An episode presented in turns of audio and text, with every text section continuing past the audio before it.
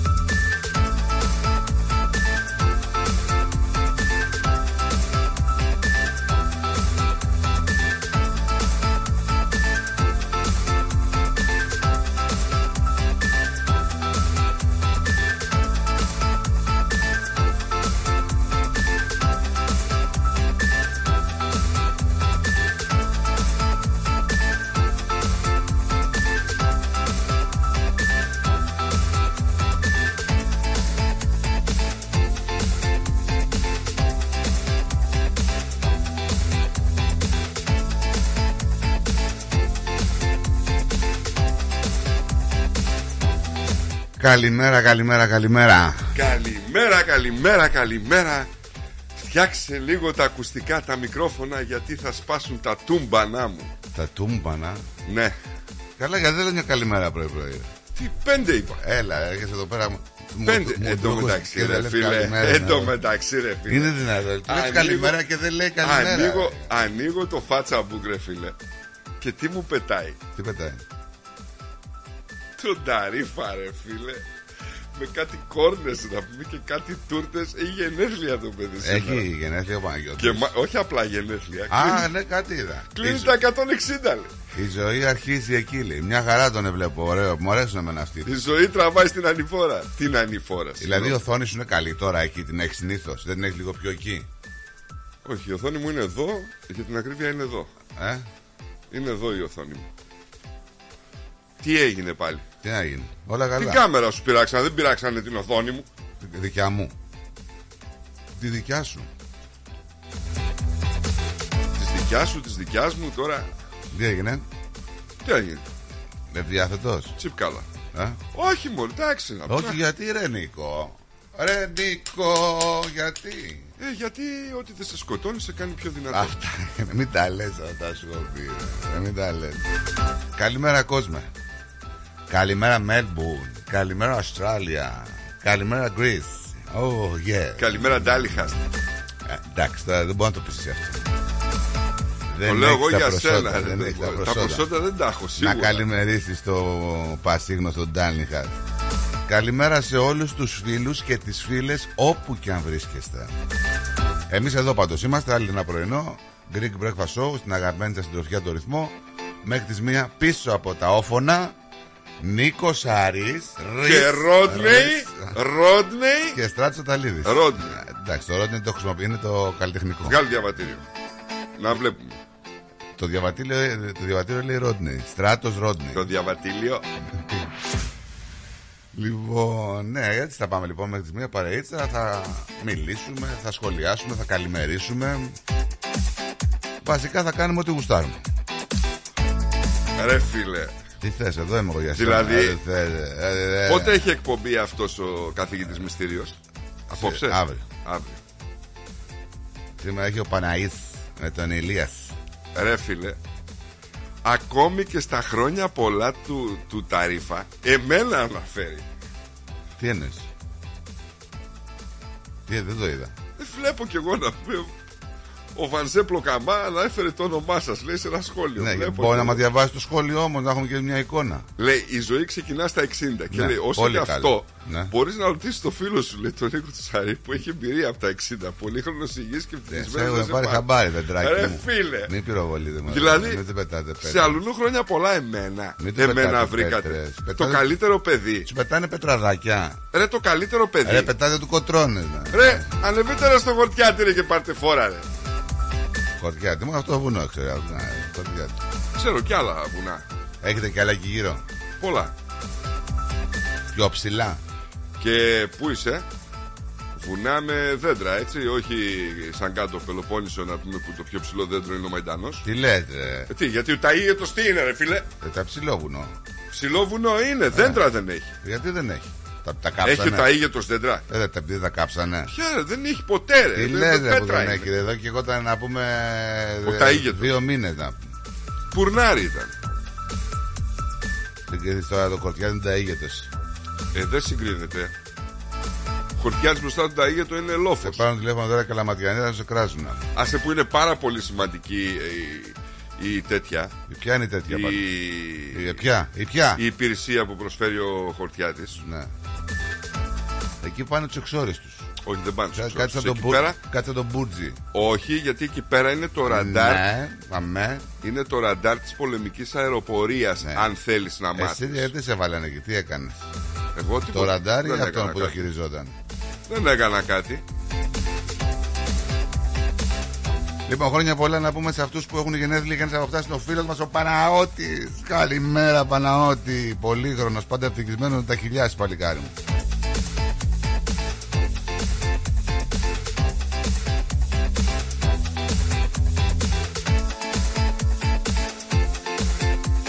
Γιορτάζει κανείς σήμερα? Περίμενε, ρε. Περίμενε, ρε. Αμέσως. Ασχολούμαστε με την ταρίφα τώρα. Τώρα γιορτάζει ο Παρθένιος και η Παρθενία. Είναι ένα χωριό δίπλα στα Άνεδρο, το λένε Παρθένιο. Δεν ξέρω αν ναι, γιορτάζει σήμερα. Ε, Παρθένιος Παρθενία, λοιπόν, νοσίου Παρθενίου Επισκόπου Λαμψάκων. Λαμψάκων. Λαμψάκων, ναι. ναι. Αγίων Χιλίων Μαρτύρων, Αγίου Μάρτυρος Αγαθαγγέλου, Μαρτύρων από τη Φρυγία, Μαρτύρων Θεοπέμπτου, όχι Θεοπέχτου όπως είσαι εσύ. Αγίου Μάρτυρος Αιδάτου, Οσίου Πέτρου Μονοβάτης, Οσίου Λουκά από την Στήρο της Ελλάδος, Αγίου Απρίωνος, Επισκόπου Κύπρου, Σαραπίωνος και Νεομάρτυρος Γεωργίου. Σαραπ μου θυμίζει αυτό. Σαραπίωνας. Σαραπίωνα. Αγίου Νεομάρτυρος Γεωργίου από την Κρήτη. Η Καθολική Εκκλησία γιορτάζει φυσικά τον Παπαπίο. Με φου. Τον Παπαπίο. Το φυσικά πάλι. Φυσικά, δε, κάθε μέρα γιορτάζει ο Παπαπίος. Οσίας Ευγενίας και Αγίου Χρυσόλιου. Ναι, τελικά οι Παρθένες γιορτάζουν σήμερα. Ε, εγώ ξέρω ότι οι Παρθένες γιορτάζουν ε, δεν τον δεκαπέντε Αύγουστο. Για... Όχι, δεν γιορτάζουν τον δεκαπέντε Αύγουστο. Οι Παρθένες γιορτάζουν μετά. δεκαπέντε Αύγουστο γιορτάζουν ε, οι... αυτές που έχουν παντρευτεί. Που εγώ νομίζω οικογένεια. Ότι οι Παρθένες γιορτάζουν ότι σταματά να είναι Παρθένες. Ο καθένας γιορτάζει όπως θέλει αυτή την ιδιαίτερη μέρα. Ήταν καλό, ναι, αλλά πού να κρύψεις. Ναι, ναι. Παγκόσμια ημέρα μεγαλόφωνης ανάγνωσης. Γι' αυτό και αναχινόσκω μεγαλόφωνα. Φωνάζεις, ναι. Η Γρενάδα γιορτάζει την επέτειο ανεξαρτησίας της από τη Μεγάλη Βρετανία, αλλά δεν είναι μόνο αυτά. Να σου πω την αλήθεια. Είχαμε τους οπαδούς του Τζιρολάμο Σαββαναρόλα. Ρε με Νίκο, α, με νοιάζει εμένα τι κάνω στην Ράμοτζα στα βορρά, ντάδε. Αλήθεια τώρα. Τι μας τα λες αυτά. Κοίταξε, μπορεί να μην το ξέρεις σαν όνομα, αλλά μπορεί να το ξέρεις σαν γεγονός. Η οπαδοί αυτού λοιπόν και έκανε στη Φλωρεντία έργα τέχνης και βιβλία mm. επειδή οδηγούσαν στην αμαρτία. Θα μείνει στην ιστορία ως πειρά της ματαιοδοξίας. Εντάξει. Θα το θυμάμαι εγώ μετά από πολλά χρόνια αυτό και θα το λέω στα παιδιά μου. Ο Ιωάννης Καποδίστριας το είκοσι οκτώ συγκροτεί το πρώτο τακτικό ελληνικό στρατό. Παράλληλα, ο έμπορος και εθνικός ευεργέτης Ιωάννης Δόμπολης ή Δόμπολης διορίζεται ταμείας της Ελλάδος. Θα παραμείνει στη θέση αυτή έως δεκαοκτώ Νοεμβρίου χίλια οκτακόσια είκοσι εννιά χωρίς μισθό, κατ' επιθυμία του. Έχεις δει εσύ ταμεία χωρίς μισθό? Όχι. Αυτές τις μέρες, άμα είναι ταμείας χωρίς μισθό, τα γκούρλωνε. Αλλά αυτός δεν γκούρλωνε. Ήταν από τον Καποδίστρια. Γιατί αυτή, δηλαδή δεν Καποδίστρια δεν γκούρλωνε. Ε, όχι, ρε φίλε. Το ξέρεις εσύ. Το ε, ξέρεις. Ναι. ναι. Άσε αποδείχτηκε. Τώρα, ρε. Αποδείχτηκε. Από πού είχανε. Αποδείχτηκε. Πόσο του κάνουν ελεγχό. Πολύ καλός εσύ. Υπογράφεται το διάτραγμα της ίδρυσης του ΣΕΓΑ το χίλια οκτακόσια ενενήντα επτά. Στις είκοσι επτά Φεβρουαρίου θα δημοσιευτεί στην εφημερίδα της Κυβερνήσεως. Πραγματοποιείται η πρώτη γενική δοκιμή του ατμοκίνητου σιδηροδρόμου Αθηνών Πειραιά το χίλια οκτακόσια εξήντα εννιά. Ενώ στα πλαίσια της υπόθεσης Dreyfus, ο Εμίλ Ζολά προσάγεται σε δίκη για δυσφήμιση μετά τη δημοσίευση του κατηγορό. Ο άλλος τι έπαθε, ξεσκίστηκε να στέλνει μηνύματα. Τι θέλετε, διάβασα και αυτά και θα διαβάζουμε τα μηνύματα όλα. Το χίλια εννιακόσια οι Αλβανοί ζητούν την αυτονομία τους από την Οθωμανική Αυτοκρατορία. Ενώ το χίλια εννιακόσια τέσσερα μεγάλη πυρκαγιά ξεσπάει στο επιχειρηματικό κέντρο της Βαλτιμόρης. Να σου πω ότι ήταν η μεγαλύτερη κατά το χίλια οκτακόσια εβδομήντα ένα στο Σικάγο, η οποία κατέστρεψε ογδόντα οικοδομικά τετράγωνα, δύο χιλιάδες εξακόσια κτίρια. Τι λέει ρε φίλε. Το χίλια εννιακόσια είκοσι δύο η Μαντάμ Κιουρί, όχι η Μαρία η Κούρτη. Να, ήδη μιλήσανε. Ο άλλος εκεί από τη Φινικούντα λέει τι συμβαίνει με τον Ταίγετο. Μου στέλνει μηνύματα. Ποιος είναι αυτός? Θα το λύσουμε το θέμα. Ο Αλέξανδρος. Θα το λύσουμε το θέμα. Δεν έχει, λέει, ο Ταίγετος δέντρα. Πού τα έχει. Φιλαράκι, καλό. Αν πας Φινικούντα θα σου πω εγώ, σε φτιάξει αυτός. Εγώ δεν λέω Φινικούντα, ρε φίλε. Έχει Ταίγετος δέντρα. Ε, πιο πέρα. Ο Ταίγετος. Κάτι μαϊντανούς έχει. Ναι, μαϊντανούς εννοείς τα δεντράκια. Οι Ηνωμένες Πολιτείες Αμερικής απαγορεύουν όλες τις κουβανικές εισαγωγές και εξαγωγές όμως. Ναι. Τι έπαθες? Παλιριακό κύμα δέκα μέτρα σαρώνει την παραλία του Αιγίου. Στο Αίγιο, τι λες. τριακόσια μέτρα από την ακτή πήγε, έτσι. Mm-hmm. Βέβαια. Τέσσερις νεκροί και είκοσι έξι τραυματίες. Άρα. Ενώ στη Μακεδονία και τη Θράκη τεράστιοι όγκοι νερού και πάγου κατέρχονται από τη Βουλγαρία και την Ιουγκοσλαβία προκαλώντας πλημμύρες το εξήντα τρία. Mm. Πεθαίνει από πνευμονικό είδημα σε ηλικία εβδομήντα ετών ο συναρχηγός της Ένωσης Κέντρου Σοφοκλής Βενιζέλος.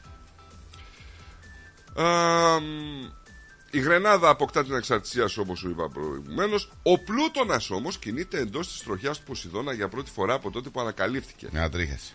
Δεν πειράζει. ε, Σαν χθες να σου πω, και ήταν σημαντική παράληψη αυτή. Είχαν κάνει επανάληψη του τραγουδιού που παίξανε οι Beatles για τους εξωγήινους. Το ξανακάνανε μετά από λίγες μέρες. Το είπαμε αυτό. Εχθές το είπα. Ναι, σήμερα που κολλάει.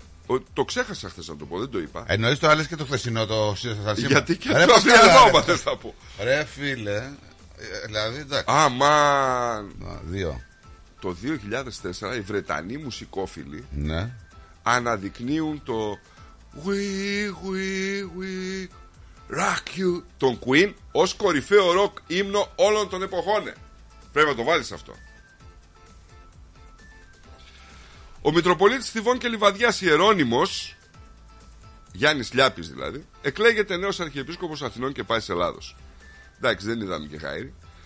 Το δύο χιλιάδες εννιά πυρκαγιές στην Αυστραλία αφήνουν πίσω εκατόν εβδομήντα τρεις ανθρώπους νεκρούς στη χειρότερη φυσική καταστροφή της χώρας όλων των εποχών. Νομίζω ήταν η Μαύρη Παρασκευή αυτή, δεν ήτανε? Δεν σ' άκουσα γιατί ακούω κάτι άλλο. Το δύο χιλιάδες εννιά ναι, πυρκαγιές στην Αυστραλία αφήνουν πίσω εκατόν εβδομήντα τρεις ανθρώπους νεκρούς στη χειρότερη φυσική καταστροφή της χώρας όλων των εποχών. εφτά Φεβρουαρίου είναι πραγματικά η... Αυτό δεν η ήταν πιο... η Παρασκευή η... η πιο θανατηφόρα φυσική καταστροφή της Αυστραλίας. Το Μαύρο Σάββατο. Σάββατο, ναι. δύο χιλιάδες είκοσι καταγράφεται η υψηλότερη θερμοκρασία στα χρονικά της Ανταρκτικής στη βάση Εσπεράντσα. Ξέρεις πόσο πήγε? Στην Ανταρκτική. δεκαοκτώ κόμμα πέντε βαθμοί Κελσίου. Πολύ. Εντάξει. Πολύ.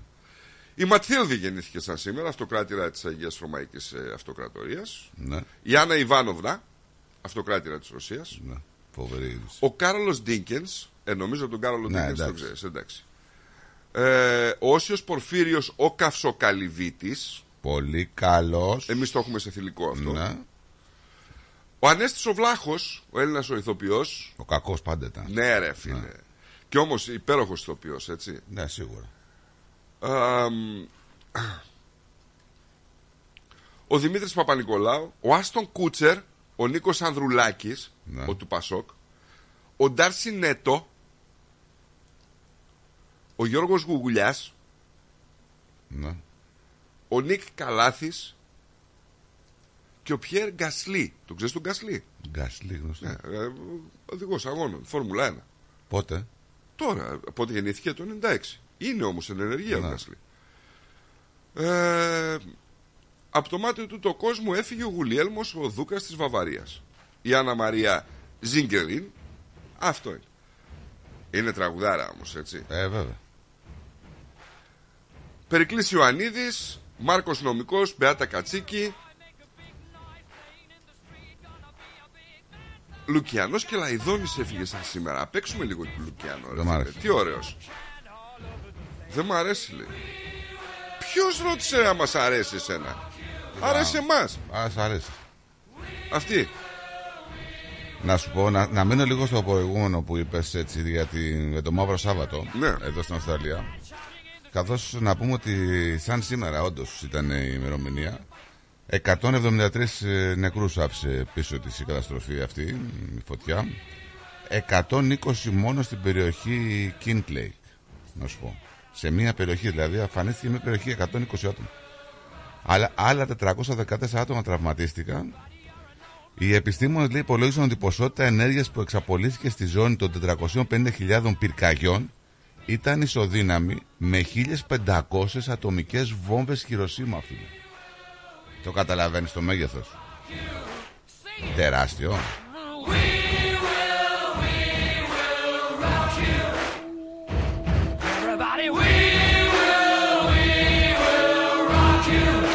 Να σου πω ότι ο Αυστραλός πρωτοπόρος έτσι, της αεροπλοείας ξεκίνησε την πρώτη του έτσι, σόλο πτήση από το Ηνωμένο Βασίλειο στην Αυστραλία στις εφτά Φεβρουαρίου του είκοσι οκτώ και ολοκλήρωσε την πτήση λίγο περισσότερο από δεκαπέντε μέρες όταν προσγειώθηκε στον Ντάρουιν. Τι λέει ρε.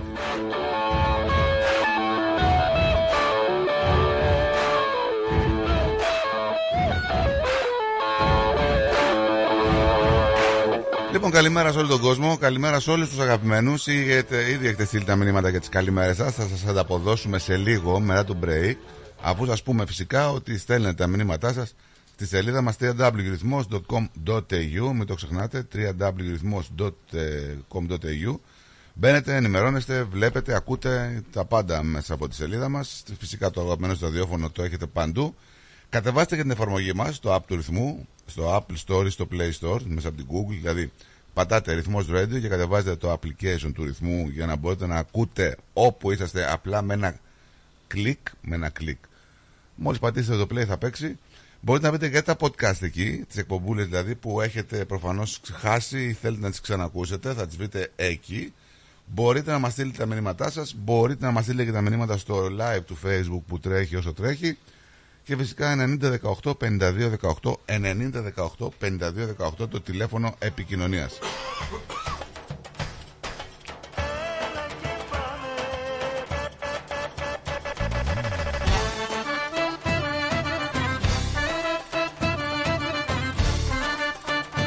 Ο Αλέξανδρος λέει η Ανδρία είναι, χωρίς δικαιοσύνη είναι ευτελής προτέρημα.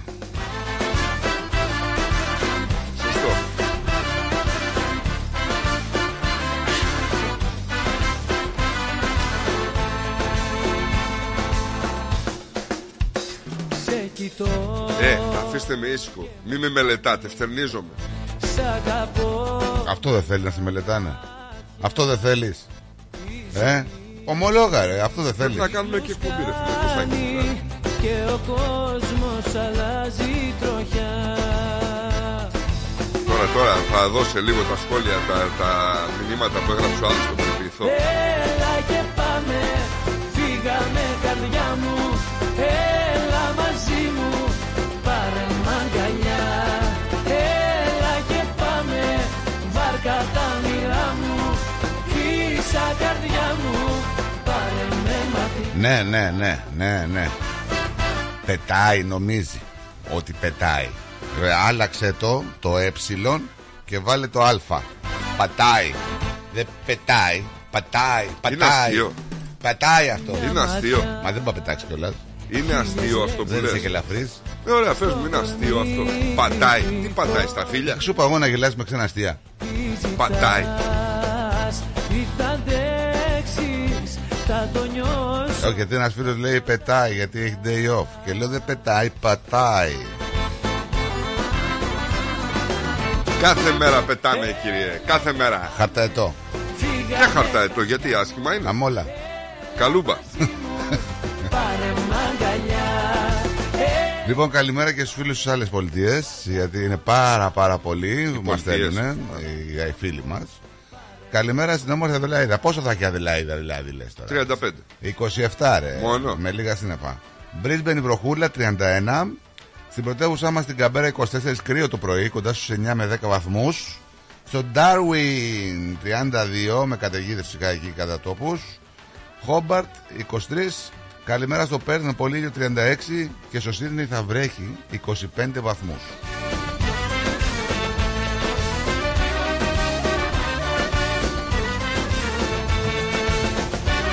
Τώρα να σου πω για τη Μελβούνη, όλη την εβδομάδα δεν θα έχουμε, μέχρι την Κυριακή δηλαδή, δεν θα έχουμε βροχές και τέτοια πράγματα. Από αύριο θα έχουμε άνοδο είκοσι πέντε βαθμούς, θα πέσει λίγο στις είκοσι δύο την Παρασκευή και μετά Σαββατοκύριακο θα είναι ωραία η θερμοκρασία, ειδικά το Σάββατο, θα είναι πολύ ωραία η βραδιά, είκοσι έξι βαθμούς και τριάντα την Κυριακή. Η βραδιά θα είναι η ημέρα. Ναι, γιατί είναι είκοσι έξι, δηλαδή μετά έχει τριάντα, οπότε λογικά το βραδάκι θα έχει ωραία μέρα. Το βραδάκι θα έχει ωραία μέρα, άκου τώρα. Το βραδάκι θα είναι ωραίο. Αθάνατος. Αθάνατος. Ζήτω.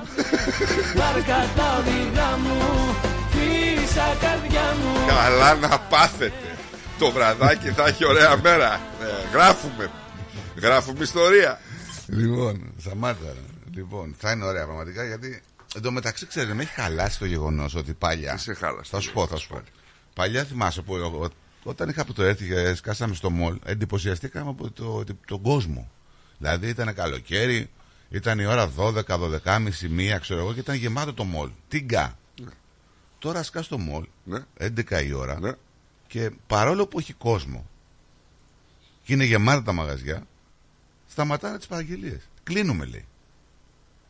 Ωραία, αφού θέλουν να το αυστραλοποιήσουν, όλα, αυ... καλά το ό, όλο αυτό με τα COVID εποχή. Καλά να πάμε. Ναι, έχουμε πολλά παράπονα όμως. Από ποιον? Από τον κόσμο, γιατί τους λένε παιδιά. Εμείς... Εσύ πας στο Όκλι για καφέ. Ε...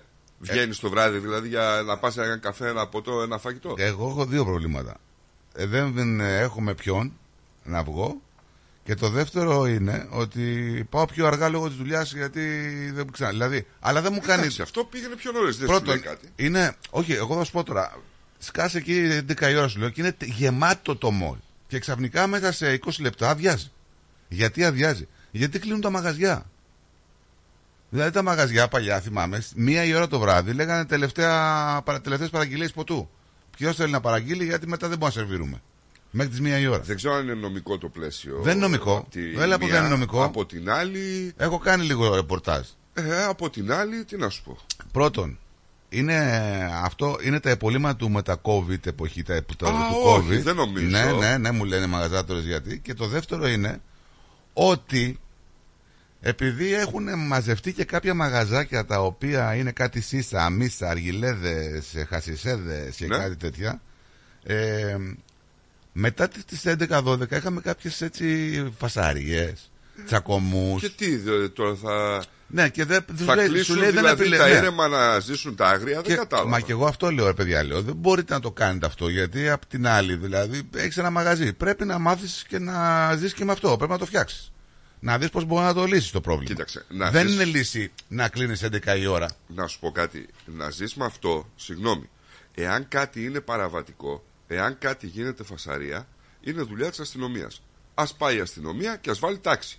Δεν μπορεί όλα τα χρόνια δηλαδή να ήταν όλα τα πράγματα ήσυχα και ξαφνικά σκάσανε δύο μαγαζιά, τρία πέντε να μην γίνει το κακό χαμό. Με συγχωρείς. Δεν ξέρω ε, την εκπροσώπηση που έχει ο συγκεκριμένος. Γιατί τώρα μιλάμε για ένα χώρο τελείως ελληνοκρατούμενο, έτσι, που νιώθαμε περήφανοι ότι είναι μια μικρή, ξέρω εγώ, Θεσσαλονίκη, μια μικρή Αθήνα, μια μικρή πλατεία της Ελλάδος που μαζεύει κόσμο, ακούς ελληνικά, νιώθεις όμορφα, νιώθεις πιο άνετα, έγινε το στοιχείο σου.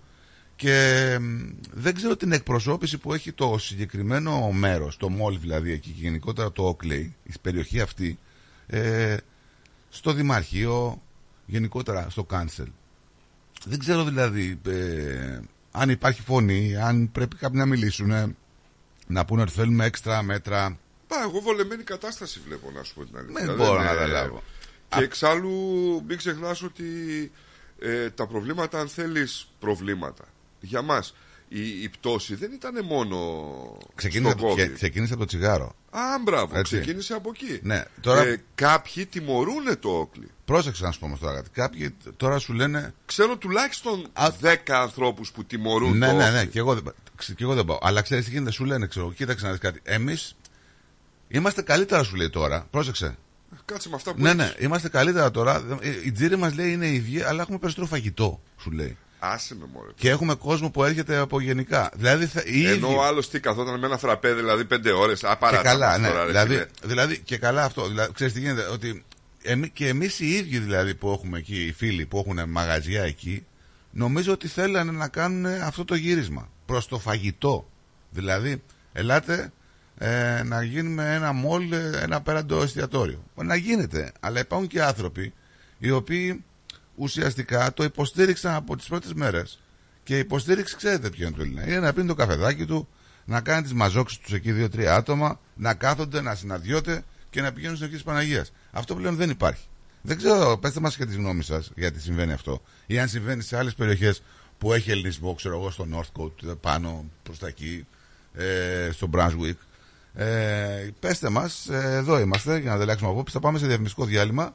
Ε, ε, να σου πω ότι εγώ θεωρώ ότι έχει πάρει την κατηφόρα ήδη και αυτό το ελληνοκρατούμενο ή το ελληνόφωνο ή όπως θες πες το, είναι θέμα πολύ λίγων ετών πλέον. Δεν ξέρω. Να αλλάξει. Κοίταξε, βλέπουμε ότι τα μαγαζιά τα ελληνικά ανανεώνονται, επεκτείνονται, ε, βλέπουμε κινήσεις. Το θέμα είναι να υπάρχουν και οι άνθρωποι που θέλουν να έρθουν να πιούν ένα καφέ, έτσι, να αράξουν με τους απαγγελματίες. Δηλαδή κάντε κάτι. Break. Moss Property Consultants. Συμβουλευτική υπηρεσία διαχείρισης ακινήτων. Για να μην έχετε προβλήματα με την ενοικίαση και διαχείριση των ακινήτων σας, η πολυετής πείρα και ο επαγγελματισμός μας εξασφαλίζουν την αξιόπιστη και αποτελεσματική διαχείριση της ακίνητης περιουσίας σας.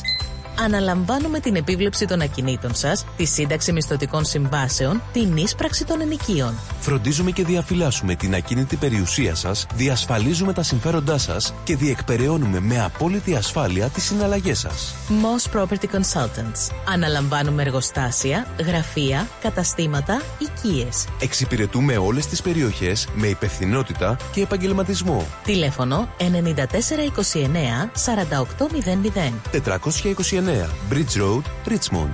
Moss Property Consultants. Αξιοπιστία και ασφάλεια. Γιαούρτι, αν θέλεις, κρεμόδες και απολαυστικό. Ρόγαν, μόνο, είναι τετρεπτικό. Έχει γεύση ελληνική, έχει για πάλι υφή.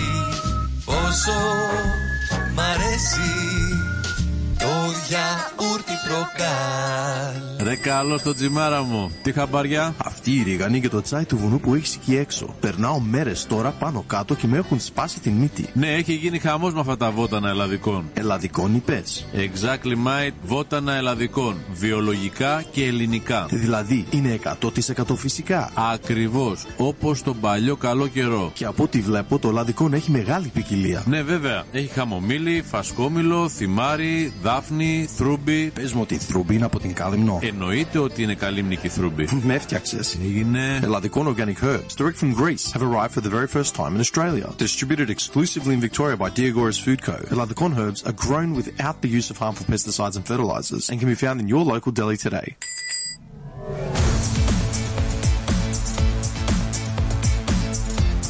Στη Μελβούνι, ακούς ρυθμό.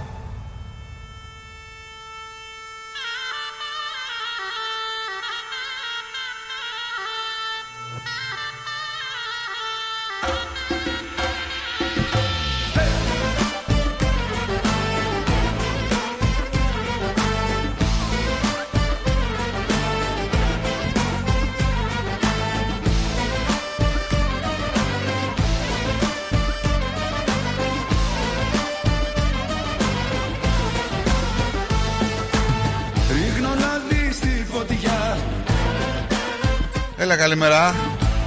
Έλα καλημέρα. Πώς το είπες ξανά, πες το. Έλα καλημέρα. Ε, άμα έχεις μέσα σου τον τάλιχα. Ζηλεύω, γι' αυτό τα λέω. Μην... Δεν μπορεί να γίνει τάλιχα. Βρε, ζηλεύω, γι' αυτό τα λέω. Έλα καλημέρα. Δεν μπορεί να το κάνει αυτό αυτό, παιδιά. Είναι...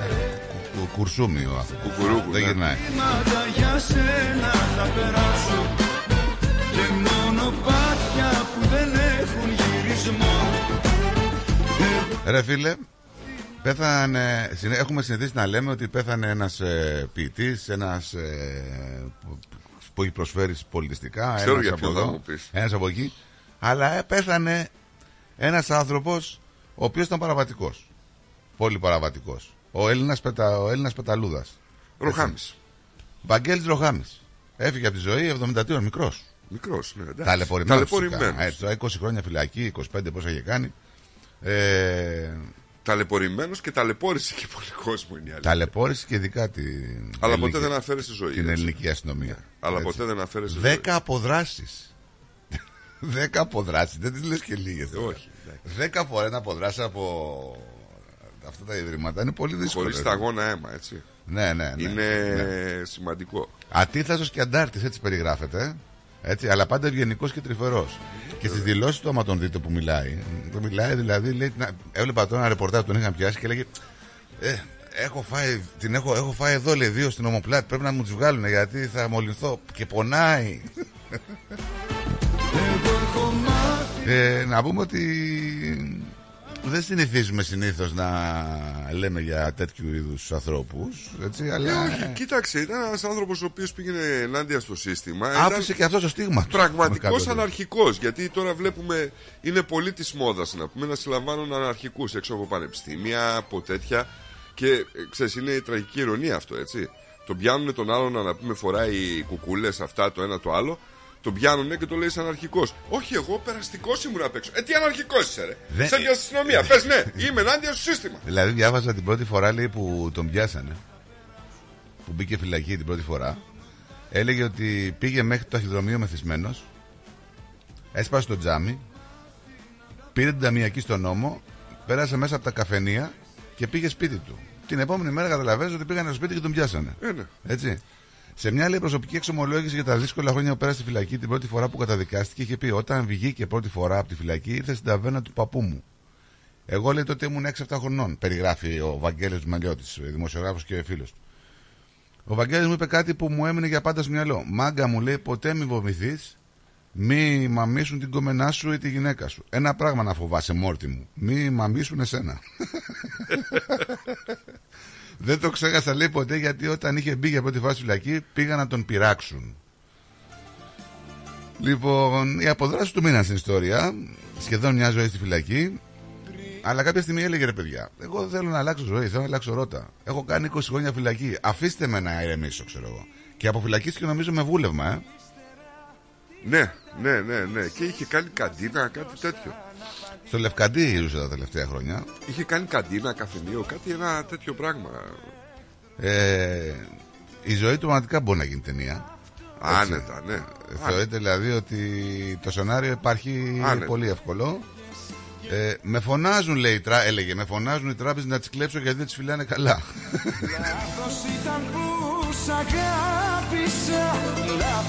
ε, θέλω να ξεκινήσω με μία είδηση. Ε, βασικά, πριν φύγουμε από το χιουμοριστικό και περάσουμε στην ισογραφία, να στείλουμε και χρόνια πολλά και πολύχρονος να είναι να. ο Σταύρος ο Μπουτζίδης, που είναι στο Λονδίνο. Είναι, ναι, Αγγλία, παιδί, ναι. είναι στο Λονδίνο. Γενέθλια έχει και αυτός. Χρόνια πολλά, Σταύρο, και να πάει καλά το καινούργιο του εγχείρημα, γιατί ετοιμάζει μαγαζί από ό,τι είδα εκεί στο Λονδίνο. Έτσι. Μπράβο. Μπράβο. Λοιπόν, έχουμε αλλαγή φρουρά στην Παπακεδονική Ένωση και πρόσεξε γιατί. Ναι. Ολοκληρώθηκε η ετήσια Γενική Συνέλευση με την εκλογή του νέου Διοικητικού Συμβουλίου, με πρόεδρο τον κύριο Παναγιώτη Στεφανίδη, αντιπρόεδρο τη Βασιλική Λάιου, γραμματέα το δικό μας Χάρη Τσαΐρη. Α, μπράβο. Βοηθός γραμματέα Αναστάσης Ορφανίδης, ταμείας Αντώνιος Τσιαβής, υπεύθυνος δημοσίων σχέσεων Βούλα Τσαρουκίδου. Ο Χάρης τι κάνει?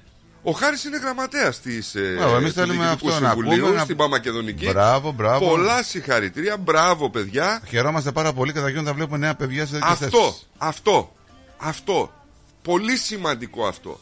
Ο Χάρης ένα παιδί που ε, ξέρεις, είναι μια σπάνια περίπτωση. Και ο Χάρης ε, που είναι στην παράδοση, ρε παιδί μου, που είναι Έλληνας. Υπάρχουν πολλοί, πολλά παιδιά να σου πω από την ποντιακή έτσι, κοινότητα γενικότερα. Δεν μιλάμε τους από εδώ και τους από εκεί, γιατί και εσείς λίγο τα έχετε κάνει θαλασσίτσα, ε, που έχουν πολλούς νέους.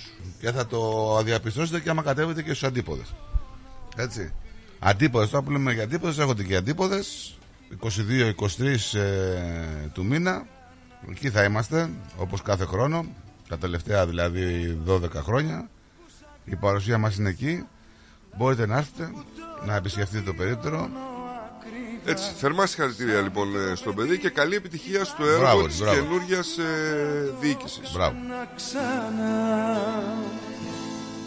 Ρυθμός Radio. Το αγαπημένο ραδιόφωνο της Μελβούρνης. Χρόνια τώρα.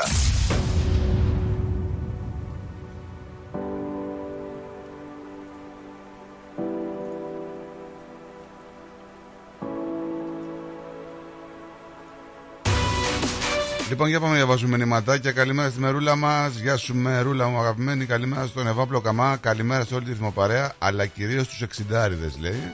Αυτός τι έπαθε στους εξιντάριδες?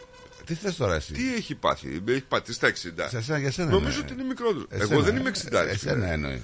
Εγώ θέλω πολλά χρόνια ακόμα για εξήντα. Ε, πόσο, καλημέρα ε, στη Μερούλα του Ταλαμαρίν. Καλημέρα αγόρια, καλό πρόγραμμα. Καλημέρα στον Αλέξανδρο το Λασκαρίδη που λέει κουτσούμ. Κούτσουμ, ναι, κούτσουμ, κάτσε. Είναι ειδική, μια ειδική γλώσσα που χρησιμοποιούμε εμείς εκεί. Δεν ξέρω, στον Ταλιχάστη. Στη Φινικούντα. Στη Φινικούντα. Ναι. Φινικούντα λέει είμαι. Μπράβο, Αλέξανδρε, καλά να περνάς. Καλημέρα στο παρεάκι μας, καλό πρόγραμμα. Η Βιλελμίνη Τσιβιτζή λέει καλημέρα. Ποιος το λέει το καλημέρα στο παρεάκι μας, καλό πρόγραμμα, είπες? Αχ, συγγνώμη, η κυρία Έλλη. Ε, δεν το είπες. Δεν το είπα. Όχι, απλά το διάβασες. Και μετά συγγνώμη. Θα μας πάρει τηλέφωνο και να λέμε. Συγγνώμη, κυρία Έλλη. Και δεν είναι η Έλληνα πια στόμα, γιατί την έκανες. Του Αγίου Ρόντνεϊ ξαναρωτάει η κυρία Έλλη, πότε γιορτάζεις? Θα σου πω εγώ τα προσωπικά. Γιατί εμείς δεν κάνει να μάθουμε ε, πότε γιορτάζει ο Αγίος Ρόντνεϊ. Χωρίς πέρα να το κουκλάρεις. Αμέσως, ε? αμέσως. Φυσικά δεν, δεν έχω βαφτιστεί Ρόντνεϊ, έχω βαφτιστεί Στράτος. Έτσι, ο Ρόντνεϊ είναι στο birth certificate εδώ πέρα που μου δώσανε οι, αστρα, οι Αστραλοί. Λοιπόν, για πα, πα, υπάρχει Άγιος Ρόντνεϊ.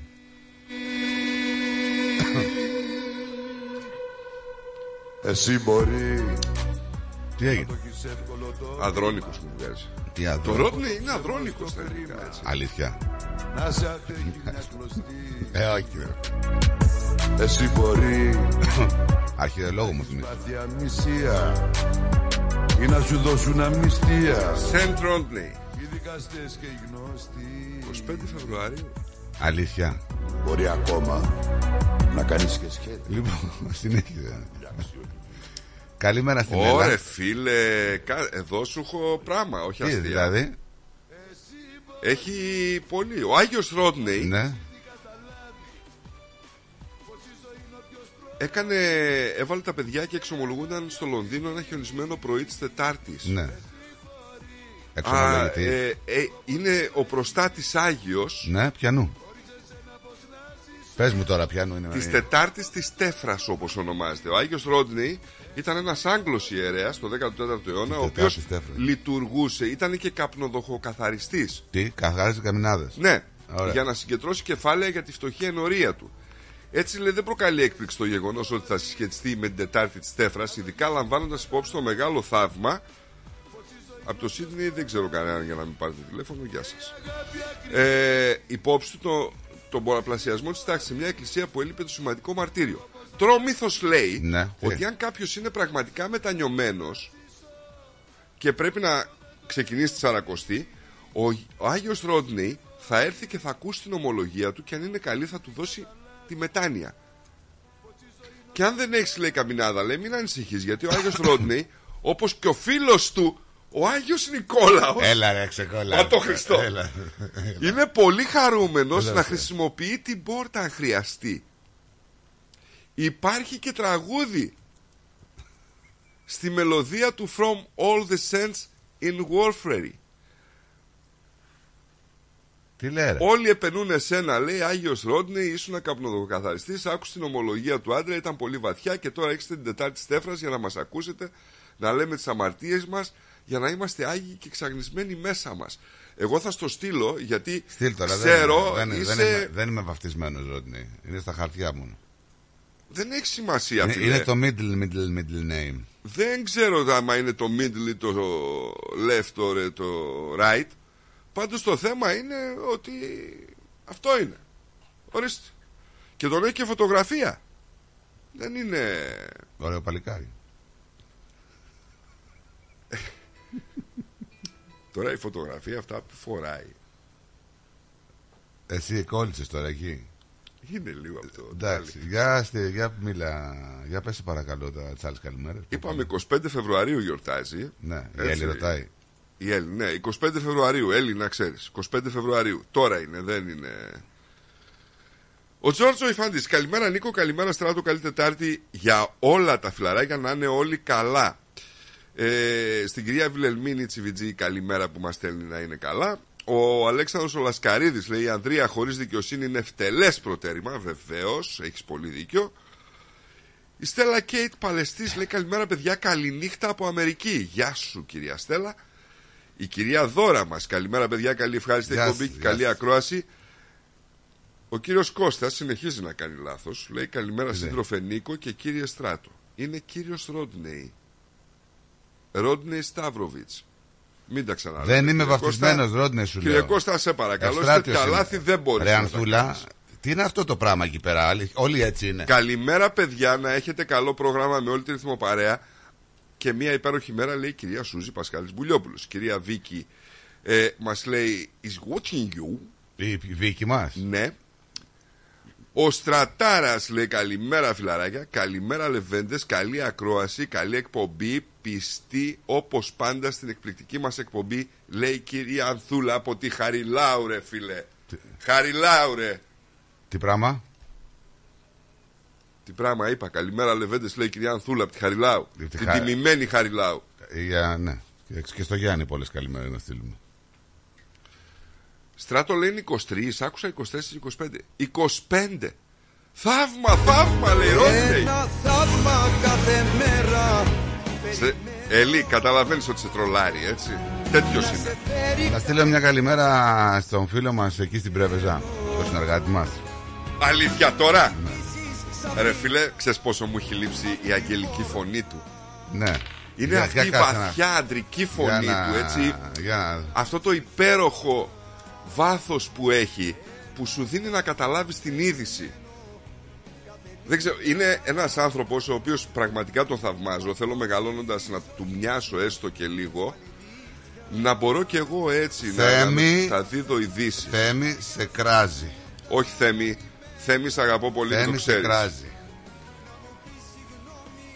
Το στείλα εγώ. Ο Αντώνης ο Καπελέ, ο, ο φίλος εκεί στην Δοσυνδουπόρος, λέει καλημέρα, αλλά δεν μπορώ να το πω αυτό που λέει. Γιατί? Τι είναι τόσο δύσκολο? Ναι. Ε... Αφού σ' αγαπάμε, λέει, δεντράκι μας, ζήτω τον Τάλιχας. Γιατί δεν μπορείς? Εσύ μπορείς? Αφού σ' αγαπάμε δεντράκι μας, σαν ο Ταμίας, λέει. Πιο πάνω, πιο καλός. Πάνω. Καλημέρα καβαλάριδες. Δεν το λέει έτσι, απλά εμείς το λίγο το κάναμε μια μεταποίηση. Ζήτω τον Τάλιχας, πες τα ρε Αντώνη. Ζήτω με πολλά ωμέγα, λοιπόν. Τάξε, καλημέρα και στο Λάζαρο. Καλημέρα, καλημέρα. Καλημέρα, καλημέρα. Σωστός. Αν ο Ταμίας δεν κουρλώνει, λέει, δεν καλός. Ναι. Καλημέρα στην Άλλη. Καλημέρα. Γεια σου κυρία Έλλη. Γεια σου κυρία Έλλη τώρα. Πριν που έκραζες ήταν καλά. Έκρασα εγώ την Έλλη. Ναι, ναι. Κύριε Νικουλάκη. Καλά, ναι. Κυρία Έλλη μου, σε έκραξα εγώ. Κάκα μάμα τώρα, μην σκέφτεσαι στο μάτι. Δεν ξεσκίστηκα εγώ να σου βρω πότε γιορτάζει. Θαύμα, θαύμα. είκοσι πέντε γιορτάζει. Και εκεί πήγε το μυαλό μου, είκοσι πέντε. Θα σε γιορτάσουμε είκοσι πέντε. Εγώ δεν ξέρω. Εννοείται. Γιορτάζει στέρμα. Λοιπόν, αυτό το είκοσι πέντε το ρώτησα, γιατί είπες είκοσι τρία είναι αντίποδες. Είναι είκοσι τέσσερα, είκοσι τέσσερα, είκοσι πέντε. Πότε είναι? Μέσα κάπου είκοσι τέσσερα είκοσι πέντε. Κάτσε κυρία μου, συγγνώμη, πότε πέφτει αυτό το κύριε? Κυρία μου, εγώ νομίζω έτσι είναι. Εσύ είσαι μέσα. είκοσι τέσσερα είκοσι πέντε. Εσύ είπες είκοσι τρία, γι' αυτό. Όχι, εγώ είπα είκοσι τρία. Για ψάξ, πηγαίνε πίσω και κοίτα. Εγώ είπα είκοσι τρία. Το είπες είκοσι τρία, ναι. Ε, ε, όχι, εγώ είπα είκοσι τρία. Εσύ είπες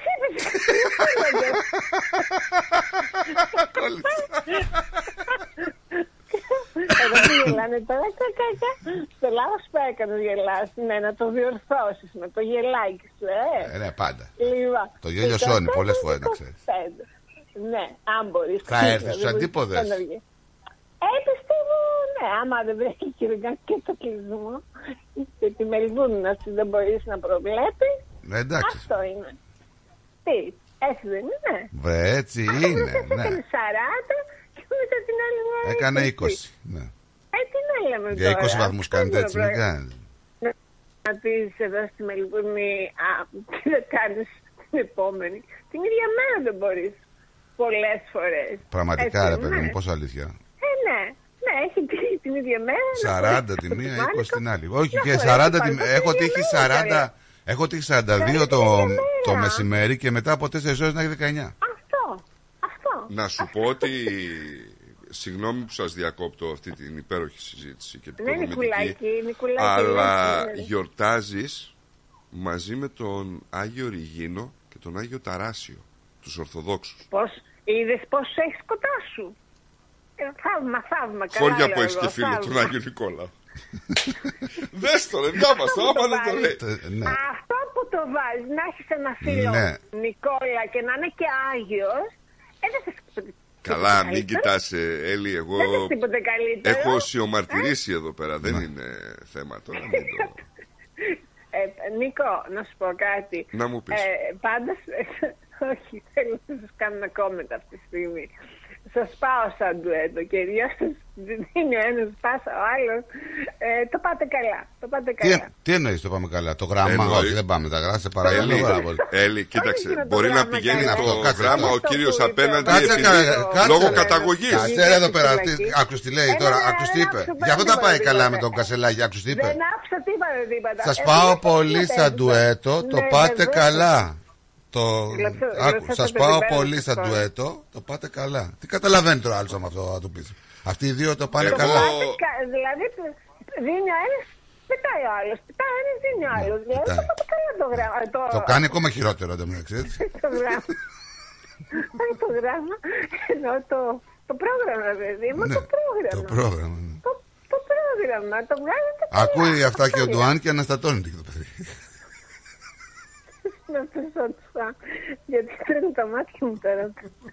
Ποιες είναι ο Ντουάν, θέλω να ξέρω. Τι πάθαν τα μάτια σου, ε?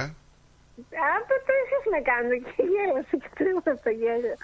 Ναι. Και έχει να πούμε και ωραία μάτια η Έλληνη, τα λέμε αυτά. Ευχαριστώ πάρα πολύ. Υπάρχει και τέτοιο εκπομπή. Τα πιο ωραία μάτια που έχουμε. Υπάρχει και εκπομπή με τα μάτια της Έλλης. Αλήθεια υπάρχει εκπομπή με τα μάτια. Είπα εγώ ψέματα ποτέ? Το έχουν οι Έλλη. Το έχει το, το, το όνομα. Μα δεν είπα ψέματα, ρε παιδιά. Συγγνώμη λίγο. Γιατί και εκείνη η Έλλη έχει ωραία μάτια. Το έχει το όνομα. Το έχει το όνομα. Τώρα το έχω παρατηρήσει. Τώρα θα παρατηρήσω ότι η Έλλη ξέρω, που δεν ξέρω για πολλές. Να δω τα μάτια. Με το όνομα Έλλη. Εγώ... Η Νίκη τι έχουνε? Είναι το τεχνικό μου. Η Νίκη. Ωραία μύτη. Η Νίκη. Αντική σύνταξη. Η Νίκη. Οι Νικολάδες, ρε φίλε. Άσε με μωρέ τώρα. Η Νικόλαη.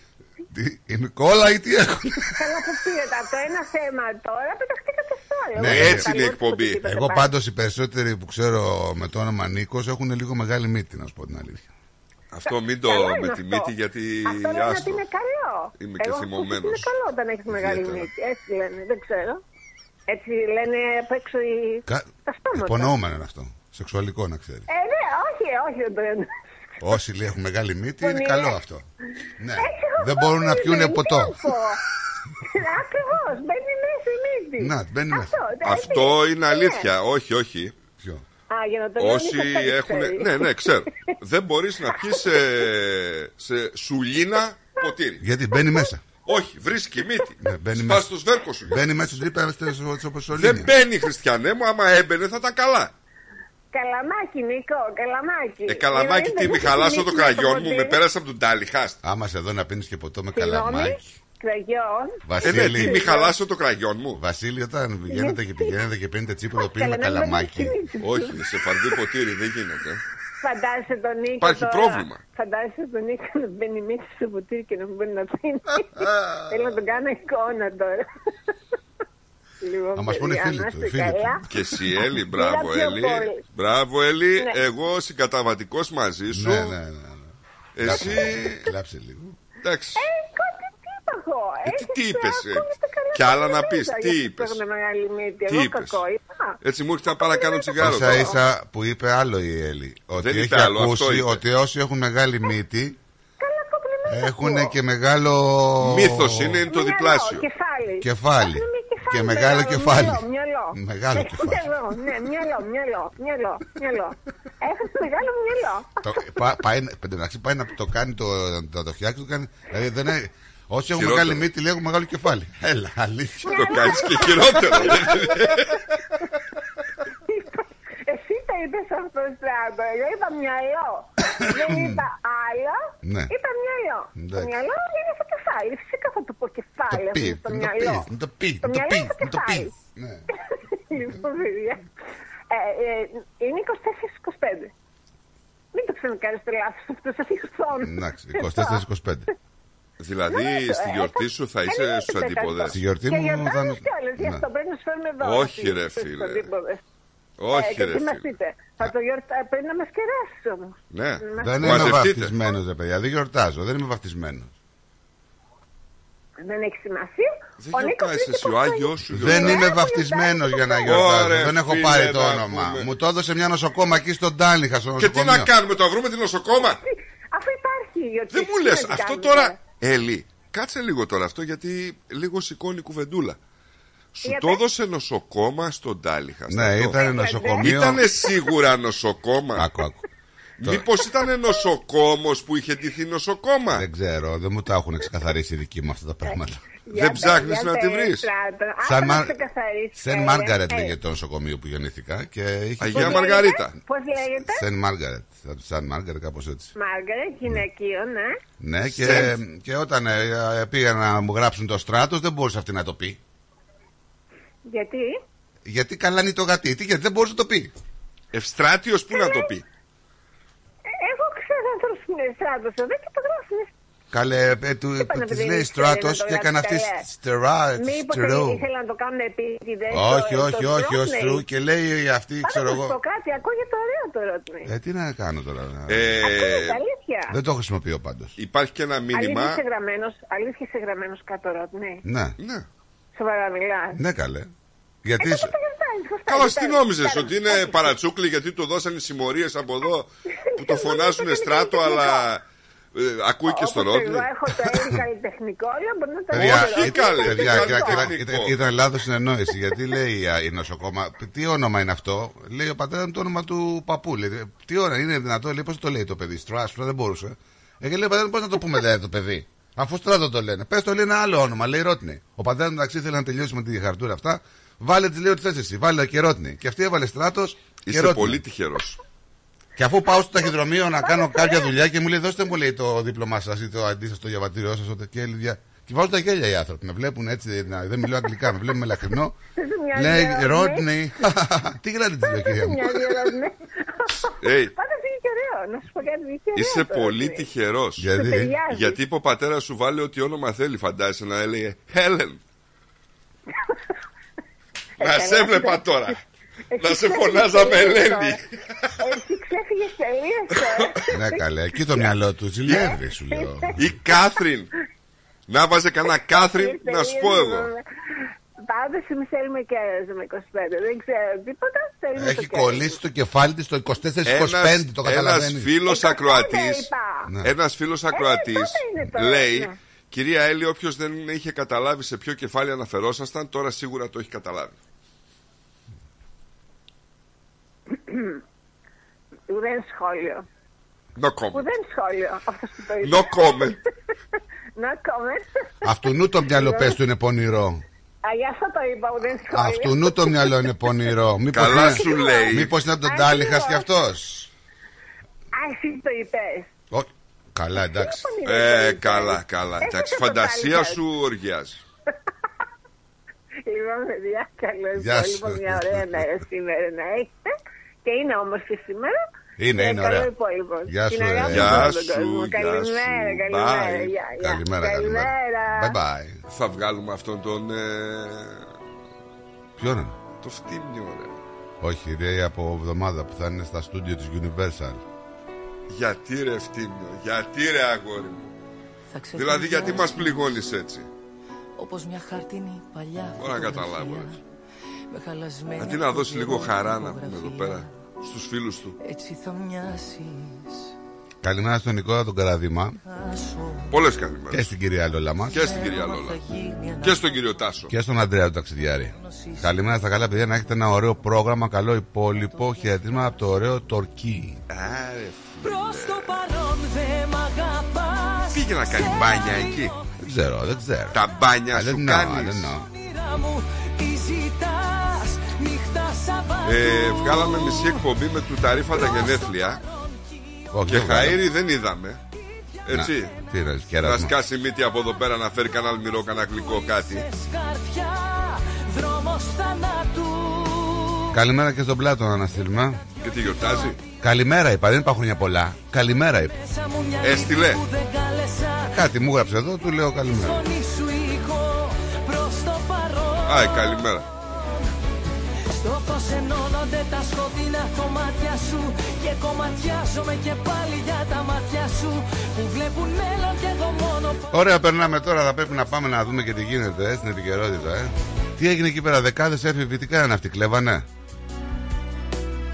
Καλά, δεν είναι περίεργο. Τώρα έχουμε δύο εφήβους, λέει εδώ πέρα. Βρίσκονται υποκράτηση μετά από καταδίωξη αστυνομίας υψηλής ταχύτητας κιόλας στα ανατολικά της Μελβούνης.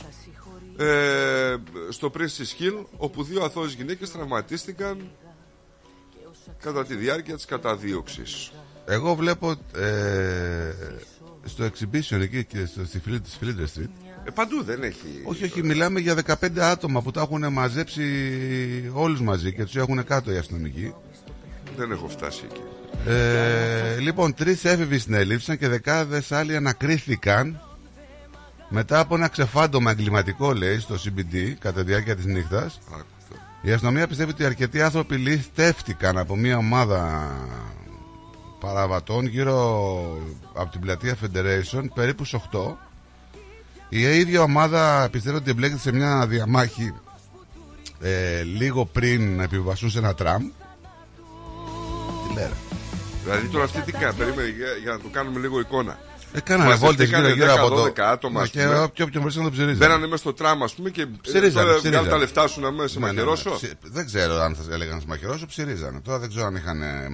Γιατί, άμα έρθει ένας ψηρικά στο Άγιο Μπι, βγάλει τα λεφτά σου, γιατί. Δεν ξέρω, σου λέω, αν είχαν μαχαίρια ή άλλα τέτοια πράγματα. Δεν ξέρω. Και τι να το ληστέψει, αφού όλοι κάρτες έχουν. Ε, το θέμα είναι ότι τους, τους πιάσανε, τους τρεις τους συλλάβαν όμως. Να πούμε, τους τρεις. Οι άλλοι προφανώς αφαιρεθήκαν ελεύθεροι μετά την ανάκριση από τους αστυνομικούς. Ε, ήταν αθώοι ποδηλάτες. Αλλά δεκαπέντε άτομα τώρα βλέπω και τις φωτογραφίες, δεν τα λες και λίγα. Έτσι. Έλα τώρα. Αρκετά. Πάρα πολλά. Δεν, δεν ξέρω τι γίνεται, δεν ξέρω, πραγματικά δεν ξέρω. Καλά, εντάξει, τώρα ε... αυτά είναι πτώματα. Τώρα πάντα υπήρχε εφηβική εγκληματικότητα σε ληστείες και τέτοια πράγματα. Πάντα, τα ξέρουμε. Ωραία. Τώρα απλά είναι λίγο διαφορετικά γιατί κάποιοι πληροφορούν κιόλας. Και παλιά υπήρχαν, ψηρίζανε, κάνανε, ράνανε, βγαίνανε δεκαπέντε άτομα, πέφτανε. Υπήρχαν αυτά πάντοτε. Αλλά τώρα παράγεινε, δεν ξέρω.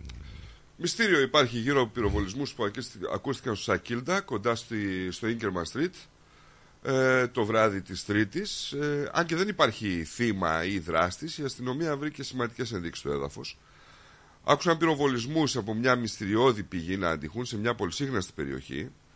Ε, λίγο πριν τις δέκα και μισή με την αστυνομία να τρέχει στο σημείο, παρά το γεγονός ότι μίλησε με αρκετούς ανθρώπους εκεί που άκουσαν τους πυροβολισμούς, δεν βρέθηκε κάποιος, κάποιο θύμα ή κάποιος που πυροβόλησε. Ωστόσο η αστυνομία βρήκε μια σειρά από χρησιμοποιημένα και αχρησιμοποιητά βλήματα πυρομαχικών στο δρόμο. Πέντε πυροβολισμοί ήταν από ένα όπλο στην οδό Ίνκερμαν, με πολλούς άλλους ντόπιους να συμφωνούν ότι έχουν ακούσει το ίδιο. Η αστυνομία κάνει έρευνες, ζητάει τη συνεργασία των πολιτών προκειμένου να έχει περισσότερες πληροφορίες. Τώρα που είπες και έρευνες, να σου πω ότι έχουμε μια γυναίκα που έχει εξαφανιστεί από το Σαββαδοκύ... Σαββαδοκύριακο, πενήντα ένα ετών, η οποία μ, την ψάχνουν πάρα πολύ, έτσι, και εθελοντές και αστυνομία. Ε, η Σαμάνθα Μέρφυ λοιπόν μπαίνει στην τέταρτη μέρα αναζήτησης. Εθεάζει τελευταία φορά να φεύγει το σπίτι της στον Παλαράτ για να πάει για τρέξιμο στο Canadian State Forest περίπου σε εφτά η ώρα το πρωί της Κυριακής. Εθελοντές και μέλη να πούμε της κοινότητας εκεί και οι υπηρεσίες εκτάκτης ανάγκης αναζητούν απεγνωσμένα τη γυναίκα. Η αστυνομία λέει, από ό,τι είπες στα μέσα ενημέρωσης, ότι δεν υποπτευόμαστε, λέει, ότι έχει συμβεί κάτι υποπτό, αλλά ανησυχούμε, λέει, αν είναι καλά η γυναίκα, γιατί καιρικές συνθήκες στη συγκεκριμένη μέρα ήταν πάνω από τριάντα έξι βαθμούς. Ε, έχουν κάνει και μια ζώνη. Ε, είναι λίγο, ναι. Έχουμε κάνει, λέει, μια ζώνη έτσι που έχουμε δημιουργήσει να την αναζητήσουμε κοντά στο σημείο που την θεάθηκε για τελευταία φορά. Ε, η οικογένειά της, καταλαβαίνεις ότι έχουμε μεγάλη αγωνία για το τι της έχει συμβεί. Ας ελπίσουμε η γυναίκα να είναι καλά και να τη βρουν.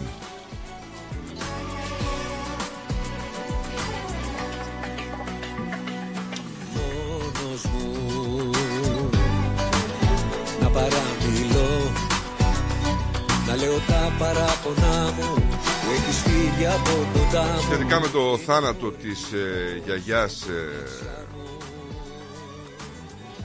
το αγόρι που συνελήφθη ο δεκαεξάχρονος ε, για το μαχαίρωμα σουδανικής καταγωγής, ε, η μητέρα του βγήκε και ζήτησε συγγνώμη από το θύμα, από την οικογένεια του θύματος. Λυπάμαι, λέει. Δεν ήξερα, λέει, ότι τα παιδιά κάνουν αυτό το πράγμα. Εγώ θα πω αηδίες. Και θα πω αηδίες γιατί... Τι δεν ήξερα? Ότι τα παιδιά βγαίνουν και κάνουν αυτά τα πράγματα. Δεν ήξερα ότι τα παιδιά είναι έξω στο σπίτι τέτοια ώρα. Δεν ήξερα ότι τα παιδιά βγαίνουν και κάνουν τέτοια πράγματα. Εντάξει, άντε να... Αλλά εγώ θα πω αηδίες και θα σου πω γιατί. Γιατί σε μικρότερη ηλικία, δεκατέσσερα με δεκαπέντε... είχε κατηγορηθεί ο ίδιος για κλοπή αυτοκινήτου, τρεις κατηγορίες ένοπλης ληστείας. Οπότε είναι παραβατικό. Και ήταν υπό εγγύηση. Ε, καλά. Έτσι. Ε, τώρα. Ε, τώρα μην μας λες βλακίες τώρα. Τώρα βάλ' το εκεί το παρακαλώ, στη φυλακή, τώρα να δω τι θα κάνεις. Ποια φυλακή, δεκαέξι χρονών είναι. δεκαέξι χρονών, ποια φυλακή. Ποια φυλακή θα πει. Ούτε ένα... σε ένα χρόνο δεν θα είναι έξω. Α, κάτσε να το δεις. Ένα χρόνο δεν θα κάνει. Υπάρχει περίπτωση. Εδώ το οτιδήποτε είναι πλέον αυτό με τις εγγύησεις έχει παραγίνει πια το πράγμα. Νομίζουν ότι τα πάντα είναι χρήματα. Δεν ξέρω, ρε φίλε. Τι να πω. Εσύ τι να πεις. Άλλοι πρέπει να πούνε. Ακριβώς, ακριβώς. Στα καλά νέα όμως είναι ότι οι ερευνητές της Μελβούρνης έχουν δημιουργήσει μια τεχνική οθήκη για να δώσουν στις γυναίκες που πάσχουν από λευκαιμία την ευκαιρία να γίνουν μητέρες. Μπράβο. Ε, είναι αθεκτικός στις παρενέργειες των φαρμάκων που χρησιμοποιούνται για να σώσουν ζωές και αυτό είναι ένα επίτευγμα γενικά της ε, ιατρικής. Καλημέρα στον κύριο Κώστας, στείλαμε. Ναι, δεν είπαμε ότι κάνει λάθος να πούμε.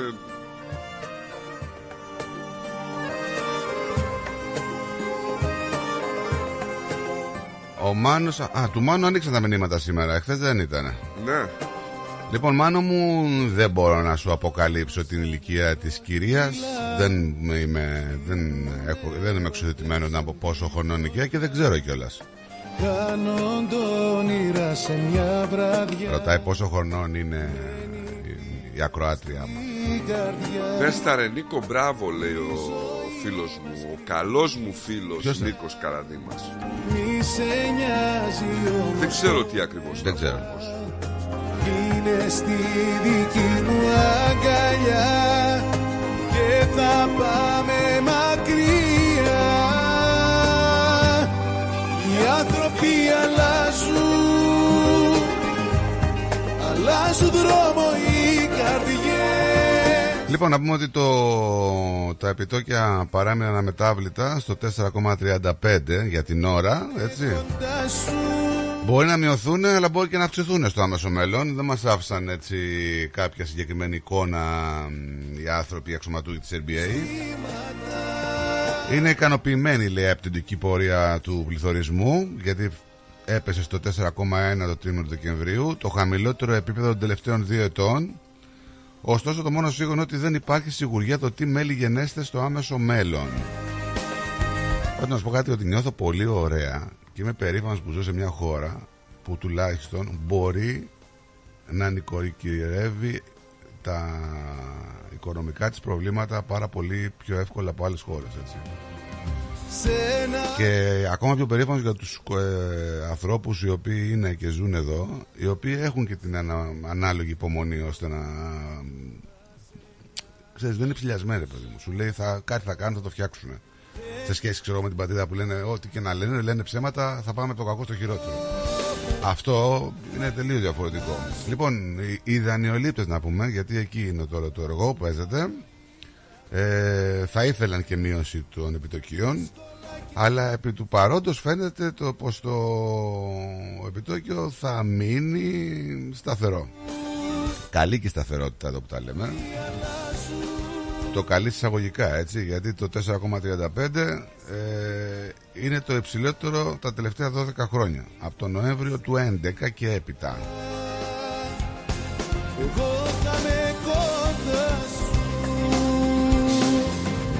Τώρα για αυτούς που έχουν καταθέσεις και δεν έχουν χρέη, τα επιτόκια επίσης αυξάνονται από τις τράπεζες, αλλά συνήθως όχι με τον ίδιο αριθμό και με τον πληθωρισμό στα ύψη για μεγάλο χρονικό διάστημα. Κι αυτή η καρδιά μου αξίζει να ζει. Α, για το δεκαεξάχρονο λέει ο Νικόλας. Εντάξει, τι, τι να τα πω εγώ. Λοιπόν, έχουμε καινούρια ιστορία με τους αγρότες της Βικτόριας να αντιμετωπίζουν νέα προβλήματα μετά την αστάθεια του καιρού που δεν μπορεί να τους δώσει μια ικανοποιητική παραγωγή, καθώς μια πανόλη του λευκού σκόρου έχει διεισδύσει τις καλλιεργίες τους. Να, πρόκειται, να επηρεάσει, πρόκειται να επηρεάσει την τιμή των φρούτων και των λαχανικών, με τους περιβαλλοντικούς εμπειρογνώμονες κυρίως να λένε ότι αυτό οφείλεται στον ασυνήθιστο καιρό. Στον ασυνήθιστο καιρό. Εντάξει. Τώρα δεν ξέρω, μάλλον ακούνε. Αναφέρεται... Το κόστος της επίσκεψης στο γιατρό σας αναμένεται να αυξηθεί, καθώς οι κλινικές μεταφέρουν το φόρο στους γενικούς ιατρούς της πολιτείας. Οι γιατροί λένε ότι οδηγείται η βιομηχανία σε σημείο κρίσης και θα μπορούσε να σημαίνει το τέλος για τη χρέωση, για τη χίδιν χρέωση στη Βικτόρια, δηλαδή για τη χρέωση την υπερβολική. Τώρα, τι να σου πω, το διαπίστωσα εχθές. Κάποτε δεν το διαπίστωσα.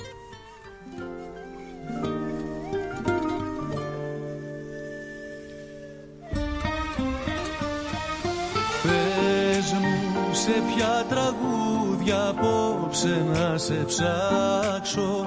Έχουμε νέο αφεντικό στην ΑΜΠ, την τράπεζα. Καθώς ο σι ι ο ο Ρος Μακίβαν αποσύρεται.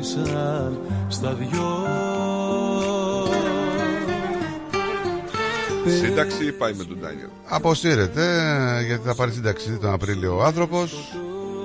Ο Άνδριου Ινβάιν, ο οποίος κατέχει το ρόλο του εκτελεστικού ομίλου και του private banking από το δύο χιλιάδες είκοσι, θα αναλάβει την κορυφαία, κορυφαία θέση μετά την αποχώρηση του Μα.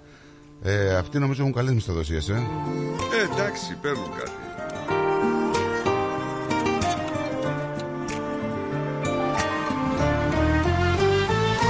Σαν να ζητώ, σαν πρωινό τσιγάρο που λαχταρώ, στα χείλη να σε πάρω. Σαν να ζητώ, στις ερημιάς μου το βήθο. Αυτό ρε εσύ τώρα, τι γίνεται να πούμε με τις γυναίκες βουλευτές της Βικτόριας? Ρε φίλε, κάτσε, γιατί το έχω να συγγνώμη. Γιατί εμείς είμαστε πρώτα άνθρωποι και μετά είμαστε παραγωγοί. Η, η, η Παολίνα τι κάνει που με την χείριση? Δεν ξέρω, ναι. Ε? Δεν ξέρω. Να την πάρουμε τηλέφωνο. Ε, μήπως δεν μπορεί η γυναίκα, δεν ξέρω. Αυτή θα ακούει λογικά αν... Ε...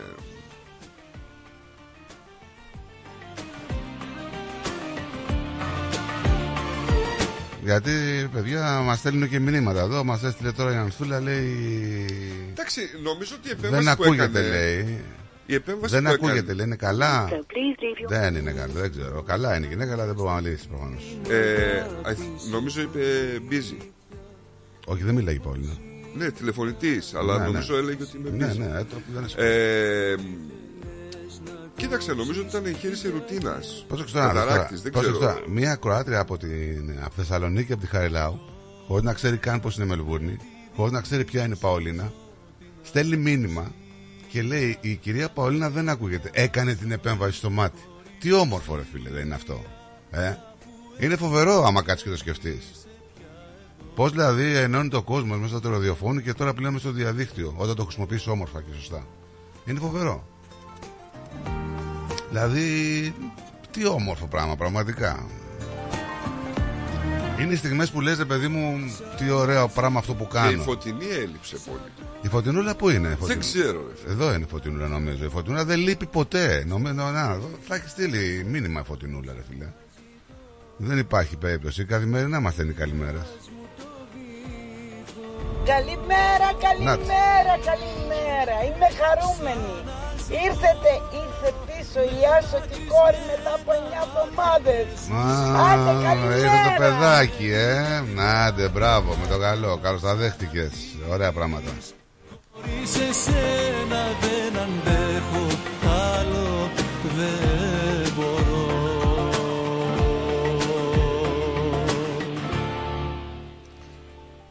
Δεν ακούγα τίποτα, να σου πω την αλήθεια. Τι εννοείς? Δεν παρακολούθησα τι είπε η Φωτεινή, να είναι καλά, άκουσα το καλημέρα. Δεν άκουγες το τηλέφωνο, η...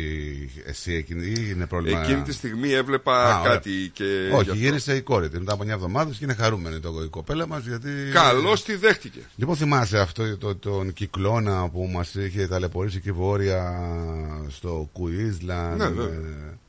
Λοιπόν, έχει γίνει κάτι εκπληκτικό. Έχουμε μια ζώνη σύννεφων μήκους πέντε χιλιάδες πεντακόσια χιλιόμετρων που αφήνει πίσω το πως φεύγει ο συγκεκριμένος κυκλώνας. Γιατί δεν έχει φύγει ακόμα, γυρνάει γύρω-γύρω εκεί, περιφέρεται. Λοιπόν, πέντε χιλιάδες πεντακόσια χιλιόμετρα καθώς αποχωρεί λοιπόν. Πολύ μεγάλο το, το νούμερο. Τεράστια η έκταση. Ε, δεν θα πάμε σε ακόμα σε break, έχουμε ακόμα δέκα λεπτά και πάμε σε άλλες ειδήσεις. Έχουμε τους ε, οδηγούς ταξί. Ναι. Ε, ειδικά στη Νέα Νότια Ουαλία που έχει ξεκινήσει αυτό το πράγμα, να είναι εξοργισμένοι Γιατί η Uber προσφέρει πλέον μια καινούργια υπηρεσία. Τι υπηρεσία? Mm. Είναι μια υπηρεσία τηλεφωνικής κλήσης, ναι, για τους ηλικιωμένους Αυστραλούς, οι οποίοι δεν μπορούν και δεν είναι εξοικειωμένοι με το app της Uber. Να παίρνουν τηλέφωνο οι ηλικιωμένοι. Συγγνώμη λίγο, και ποιοι είναι δυσαρεστημένοι? Οι οδηγοί ταξί. Γιατί σου λέει, εμάς παίρναν τηλέφωνο τώρα και καλούσαν. Εσείς την παίρνετε μες στα χωράφια μας. Κατάλαβες? Γιατί δεν έχουν πολύ καιρό στην πραγματικότητα, στην πραγματικότητα είναι άλλη μια σελίδα που μπαίνει στον ανταγωνισμό. Γιατί μέχρι τώρα οι ηλικιωμένοι τι κάνανε? Παίρνανε τηλέφωνο ε, ναι, το ταξί, εντάξει, και πήγαινε το ταξί. Τώρα η Uber τι κάνει? Από τις πέντε το πρωί μέχρι τις οκτώ το βράδυ θα, είναι προσ... θα έχουν πρόσβαση μέσω σταθερού τηλεφώνου. Με λίγα λόγια, τους πήραν όλη την πίτα. Είχαν πάρει τη μισή, τώρα πάνε να την πάρουν όλοι. Εδώ τώρα έχουν μπει και στην Ελλάδα, αλλά μπαίνουν δια της πλαγίας. Ναι. Τώρα κάτσε να δεις. Εν τω μεταξύ είναι τόσο πονηρό αυτό που γίνεται, που δεν μπορούν να το συλλάβουν. Έχουν πάρει την Uber οι ταξιτζίδες. Ναι, μόνο. Κάποια στιγμή όμως αυτά τα αυτοκίνητα θα θέλουν αντικατάσταση. Ε, σίγουρα. Είναι... Το ταξί θα κοστίσει. Συγγνώμη λίγο. Θα ισχύει και στην Ελλάδα το δεκα, δεκαετία, ε, εννιαετία που είναι για τα αυτοκίνητα. Ε, λογικά, ναι. Δεν ξέρω. Ναι, αλλά κάποια στιγμή το ταξί θα πρέπει να αλλάξει. Και έχει κόστος το να βάλεις ταξίμετρα, κέρατα, αυτά από, από εδώ, από εκεί. Να μας πει, να, αυτό μπορούσε να μας δώσει την πληροφορία ο Γιάννης. Και ο Γιάννης ο δικός μας. Ο Γιάννης. Ο Γιάννης, ναι. Και ο Γιάννης της Ανθούλας που ξέρει. Λοιπόν, πάμε στην Ανδριάννα. Το, Good, μα, το app λέει σταμάτησε, δεν υπάρχει ήχος. Σε εμάς. Έτσι λέει ο Μάνος. Ο Μάνος λέει ότι σταμάτησε. Ο το... Μάνος. Για ναι, να το τσεκάρω. Για να τσεκάρισε το. Να δούμε ε, αν το σημαίνει. Καλημέρα κύριε Ανδριάννα. Καλημέρα κύριε Νίκο. Τι κάνετε? Και ο Γιάννης της. Πολύ καλά, εσείς? Όχι, μια χαρά είναι το app. Μια χαρά δουλεύει το app, ε, φίλε Μάνο. Και το δικό μου το ραδιάκι το ακούω στο άλλο δωμάτιο, μια χαρά δουλεύει. Κάνε, κλείστε τις εφαρμογές, ο κίνδυνος κάτι το επηρεάζει και πας να πάτα play. Έλα Μάνος, έλα Μάνος. Έλα Μάνο, κάντο. Πού είστε Ραδιάνα? Καλημέρα. Καλημέρα παιδιά, καλά είσαστε? Δόξα τω, καλά. Ε, νομίζουμε ότι είμαστε καλά, αφού μας ακούσει εδώ, καλά, μιλάμε, είμαστε και καλά. Έτσι. Και χαίρομαι κάθε φορά σας ακούω, δεν χάνω πρόγραμμα με τίποτα. Λοιπόν, τιμή μας. Α, ορίστε. Τιμή μας. Και δική μου τιμή που είσαστε εκεί. Α, παιδιά, θα ήθελα να πω για την Παυλίνα. Θα πρέπει να έχει κάνει την εγχείρηση τώρα. Αλλά μου είχε πει μη στεναχωριέσαι Ανδριάννα, θα μείνω δύο-τρεις ημέρες στο γιο μου με την ύφη της, τα εγγονάκια της. Α, για να την προσέχουν, α, λέει, ωραία, να μην μπράβο. Κάνει δουλειές. So, μόλις θα γυρίσει θα μας πάρει τηλέφωνο. Εντάξει, ωραία, εμείς, εμείς επιχειρήσαμε όλα να την πάρουμε, καλά, γιατί ανησυχήσαμε, αλλά πάνω το σηκώνει, είναι κλειστό, κάτι συμβαίνει. Ναι, δεν είναι σπίτι της, δεν εντάξει, είναι, εντάξει. Γιατί θα πηγαίνει εκεί μέχρι να, να στρώσει νομίζω το μάτι δεν της. Δεν έχει και κινητό. Δεν έχει κινητό, όχι. Μπράβο, ναι, ναι, ναι. Σαν εμένα και εγώ το έχω, έχω, αλλά δεν το κάνω use ποτέ. Άσε με ρε που δεν έχεις κινητό. Έχει, αλλά έχω δεν το χρησιμοποιεί. Καλές. Το έχει για εκτακτή ανάγκη. Ναι, ναι, ναι. Yeah, δεν το χρησιμοποιώ. Δεν δε, δε μ' αρέσει, δεν ξέρω. Και κάθε φορά που το ανοίγω με δίνει σαν κεφαλόπονο, επειδή η ιδέα μου είναι... Ε, η ιδέα σου είναι just... τώρα, εντάξει, δεν είναι... I just don't like it. Δεν ε, μ' αρέσει πολύ, τέλος πάντων. Αλλιώς εμείς θα είχαμε... Και δεν το χρειάζομαι, παιδιά. Γιατί είμαι σπίτι...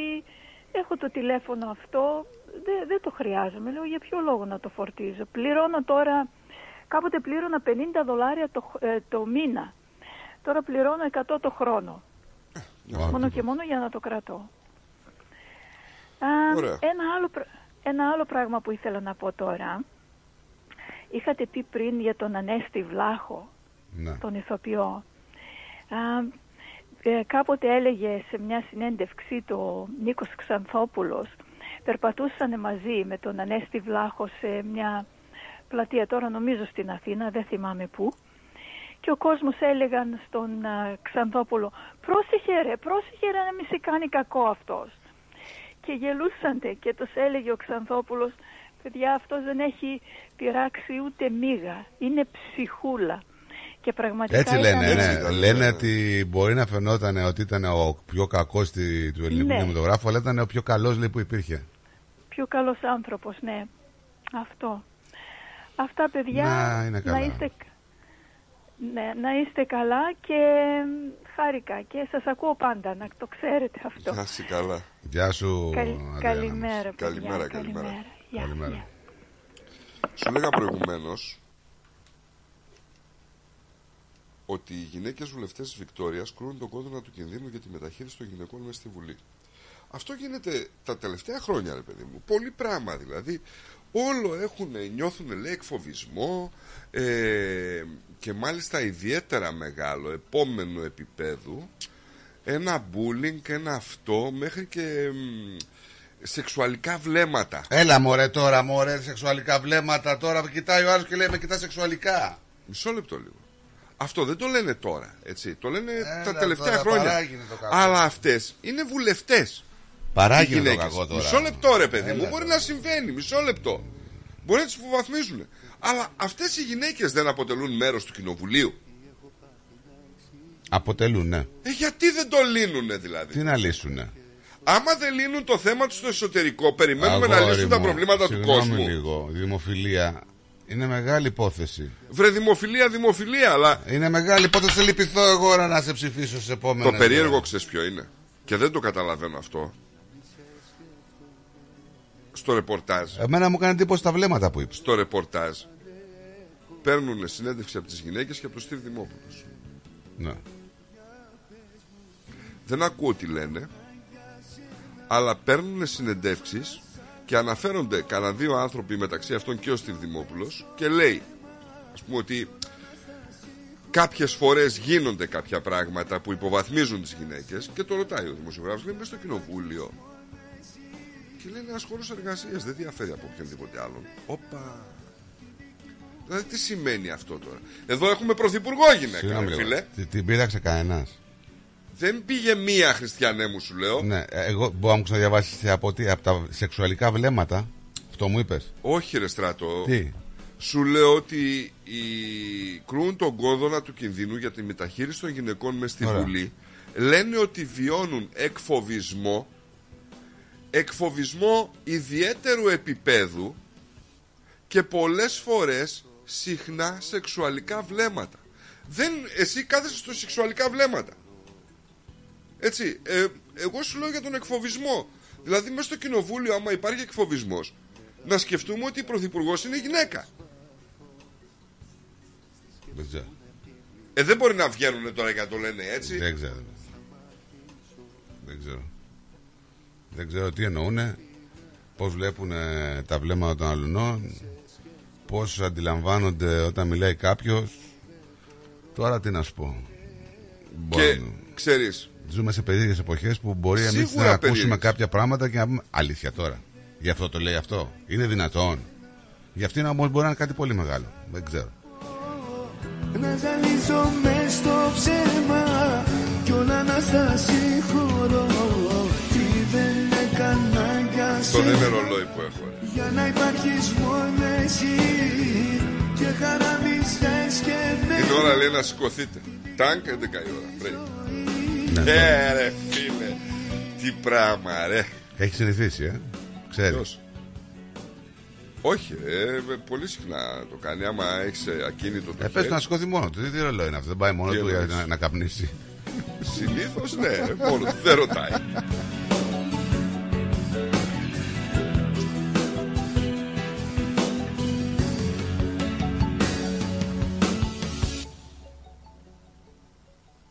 Λοιπόν, τώρα θα πάμε σε διαλυματάκι. Ε, το κατάλαβα.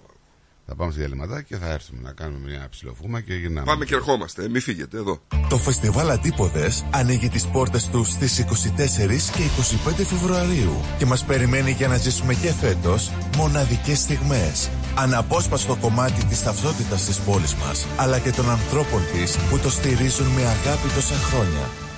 Μαζί μας η πιο σπουδαία ερμηνεύτρια της γενιάς της, η Μελίνα Σλανίδου, που θα δώσει μοναδικό παλμό με τις επιτυχίες της. Και φέτος όλοι οι δρόμοι οδηγούν στο Φεστιβάλ Αντίποδες. Σας περιμένουμε. Για τις πιο δύσκολες ώρες σας, είμαστε κοντά σας. Με κατανόηση, συνέπεια και επαγγελματισμό, όπως απαιτούν οι περιστάσεις. Παναγιώτης Τζιότζης, Orthodox Funeral Services.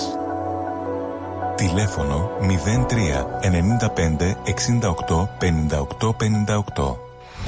Moss Property Consultants. Συμβουλευτική υπηρεσία διαχείρισης ακινήτων. Για να μην έχετε προβλήματα με την ενοικίαση και διαχείριση των ακινήτων σας, η πολυετής πείρα και ο επαγγελματισμός μας εξασφαλίζουν την αξιόπιστη και αποτελεσματική διαχείριση της ακίνητης περιουσίας σας.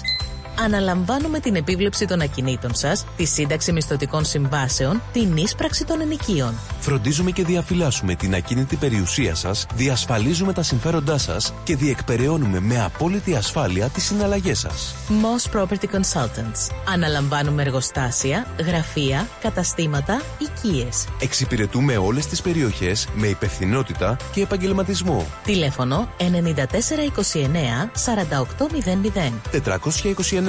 Bridge Road, Richmond. Moss Property Consultants. Αξιοπιστία και ασφάλεια. Are you thinking about renovating, building, or buying? Whether you're building your dream home, your business, or your future, at Bank of Sydney, we're with you.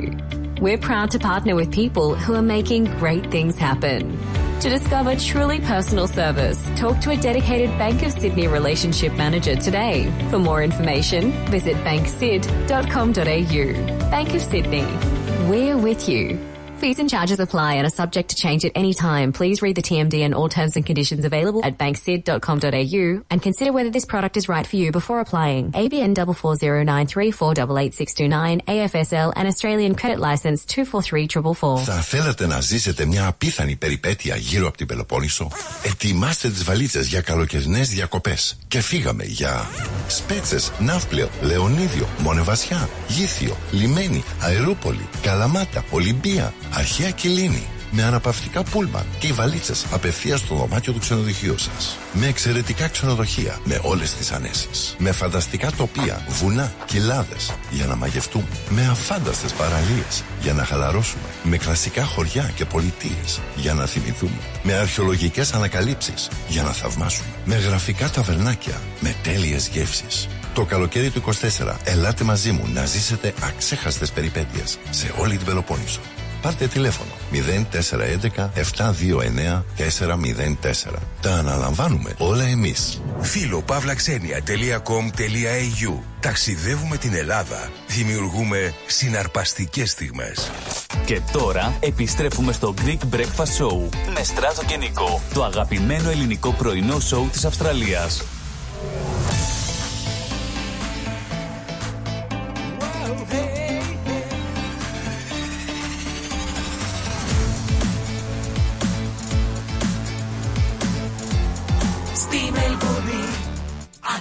Ρυθμό.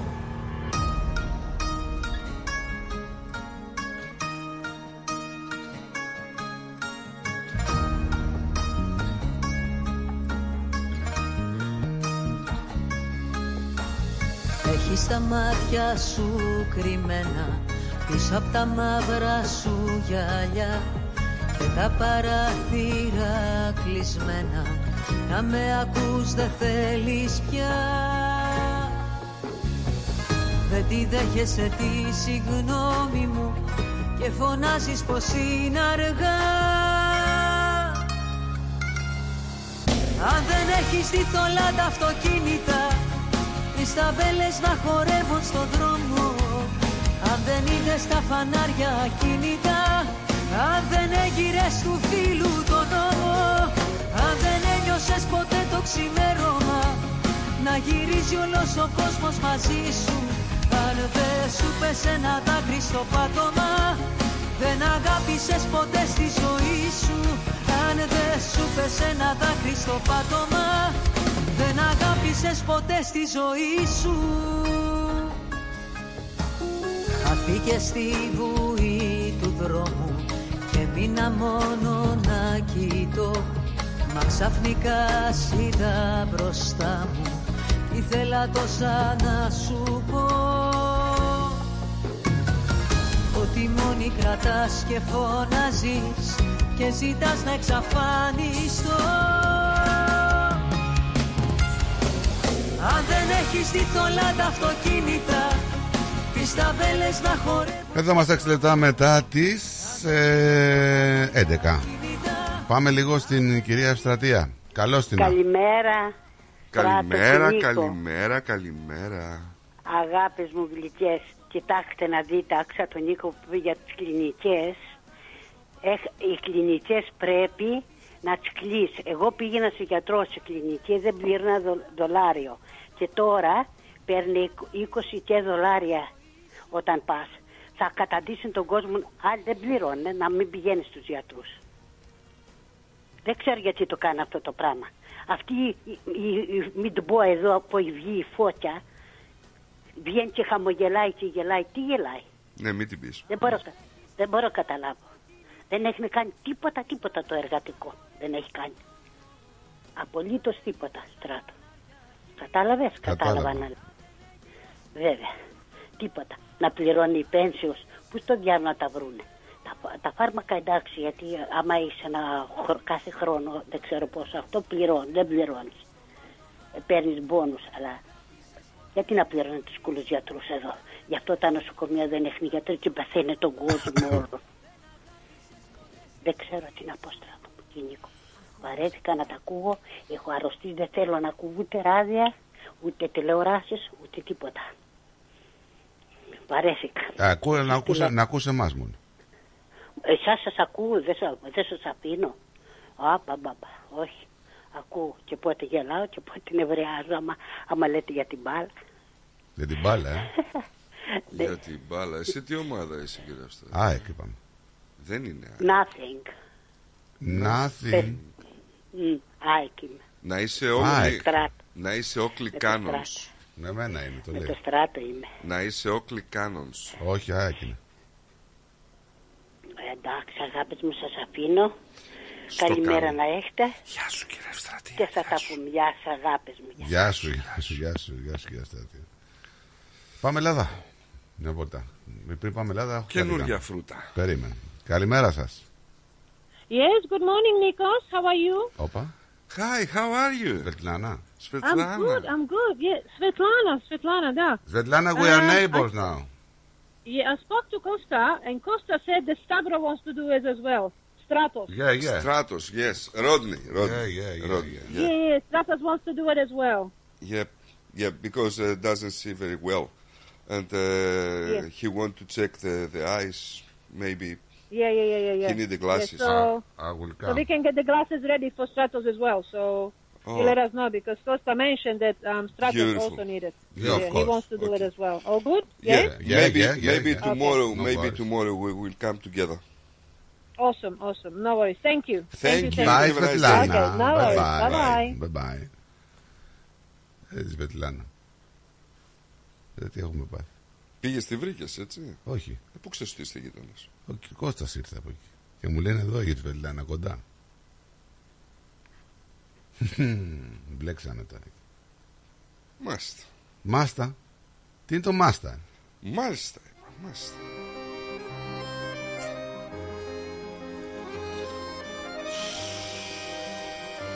Καινούργιο φρούτο έχουμε στην Ελλάδα. Τι έγινε, βέβαια. Έχουμε το YouTuber Χαγιάτ. Ποιος είναι αυτός? Α... Ποιος είναι ο Χαγιάτ? Έχω δει και τα βίντεο του. Ναι. Τον τσιμπήσανε. Συνελήφθη λοιπόν τις μεσημβρινές ώρες έξι Φεβρουαρίου δύο χιλιάδες είκοσι τέσσερα σε περιοχή της Αττικής, τριανταπεντάχρονος για εμπόρια ανθρώπων. Τι εννοείς? Σωματική βλάβη αδυνάμων ατόμων με την επιβαρυντική περίσταση του άρθρου περί εγκλημάτων με ρατσιστικά χαρακτηριστικά λόγω αναπηρίας. Τι έκανε δηλαδή? Ο κατηγορούμενος λοιπόν, τουλάχιστον από τον Ιανουάριο του είκοσι τρία, διατηρούσε προφίλ σε πλατφόρμα κοινωνικής δικτύωσης χρησιμοποιώντας ψευδώνυμο, στο οποίο μετέδιδε σε ζωντανή σύνδεση κακοποιητικές συμπεριφορές σε βάρος ατόμων με νοητική στέρηση με σκοπό το παράνομο οικονομικό του όφελος. Συγκεκριμένα, οι πράξεις αυτές είχαν ύβρις, σωματικές βλάβες και σεξουαλικές πράξεις, τις οποίες ζητούσαν θεατές που παρακολουθούσαν. Ζητούσαν οι θεατές. Σε ζωντανή ροή, πληρώνοντας το ανάλογο χρηματικό ποσό. Ο ανωτέρως συνελήφθη στην οικία του από αστυνομικούς του τμήματος αντιμετώπισης ρατσιστικής βίας στο πλαίσιο του αυτοφόρου, καθώς τις πρώτες πρωινές ώρες σήμερα προέβησε νέα ζωντανή μετάδοση τέτοιων πράξεων εις βάρος αδυνάμων ατόμων, τα οποία και μεταφέρθηκαν σε δομή φιλοξενίας. Κατασχέθηκαν επτά σκληροί δίσκοι και τέσσερα κινητά τηλέφωνα, ενώ ο συλληφθής θα οδηγηθεί στην αρμόδια εισαγγελική αρχή. Να σου πω ότι είδα το βίντεο, να σου, να σου πω ότι δείχνει. Υπάρχουν ε, άτομα, ε, η αλήθεια είναι yeah, διαφόρων ε, φυλών, να σου το πω έτσι. Ρε φίλε, εμένα μου κάνει εντύπωση ότι αυτοί, αυτοί οι μισάνθρωποι έχουν τόσο πολύ κοινό, πραγματικά ανεξήγητο, δεν μπορώ να καταλάβω. Δηλαδή αυτοί που κάθονται και τους παρακολουθούν. Λοιπόν, τι έχουμε πάθει ρε φίλε σε κοινωνία. Ε, είναι τρομερό το βίντεο. Θα προσπαθήσω να στο στείλω. Α, μπορώ να στο στείλω στο YouTube. Λοιπόν, και απορώ γιατί το YouTube δεν το έχει κατεβάσει. Κοιτάξτε, κακοποιη, κα, η κακοποιητική συμπεριφορά που έχει να κάνει με την... Με δες το... λίγο το βίντεο και προχώρα το για να δεις ότι δεν είναι μόνο αυτό που δείχνει, είναι και άλλα πράγματα. Έτσι. Ε, λοιπόν, αν προχωρήσεις το βίντεο θα δεις ότι... Ε, έχει μέχρι τάζερ.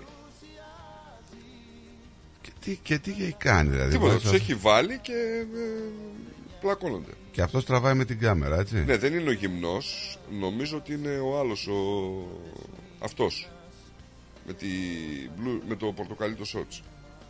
Τι να πω ρε φίλε, δεν ξέρω πραγματικά. Εντάξει, άλλοι σκοτώνονται, έτσι. Οι άλλοι παίζουν μπουνιές με γάντια.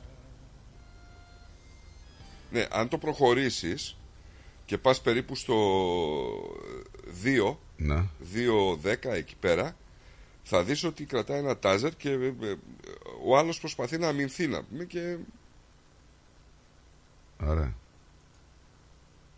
Είναι δυνατόν? Είναι. Και οι άλλοι κάθονται και παρακολουθούν και γελάνε. Και γελάνε, ναι. Τι να πω ρε φίλε. Ναι, και συνεχίζει, έτσι. Έκπληκτος. Τι έκπληκτος, έκπληκτος από τι? Από την ανοησία των ανθρώπων. Τι, ε, αυτοί οι άνθρωποι τώρα... Ε, αυτοί οι άνθρωποι κάθονται και παρακολουθούν αυτό με το μακάκ. Πραγματικά, δηλαδή, δεν ξέρω. Τι έχουμε κάνει ρε φίλε, καλά τα λέγω κάθε μέρα. Τι κάνουμε λάθος να πούμε, και, και μας έχει κάνει ο Θεός έτσι.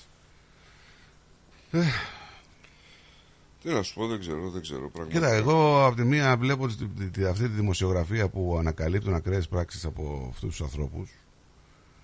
Απ' την άλλη δεν έχω δει να γίνει. Γιατί η κακοποιητική συμπεριφορά δεν είναι μόνο σωματική. Έτσι. Είναι και λεκτική. Είναι και αυτό που έκανε η κυρία Πάνια πολλά χρόνια. Με ανθρώπους που είχαν προβλήματα. Έτσι. Και αυτό είναι ένα είδος κακοποιητικής συμπεριφοράς. Μπορεί να μην ήταν YouTuber και να ήταν σαν κανάλι, αλλά ουσιαστικά. Υπήρχε μια κακοποιητική συμπεριφορά, όχι σωματική, από την κυρία Πάνια, σε ανθρώπους που είχαν ε, προβλήματα και έκανε νούμερα με αυτούς τους ανθρώπους. Τώρα, άμα κάνω λάθος, συγχωρέστε με, για λέγω ότι το έβλεπα. Εχθές, συγκεκριμένα, διάβαζα κάτι και δεν, θα σου το πω γιατί δεν το έχω ούτε μπροστά μου, ούτε το θυμάμαι ακριβώς. Ε, η Ναταλία Γερμανού κάλεσε τον Λάκη Λαζόπουλο σε μια εκπομπή της, δεν ξέρω εγώ τι έγινε εκεί πέρα. Πριν ξεκινήσει η συνέντευξη με τον Λαζόπουλο, ας πούμε, λέει ότι έχουμε, λέει, μια ιστορία με τον κύριο Λαζόπουλο, την οποία λέει θέλω να μοιραστώ μαζί σας. Ναι. Παλιότερα, λέει, ήμουν, λέει, σε ένα σοου, το οποίο ήμασταν κριτική επιτροπή με το Ψινάκι και με έναν άλλον κύριο, δεν θυμάμαι τώρα το όνομά του. Ε, γνωστός κι αυτός. Ναι. Κατά τη διάρκεια, λέει, του σοου που κάναμε, υπήρχε μια, ήρθε λέει, μια ακροάτρια, η οποία, μια διαγωνιζόμενη, την οποία λέει, είπα λέει μια ατάκα. Η οποία ατάκα λέει έγινε και viral. Και ο κ. Λαζόπουλος λέει, με πήρε τηλέφωνο και μου είπε ότι αυτό που κάνατε στην εκπομπή ήταν εσχρό, τη χιλιαδιό, και έχετε απέναντί σας έναν άνθρωπο και τον κοροϊδεύετε. Του στείλα λέει email και του είπα ότι ξέρεις, δεν ήμουνα μόνο εγώ στην Επιτροπή εκεί πέρα, υπήρχαν και άλλοι άνθρωποι που το κάναν αυτό. Και μου απάντησε ότι εγώ από τους άλλους ανθρώπους το περίμενα, από σένα δεν το περίμενα. Αυτό, λέει, με έχει στιγματίσει, λέει, στη ζωή μου, και γι' αυτό έχω πει όχι σε πάρα πολλές κριτικές επιτροπές. Να πάει. Ναι. Και να πούμε ότι η Ναταλία θα, θα μπορούσε, είναι ένας άνθρωπος που θα μπορούσε πραγματικά να είναι σε μια κριτική επιτροπή. Ναι, ε, δεν έχω το άρθρο, δεν, ε, δεν ξέρω που ακριβώς είναι. Ε, θα ψάξω να το βρω. Δεν, δεν έχει να κάνει όμως, λογικό το ακούω, πολύ ωραίο αυτό που, που είπε. Πολύ ωραίο. Να, το, το βρήκα.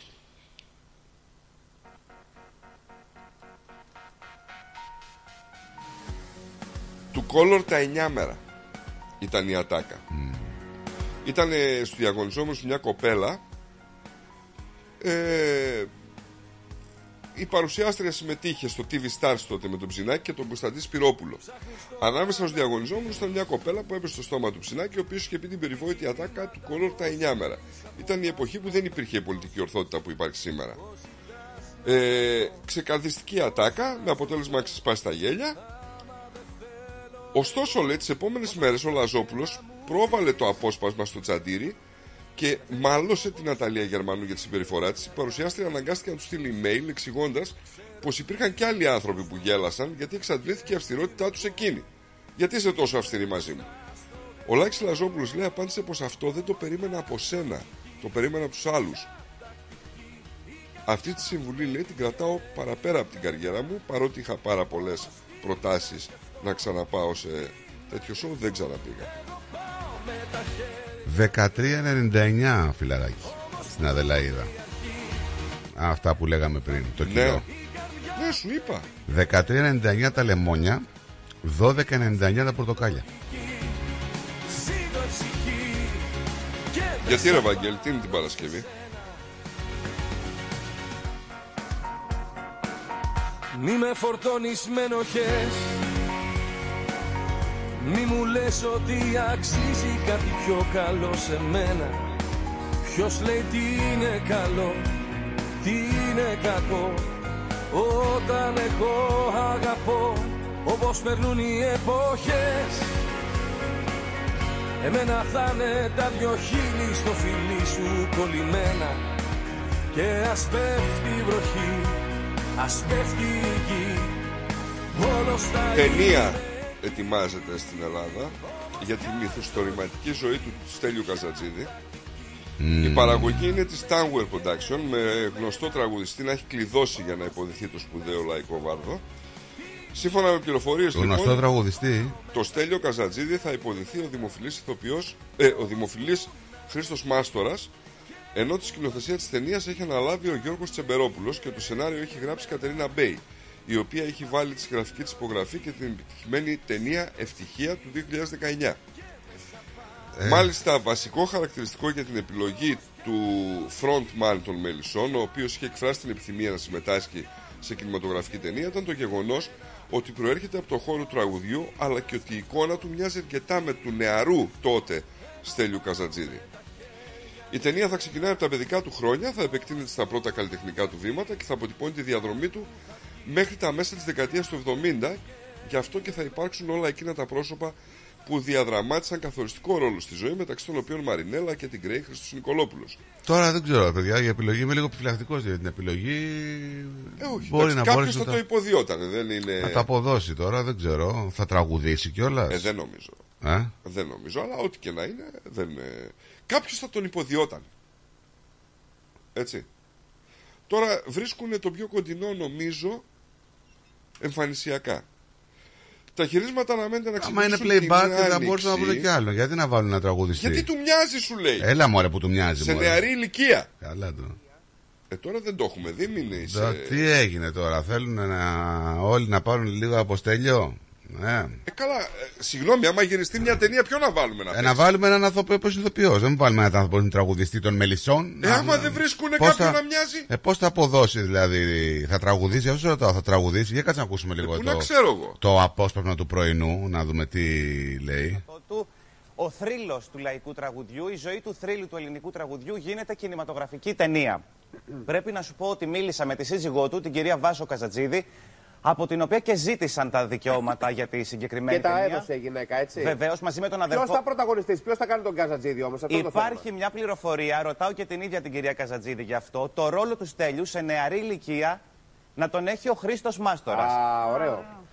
Θέλω Άρα, να λοιπόν, ακούσουμε αυτή είναι μια ωραία είδηση, ότι ο Χρήστος Μάστορας θα υποδηθεί το σπουδαίο Στέλιο Καζατζίδη στη νεαρή του ηλικία, ας πούμε. Και πρέπει, να σας πω, και πρέπει να σας πω ότι θα είναι μια πολύ μεγάλη παραγωγή και γι' αυτό το λόγο η ταινία θα βγει σε δύο μέρη.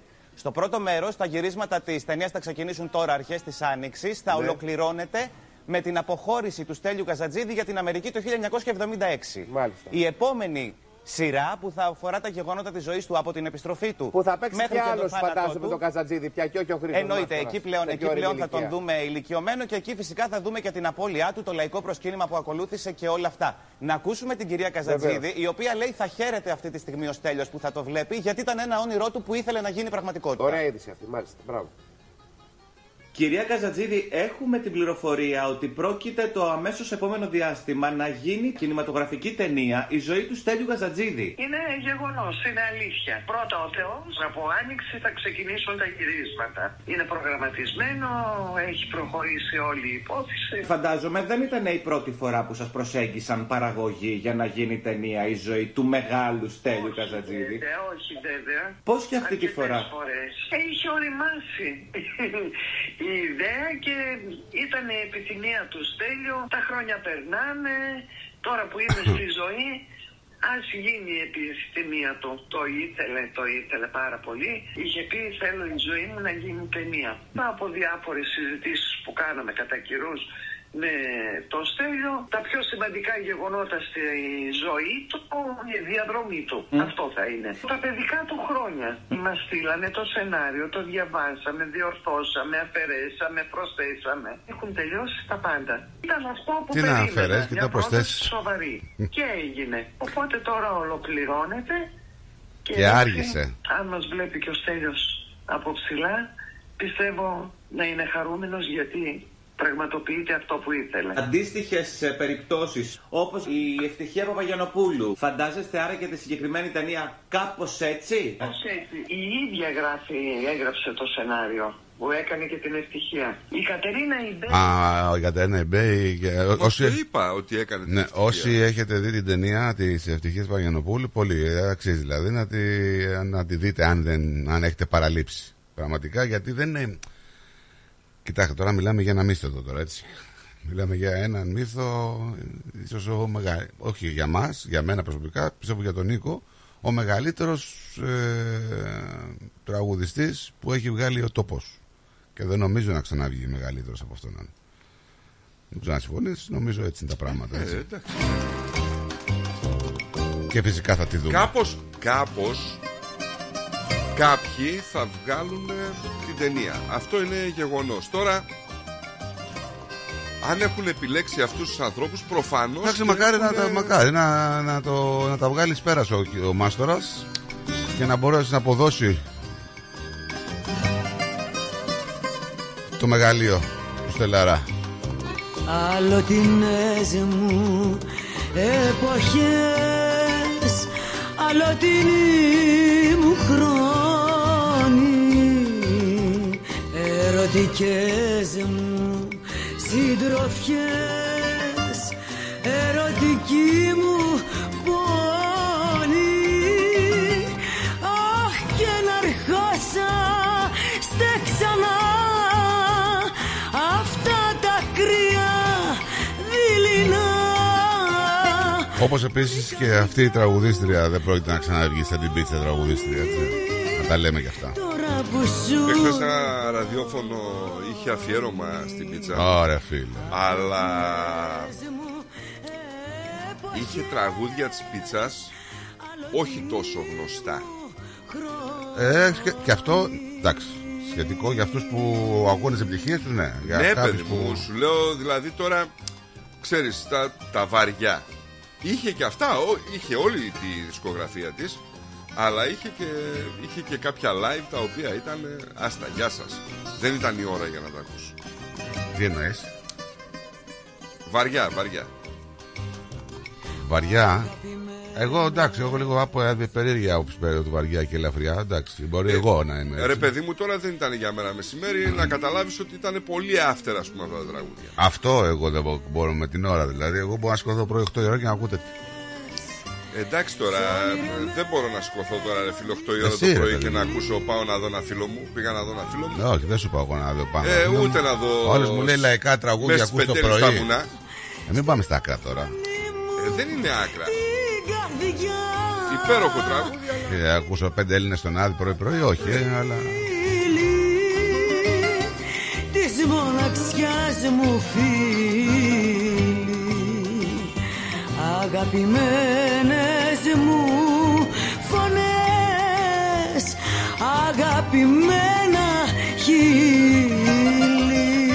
Θέλω, είμαι περίεργο να δω πώς θα αποτυπώσουν ε, τον Καζατζίδη και τις συνεργασίες του γενικότερα ε, και πώς θα, θα, πώς θα το α, αποτυπώσει ο συγγραφέας και ο σκηνοθέτης,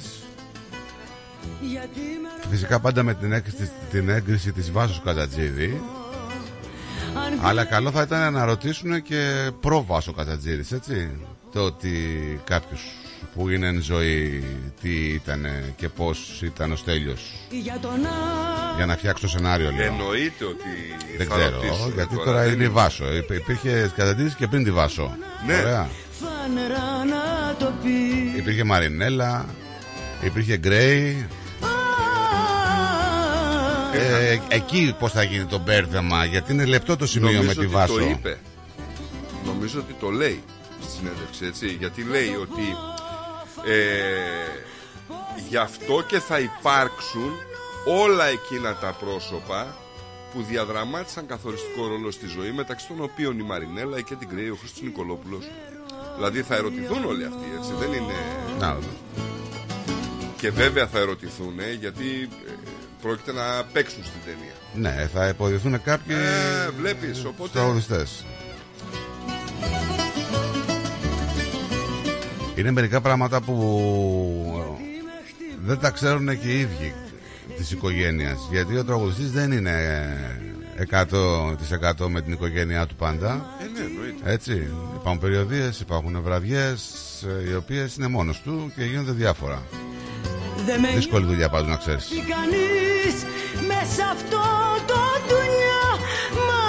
Καλημέρα στον Νίκο να στείλουμε, το Μαυρίδη. Καλημέρα.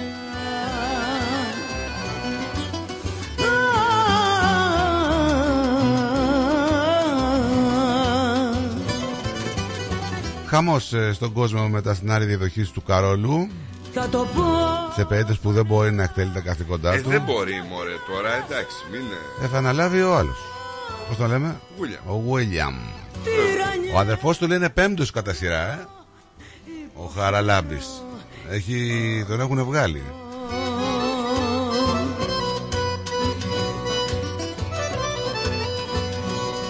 Κώστα Σταματάκη.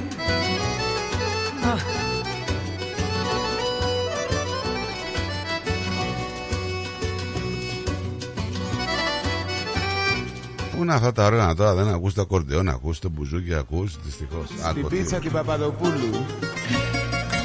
Άρε φίλε.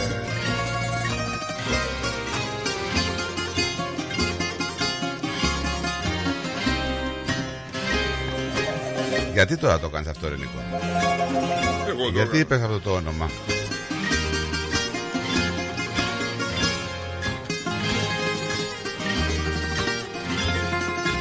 Η Ανθούρα λέει πίνω καφέ πρωινό με στέλιο και πίτσα. Διώξε με απόψε σαν αμαγρύ ολούλουδο και τη ζωή μου.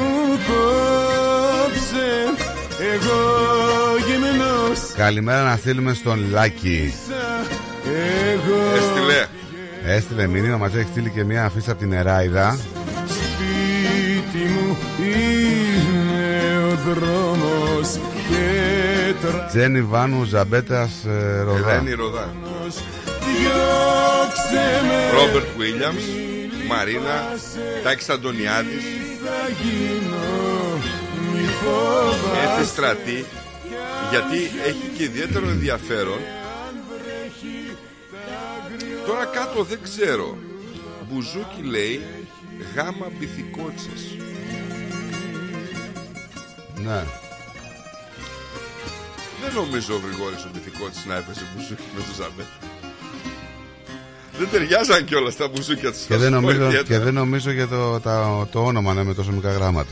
Ναι, Βαγγέλης Ιλινός.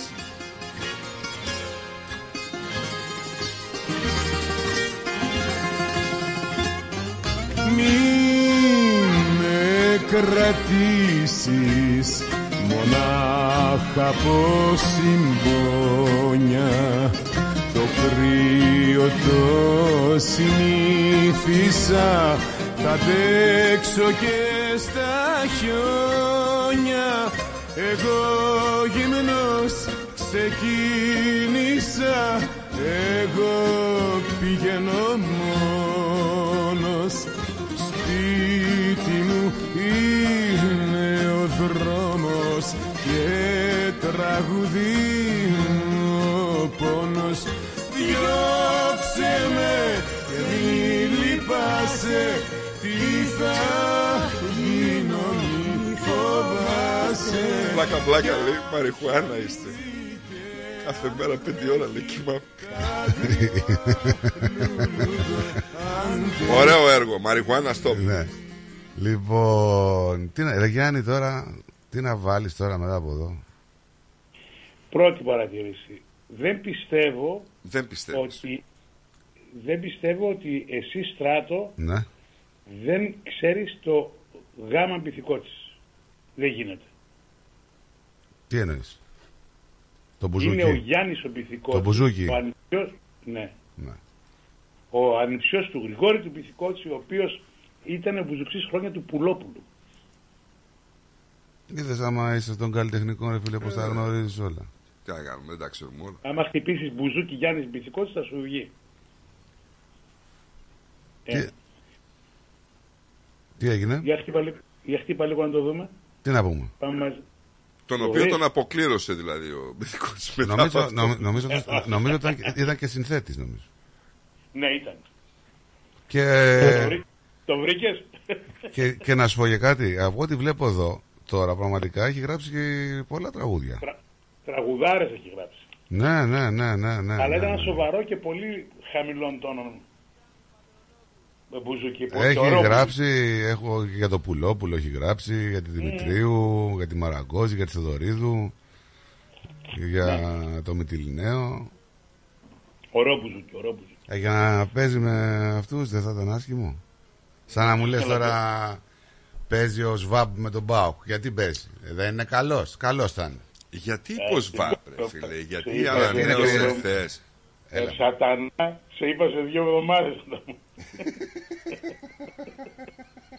Λοιπόν, όσο που είπες για τα όργανα, να θυμάσαι πάρα πάρα πολύ καλά ότι πώς να υπάρχουν, αφού δεν υπάρχει αισθητική πλέον αισθητική στο τραγούδι.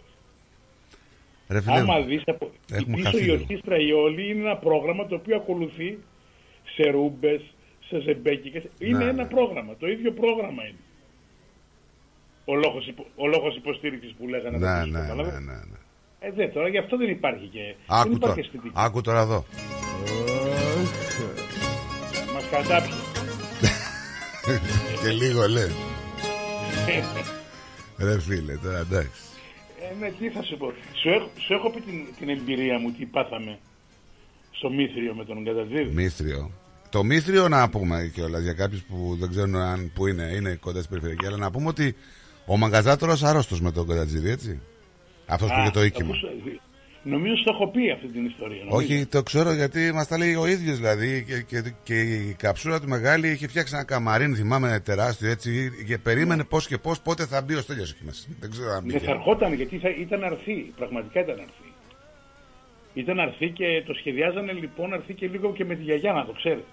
Ναι, ναι, αλλά έρθει μόνο η γιαγιά. Και θα γινόταν, προ, θα γινόταν λίγο ψηλοπόλεμο τότε. Καλά, εντάξει. Αλλά... Ήρθε, αυτό, αυτός είχε ένα, ο Καζατζίδης είχε έναν φίλο στην Αμερική και έκανε προξενιό τον γιο του με μια κοπέλα. Αλλά δεν το, δεν το λέγανε προξενιό, ρε παιδί μου, και τους κάναμε τραπέζι. Εμείς εκεί πρέπει να συναντηθούν όλες μαζί, οικογένειες, φίλοι και αυτά και το ένα και το άλλο. Ε, εμένα δεν, δεν μου το είπαν εμένα τώρα, αφού ήμουν εκεί, δούλευα εκεί. Και μου λέει το αφεντικό Γιάννη, έλα λίγο πάνω, θα σε χρειαστώ ρε σήμερα και αυτά. Και, ε, πάμε, λίγο έχουμε μια συγκέντρωση. Αλλά ξέ, γιατί δεν το λέγαμε, γιατί άμα πήγαινε από στόμα σε στόμα, μπορεί να έχει και χιλιάδες κόσμο απ' έξω. Ναι. Και ξέρεις, ο, ο Στέλιος είχε λίγο θέμα με τον κόσμο έτσι. Λοιπόν, ε, και πάμε πάνω και βλέπω ξαφνικά, λέω τι είναι εκεί πέρα και μου λέει κλείσει την πόρτα, θα σου πω. Ήμασταν καμιά δεκαριά άτομα το προσωπικό, η ορχήστρα κανονικά. Στάθης Νικολαίδης λέει, ε, η Ανθούλα. Ναι, ναι, ναι. Και κάποια στιγμή, θα σου πω τώρα το περιστατικό, το αφεντικό. Τον παρακαλούσαν το, το Στέλιο, μπήκε ο Στέλιος, πάθαμε όλοι, κοιτούσαμε έτσι. Λοιπόν, με τον μπήκε μέσα του λέει: πέστε, θα πας, πεις κάνα ποντιακό σήμερα. Πες ένα, ρε, ένα. Έλεγε: αφήστε τα. Θα τραγουδήσουν τα παιδιά, έλεγε. Αφήστε τα αυτά, αφήστε αυτά. Πάει κάποιος, του λέει: εσύ Στέλιο, τα παιδιά σε παρακαλάνε. Πες ένα ποντιακό, σε παρακαλώ. Και λέει: καλά, το Χρυσανθόπουλο, το λιγάρι που έπαιζε μαζί του, του λέει: Χρήστο, γιατί και ο Χρήστος Χρυσανθόπουλος ήταν μέτοχος εκεί πέρα. Του λέει: Χρήστο, παίξε το τσάμπαση. Και εγώ ήμουν πάνω στο φωτιστήριο και στο τέχιο και, στο, και, στο, και στον ήχο. Εκεί κοντά. Και μόλις άνοιξε το στόμα του και είπε «Ε, καέ» και έκανε με αυτό, γέμισε το μαγαζί. Τι έκανε.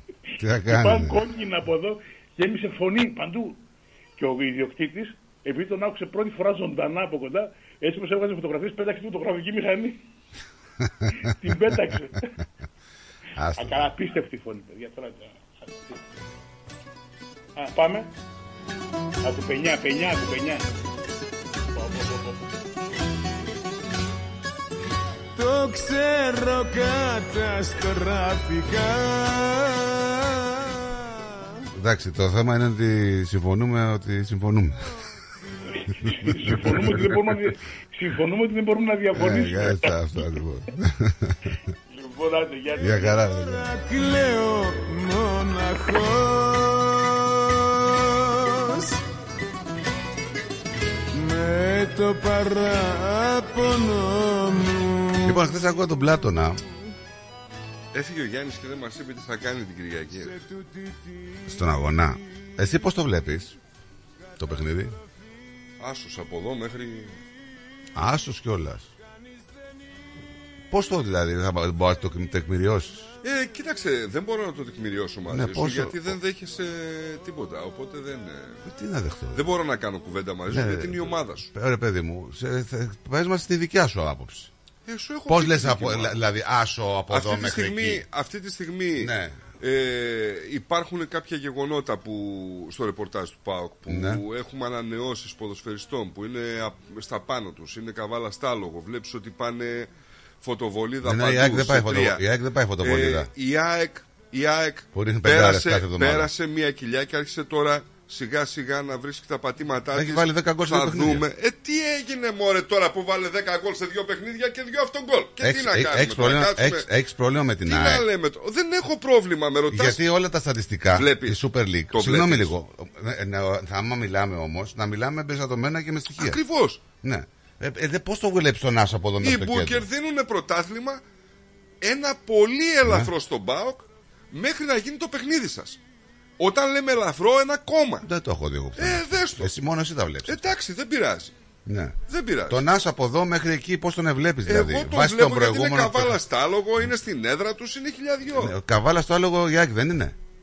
Ε, όχι, δεν τη βλέπω να είναι καβάλα στα λόγια. Γιατί δεν τη βλέπω? Ρε, με ρώτησε τη γνώμη μου τώρα. Θες να ναι, συζητήσουμε τη γνώμη μου? Ναι, αλλά δεν μου το, όχι, δεν δεν, δεν μου το τεκμηριώνεις. Δε, στο τεκμηρίωσα, σου είπα ότι πάει από νίκη σε νίκη. Ότι είναι μια πολύ καλά στρωμένη ομάδα. Ότι κατά γενική ομολογία αυτή τη στιγμή ναι. παίζει το καλύτερο ποδόσφαιρο. Και μέχρι εκεί. Εμένα δεν με συμφέρει που στο λέω. Γιατί παίζει το καλύτερο ποδόσφαιρο, δηλαδή? Επειδή το λέτε εσείς. Ε, γιατί. Τώρα θες να συζητήσουμε την άποψή μου. Ναι. Δηλαδή, πώς το λες αυτό, δηλαδή. Η ΑΕΚ δεν παίζει καλό ποδόσφαιρο. Στράτο, μου ζητάς την άποψή. Συγγνώμη, δεν παίζει καλό ποδόσφαιρο. Δεν έχει καλύτερους παίκτες. Δεν έχει καλό ποδόσφαιρο. Όχι τόσο όσο. Δεν έχει καλύτερους παίκτες η ΑΕΚ. Όχι τόσο όσο. Τι εννοείς, όχι. Όχι καλύτερους παίκτες. Όχι τόσο όσο. Δεν το καταλαβαίνω. Είναι πιο δεμένη η ομάδα του ΠΑΟΚ. Πώς να σου το πω. Ε, εγώ δεν μπορώ να καταλάβω. Μιλάμε για μια ομάδα που έχει κάνει ρεκόρ, έχει να χάσει ντέρμπι. δεκαπέντε παιχνίδια έχει να χάσει ντέρμπι. Κοντός ψαλμός αλληλούια. Ο ΠΑΟΚ έχει χάσει τα ντέρμπι. Παρ' όλα αυτά είναι πιο πάνω στη βαθμολογία από σένα. Εντάξει, γιατί η ΑΕΚ έχει αυτοκτονήσει. Δεν έχει να λέει αυτό. Έχει... Ποια δεν ομάδα ξέρω, δηλαδή. Δεν έχω δει και τα γκολ τους και αυτά, να σου πω την αλήθεια, και τις άμυνες και τις επιθέσεις τους. Έχει, νομίζω ο ΠΑΟΚ έχει καλύτερη επίθεση και άμυνα. Δεν ξέρω. Ορίστε, και αυτό είναι ένα στασίν. Ναι, αλλά υπάρχουν και άλλα που μπορείς να, να δεις. Ε, σύμφωνοι. Δηλαδή, η μία ομάδα έχει, ξέρω εγώ, περισσότερες ήττες, που είναι πρώτη. Καταλαβες. Η ΑΕΚ έχει μόνο μία ήττα στο πρωτάθλημα. Ρε, εσύ, η βαθμολογία τι λέει. Ε, τώρα για δύο βαθμούς μιλάμε, δεν μιλάμε. Ε, για δύο για βαθμούς έτσι. Μιλάμε. Γι' αυτό, σου λέει, γι' αυτό σου λέει και ο Μπουκ ότι μέχρι να γίνει το παιχνίδι αυτό, εγώ δίνω ένα τσικ παραπάνω, ίσα είναι ΑΕΚ και ΠΑΟΚ, αλλά ένα τσικ παραπάνω από ΠΑΟΚ. Τώρα, σαν ομάδες, σαν βάθος πάγκων, σαν ε, ποδόσφαιρο. Ε, όχι παίζει... βάθος πάγκων. Ο, ο ΠΑΟΚ παίζει με τι? Rotation τα, τα τρία τελευταία παιχνίδια. Η ΑΕΚ δεν παίζει με rotation. Μα δεν παρακολουθώ, σου λέω. Ε, τότε πώς μιλάς. Δεν παρακολουθώ. Εγώ βλέπω τον ρεπορτάζ. Μιλάμε για βάθος πάγκων, μιλάμε για παίχτες τώρα οι οποίοι έχεις στον πάγκο τρεις δεκάδες. Ωραία. Ωραία. Μην με τρελάνεις τώρα. Ωραία. Μου, μου... Μα δεν είναι μη σε τρελάνομαι. Ρωτάς την άποψή μου. Ναι. Και την άποψή μου τη συζητάς. Εντάξει. Α το δούμε. Δεν το υπάρχει λόγος. Α το δούμε. Το δούμε. Ακριβώς. Η ίδια ομάδα δεν ήταν που παίξε το τελευταίο παιχνίδι με την ΑΕΚ. Κοντός ψαλμός. Κοντός ψαλμός. Εντάξει, δεν είναι όλα μπορούν να κρυφθούν. Τώρα σου μιλάω εγώ για την εικόνα του ομάδας. Σου είπα εγώ, όχι. Έλα Δημήτρη. Σου είπα εγώ, όχι. Καλημέρα. Καλημέρα. Και αυτοί σακώνεσαι δύο φύλαφοι που έχετε το ίδιο χρώμα. Γιατί δηλαδή. Δεν συμφωνούν οι απόψεις μας. Λοιπόν, θα ακούσει και τώρα και τη δικιά μου άποψη. Βεβαίως. Ο Αλμίδα, άμα εκμεταλλευτεί αυτό το τέταρτο εικοσάλεπτο που έχει ο ΠΑΟΚ μέχρι να συγχρονιστεί, εκεί έχει βάλει γκολ. Ναι, αλλά όμως αυτό δεν το έδειξε στο τελευταίο παιχνίδι με τον Ατρόμητο. Ποιος? Ο ΠΑΟΚ. Με τον Ατρόμητο. Ναι. Ναι, γιατί δεν δέχτηκε πίεση, γιατί ο Ατρόμητος είχε βάλει δύο σειρές λεωφορεία, είπαμε. Ενδεχομένως. Όχι, ενδεχομένως έτσι ήταν. Τι...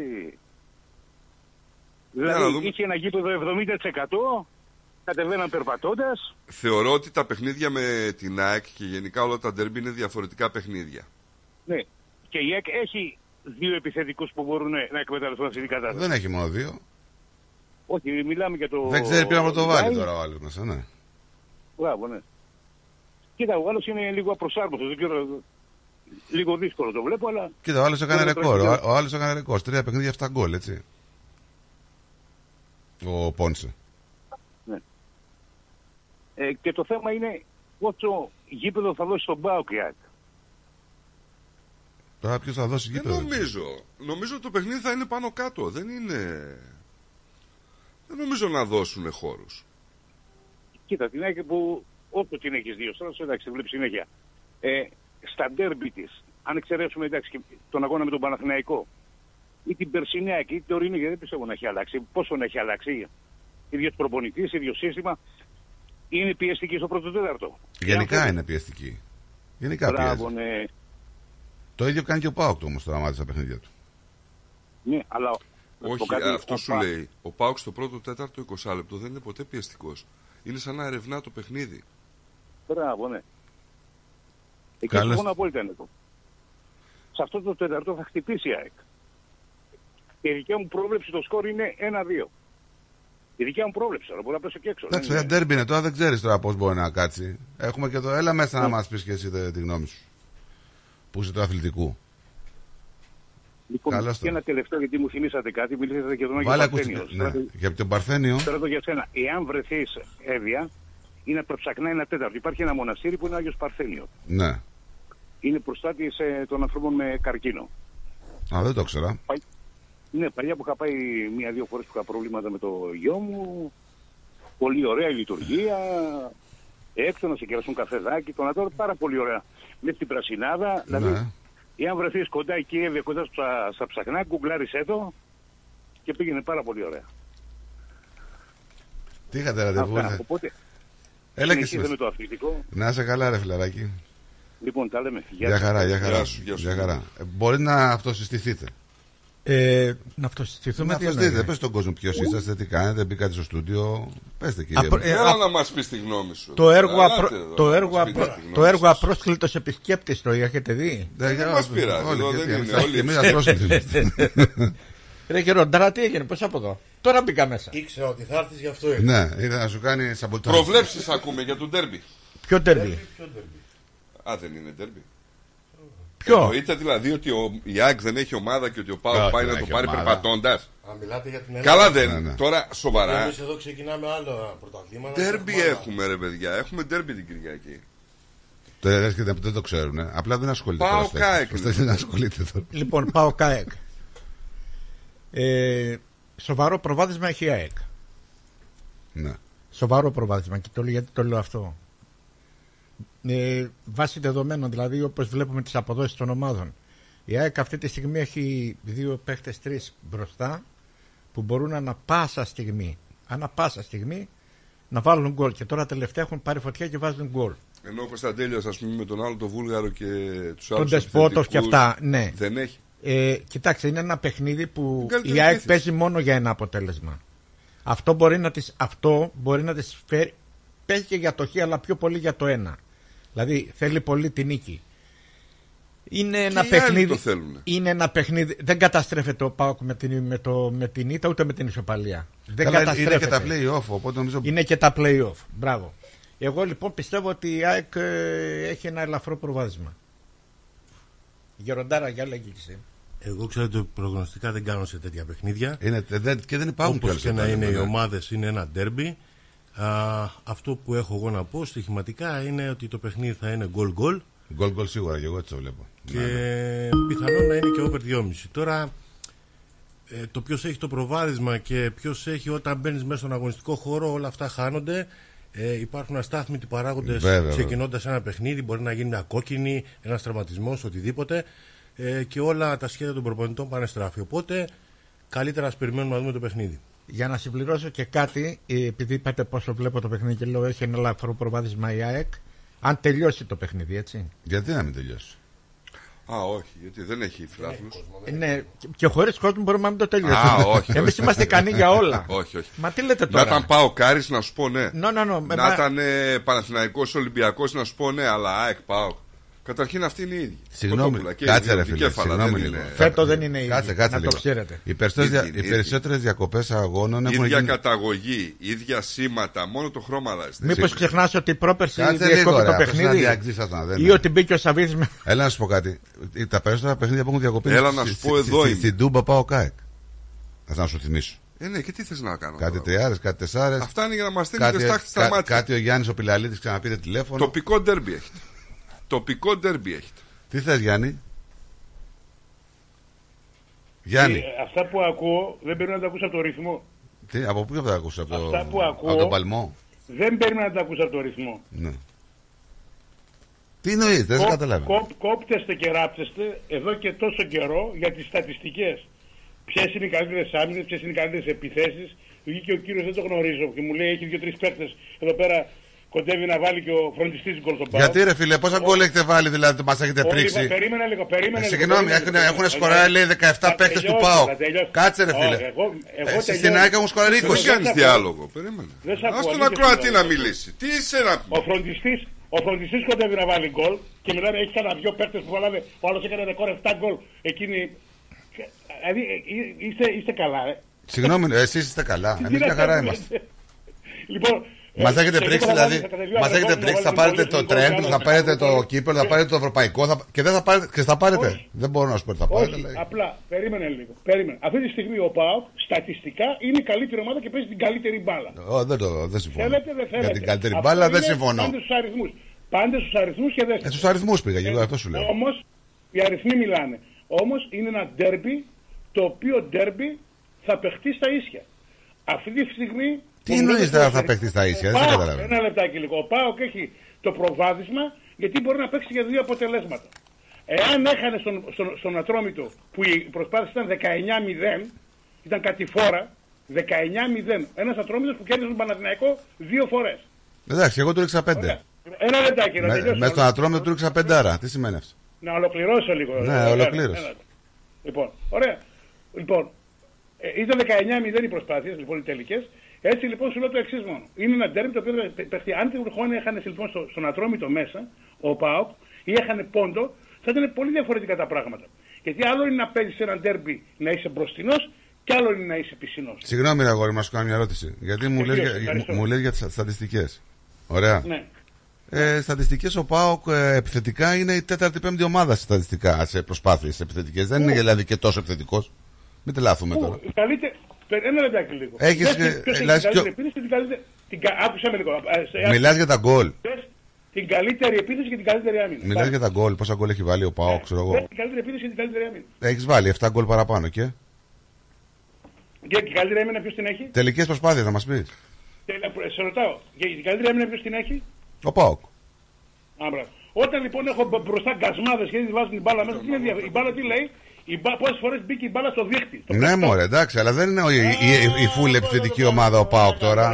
Δεν είναι φούλη. Πέρσι έπαιζε την καλύτερη μπάλα, σου το είπαμε. Φέτος δεν παίζει την καλύτερη μπάλα. Τι να κάνουμε. Ναι, την έπαιζε εσύ. Την παίζει εσύ την καλύτερη μπάλα που ήρθε στη Βιλαδόρια και κάνει το πρώτο σου του εβδομήντα πέντε. Άσα μα, Γιάννη. Τραβήξτε μια γραμμή στα τέμπιρε. Τραβήξτε μια γραμμή στα τέμπιρε. Τώρα μας πεις τώρα. Μακάρι να γίνει ωραίο παιχνίδι. Γιατί τα στατιστικά παιδιά δεν παίζουν μπάλα. Ναι, σίγουρα δεν παίζουν μπάλα. Οι φανέλες παίζουν. Οι καλύτερε επιθέσει ούτε καλύτερε. Θα παίζουν οι ποδοσφαιριστέ και ανάλογα σε τι κατάσταση βρίσκονται. Ότι χάρασε με τα τέρπι όλα ενώ. Μέσα στον Παναθηναϊκό ισοφαριστήκαμε στο, στην τελευταία επίθεση πρώτον, δεύτερον, κερδίσαμε τον Παναθηναϊκό, κερδίσαμε μέσα στο Καραϊσκάκι. Αυτά που δηλαδή δεν κατάλαβα καλά, γιατί λες μόνο αυτά που χάσαμε. Εντάξει, δεν είναι ομάδα των ντέρμπι τώρα ΠΑΟΚ και δεν έχει δείξει αυτό. Ωραία, θα το ε, δούμε την Κυριακή. Εγώ, προσω... εγώ... Θα το δούμε την Κυριακή. Εγώ προσωπικά κάνω πάρτι το τελευταίο καιρό μαζί σου. Ναι, θα το δούμε την Κυριακή. Πέντε χρόνια έχεις ζουν σφαλιάρα, συνέχεια πάντα ακούτε. Πώς ήταν σφαλιάρα, σφαλιάρα. Έλα ρε, τότε που έπιασε η μέση το, το τέτοιο να αναπτύξει. Πέρσι το... Πέρσι το, το πώς το λέγανε, που βάλουν στο κύπελλο. Από το πέμπτο λεπτό πέρσι στον τελικό με δεκαπέντε έπαιζε και έχασε δύο μηδέν. Ναι, εντάξει και. Ο Κωνσταντέλιος όταν... Κάνει ύπαθος, με την ΑΕΚ κάνει ύπαθος. Καλός παίκτης, αλλά ανύπαθος. Εδώ με κουβάλι, μπράτσα έβγαλες Αταλίδη από εδώ και από το κουβάλιμα του κυπέλου. Έλα μου, έχεις πάρει επτά κύπελα τώρα, από το έβδομο κύπελο το πήρα το εξήντα πέντε. Εσύ, εσύ, με σένα, με σένα μόνο, με σένα μόνο. Με σένα μόνο, εκείνος ο Μάνταλος έχει γίνει... Το εξήντα πέντε μου, ωραία. Το εξήντα πέντε το πήρα. Τους τελικούς κέρδισαν από τους τρεις και πήρες τον έναν. Άντε, γεια. Γεια σου, να είσαι καλά. Μη στεναχωριέσαι, θα γίνουν όλα καλά, θα γίνουν. Άσος είναι, ρε. Άσος είναι. Ο φιλοπαοξής μιλάει. Εγώ σε θέλω πρωταθλητή φέτος. Ναι. Γιατί δεν μπορούσε να γίνει πάω και γίνει Άρης. Καταλαβαίνεις. Λοιπόν, γενικά για να πούμε. Βλέπεις και ότι τη... δεν στρίβει ο άνθρωπος απέναντι. Λοιπόν, για να πούμε και την πραγματικότητα, δηλαδή την εικόνα. Ε, πράγματι, προσωπικά θα επιμένω δηλαδή ότι η ΑΕΚ θα, θα είναι μια άλλη ΑΕΚ στην Τούμπα. Μπορεί να φάει και πέντε γκολ. Γιατί άμα, παίξει, άμα πάει ε, για ναι, το εντάξει, αποτέλεσμα. Και εγώ το φοβάμαι άμα αυτό, πάει γιατί... για το αποτέλεσμα και παίξει λίγο ανοιχτά, μπορεί να φάει και πέντε γκολ. Όχι, γιατί δηλαδή ο ΠΑΟΚ έχει δείξει ότι άμα παίζει τι... ανοιχτά ο άλλος, μπορεί να του κάνει ζημιά. Ακριβώς. Θέλω να πω το εξής όμως, ότι λογικά ο ΠΑΟΚ αυτή τη στιγμή είναι πρώτο φαβορί από ποια άποψη. Ότι αν κοιτάξει κανένα στο πρόγραμμα, έχει να παίξει με τον Ολυμπιακό μέσα, θα παίξει με την ΑΕΚ μέσα. Εάν μπορέσει και φύγει, ενώ η ΑΕΚ έχει να παίξει με τον Άρη, που τώρα τελευταία βέβαια. Ε, ο Άρης όταν παίζει με την ΑΕΚ δεν ξέρω τα δύο, τα, δύο, ε... ναι, τα δύο τελευταία παιχνίδια ε, που έχω δει δηλαδή την ΑΕΚ με τον Άρη υπάρχει μια καλά, και με τον Άρη τώρα το παιχνίδι στο κύπελλο έπαιρνε φάει τέσσερα γκολ και πήγε στα πέναλτι. Όλο το πρωτάθλημα παιδιά θα παιχτεί στα play-off και αριθμιστές του πρωταθλήματος. Γιατί δεν μας κερδίζει η στατιστική σας και η καλύτερη επίθεση? Γιατί ήσουν τυχερός ρε φίλε. Τι θα πει μου τυχερός? Ήσουν τυχερός, βάζεις πέντε γκολ. Μπάλα έπαιζα.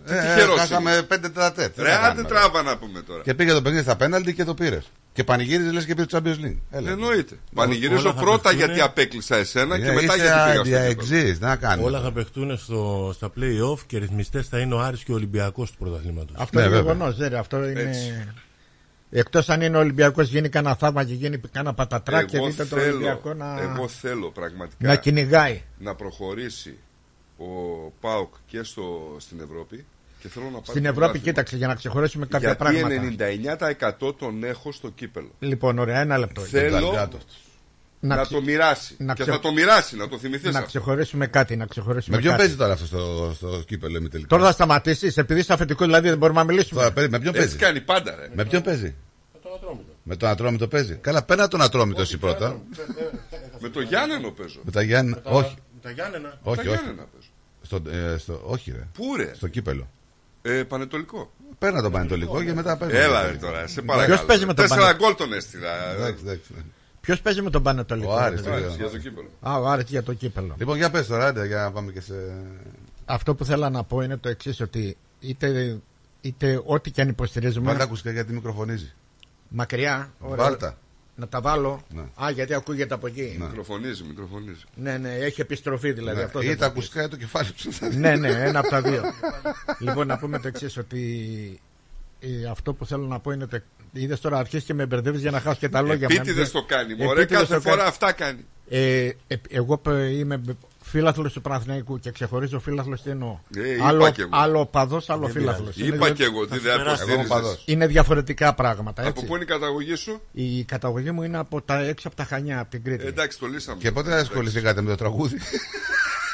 Ε, με το τραγούδι ασχολήθηκα μέχρι που τραγούδισα σε μια, σε μια παρέα και εξαφανιστήκαμε. Ο ένας έπεσε στη θάλασσα και όλος από τον κρεμό. Λοιπόν, για πες τώρα, που σε μάθω, σε μάθω ε, εγώ. Ναι, λοιπόν, θέλω πραγματικά, το λέω από καρδιάς, και ο ΠΑΟΚ και ο Ολυμπιακός να προχωρήσουν όσο γίνεται πιο πολύ στην Ευρώπη. Και δεν είναι μόνο καλό δηλαδή για αυτές τις δύο ομάδες, είναι καλό για το ελληνικό ποδόσφαιρο. Δηλαδή έχουμε καταντήσει. Α, μα... Δεν τον μπορώ αυτό. Έχω... Γιατί δεν τον μπορείς? Ε, το, αυτό γιατί το δεν τον μπορείς? Το ελληνικό ποδόσφαιρο και το ελληνικό ποδόσφαιρο, αφού φτωχοψωροκόστε να είμαστε στην Ευρώπη. Και γιατί, να μην, το... και γιατί να μην το ανεβάσουμε? Για μη... να γιατί να μην με το αναστήσουμε? Ποιον... Όχι, ποιον... Έχει, έχει δείγματα τα τελευταία χρόνια ότι μπορεί να. Όχι, άλλο λέω. Τι, τι με ποιον να ανέβει? Τι έχει τα βάλει? Δεν... Όχι, δεν πιστεύω. Γιατί το δύο χιλιάδες, πριν το δύο χιλιάδες τέσσερα πίστευες εσύ ότι θα γίνει αυτό το θαύμα? Ας το πούμε θαύμα. Ευρώπη. Ναι, βλέπουμε. Καλά, και, το... και γι' αυτό έχω βλέπουμε το... στάσεις, βλέπουμε τον ΠΑΟΚ. Δεν υπάρχουν. Προχώρησε. Δεν κλέψαμε κανέναν. Βλέπουμε τον Ολυμπιακό, παρόλο που δεν είναι καθα καλά του, προχώρησε. Κλέψαμε όλη την Ευρώπη και τον ΠΑΟΚ. Ε, βλέπ... Η ΑΕΚ θα μπορούσε να προχωρήσει σε άλλα παιχνίδια, ήταν καλύτερη, δεν πήρε τα αποτελέσματα που ήθελε. Έτσι. Ε, τώρα από εκεί και πέρα. Δεν ξέρω τι θα γίνει στο μέλλον, να πιστεύω ότι έχει, θα, θα ανέβει το ελληνικό. Λοιπόν, ας αφήσουμε αυτές τις αυτές. Τίποτα άλλο έχουμε να πούμε. Τι να πούμε. Τι να πούμε. Τι να πούμε. Να σας πω ένα αθλητικό ανέκδοτο. Για την τιμή των λεμονιών. Αθλητικό ανέκδοτο. Πες μας, πες μας που ξεκινάει, πέστε μας που ξεκινάει το, το πρωτάθλημα την Πέμπτη Παρασκευή. Πότε ξεκινάει. Ε, δεν αφήνεις τώρα, έλα, πες τα. Και αυτό ανέκδοτο. Πες τα εσύ, πες τα αυτή. Ναι. Πες τα εσύ. Ξεκινάει το, το πρωτάθλημα. Μη στείνεσαι, τότε βάζεις και τέτοια. Λοιπόν, αύριο ξεκινάει το πρωτάθλημα το. Τα βικτοριανά πρωταθλήματα. Αύριο. Ε, αύριο με το παιχνίδι South Melbourne Melbourne Knights. Συνεχίζω την Παρασκευή με το Green Gully Moreland City και Oakley Cannons Manningham. Ε, συνεχίζεται το Σάββατο Avondale Dandenong City Port Melbourne Saint Albans Altona Magic Harberg και Dandenong Thunder Hume City. Και έχουμε και το εν πι ελ δύο που ξεκινάει και αυτό. Ε, και εδώ πολλά, πολλές ελληνικές ομάδες και ενδιαφέρον. North Coast City, Melbourne uh, Victory Youth, Werribee City, North Geelong, Brunswick City, Eastern Lion, George Cross, Melbourne City Youth, Lang Warren, Bentley Greens και uh, Western United Youth, Kingston City. Έχετε έτσι καθόλου καμιά ιδέα ποιες ομάδες θα παρουσιαστούν δυνατές? Κάτσε ρε Στέλιο. Κάτσε Στέλιο. Ε, εντάξει, σίγουρα θα είναι η περσινή τριάδα. Ναι. Ε, South Melbourne, ε, Όκλι. Από εκεί και πέρα ευελπιστούμε ότι και το Melbourne Knights θα ακολουθήσει. Ε, το Port Melbourne πρέπει να ακολουθήσει, παρόλο που yeah. είναι καινούργια ομάδα. Με καινούργιο προπονητή. Να δούμε, ναι. Ε, τώρα από εκεί και πέρα μακάρι να γίνει ένα πρωτάθλημα ανταγωνιστικό για να έχει και κόσμο στα γήπεδα. Γιατί πέρυσι ήταν ένα πρωτάθλημα τριών ταχυτήτων, τριών ομάδων και το ενδιαφέρον κάποια στιγμή. Και εγώ προς τα εκεί όμως το βλέπω και πάλι, να σου πω την αλήθεια. Ε, τώρα δεν ξέρω. Δεν τώρα... το εύχομαι αυτό, αλλά. Πολύ πιθανόν. Ε, ο Αλέξανδρος, καινούριος προπονητής, καλός. Ο Αλέξανδρος ε, έχει αναλάβει ο Τζόνι Νέι, ο Αναστασιάδης, παίχτες, ο οποίος ε, έχει πάρει παίχτες. Ε, απλά είναι η επιστροφή του Α, Γιάννη, έχει ναι, η επιστροφή του Γιάννη Αναστασιάδη στο εμ πι ελ μετά από το πέρασμα του στο A-League. Ε, έχει φέρει άλλον αέρα στον Αλέξανδρο. Ε, περιμένουμε να δούμε. Περιμένουμε. Okay. Είναι ένα μυστήριο ο Αλέξανδρος. Ε, εμείς να μου τα παιδιά περάσαμε εδώ για άλλο πράγμα. Τους πιάσαμε, τους ακούσαμε και τους βάλαμε το μικρόφωνο. Λοιπόν, να σας ευχαριστήσουμε έστω και για αυτόν τον χρόνο που αφιέρωσατε σε εμάς. Εμείς θα πάμε σε διαφημιστικό διάλειμμα, δελτίο ειδήσεων γρήγορο, και θα γυρίσουμε για την τελευταία ώρα. Μην φύγετε. Ευχαριστούμε παιδιά. Και εμείς ευχαριστούμε πολύ. Γεια χαρά.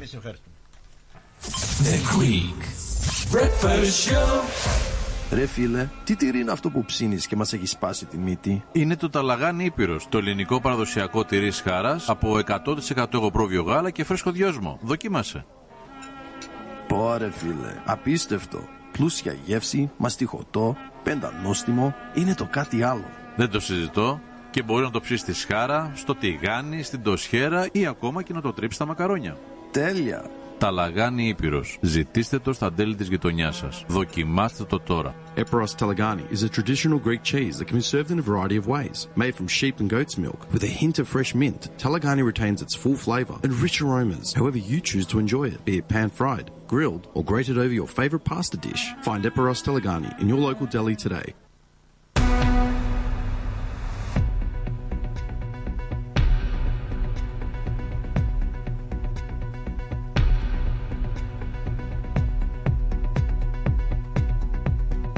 Καλησπέρα σας, είναι ένα λεπτό μετά τις δώδεκα και είναι τα νέα στο ρυθμό με το Στράτο Αταλίδη.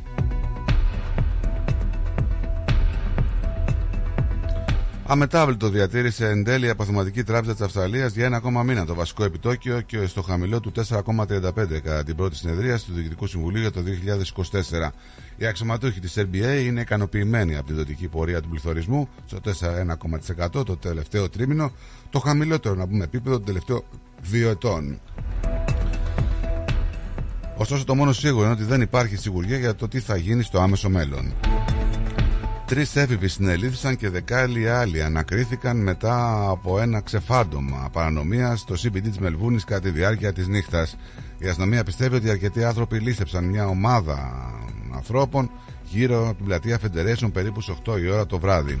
Η αστυνομία σταμάτησε το τραμ σε διασταύρωση των οδών Exhibition και Flinders. Περίπου δεκαπέντε έφηβοι σταμάτησαν στο σημείο και συνελήφθησαν τρεις έφηβοι.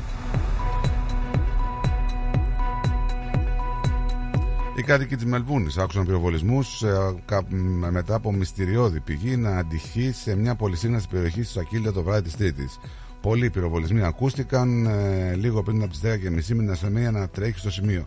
Παρά το γεγονός ότι μίλησε με αρκετούς ντόπιους που άκουσαν πυροβολισμούς, δεν βρέθηκε κάποιος ο οποίος ήταν ο πυροβολητής ή θύμα.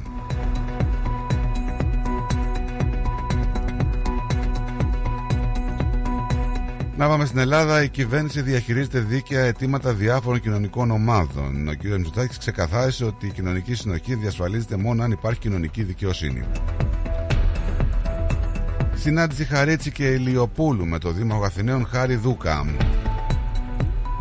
Με τον Θόδωρο Ρουσόπουλο θα συναντηθεί την Τετάρτη ο Πρωθυπουργός κ. Μητσοτάκης. Εμείς δεν θα σταματήσουμε να αγωνιζόμαστε για την αλήθεια, διαμηνεί ο κ. Κασελάκης. Έρεται η ασυλία του Γιώργου Κίρτσου. Άρση της κοινοβουλευτικής ασυλίας για την Εύα Καηλή αποφάσισε το Ευρωπαϊκό Κοινοβούλιο. Ταχεία ανάρρωση και πλήρη ευχήθηκε ο Πρωθυπουργός της Ελλάδας κ. Μητσοτάκης στον Κάρολο. Πάμε σιγά σιγά να περάσουμε να δούμε και τις ειδήσεις που έχουμε και έρχονται από το διεθνή χώρο. Τουλάχιστον δεκαοκτώ νεκροί σε επιθέσεις ενόπλων στο Σουδάν. Όσοι δεν πρόλαβαν να φύγουν, κάηκαν ζωντανοί. Τουλάχιστον τέσσερις νεκροί ανάμεσα τους άμαχοι στα πλήγματα του Ισραήλ στη Συρία. Παρατείνεται για άλλους τρεις μήνες ο στρατιωτικός νόμος στην Ουκρανία. Στα χέρια της Μοσάτ η απάντηση της Χαμάς για το σχέδιο κεχηρίας στη Γάζα.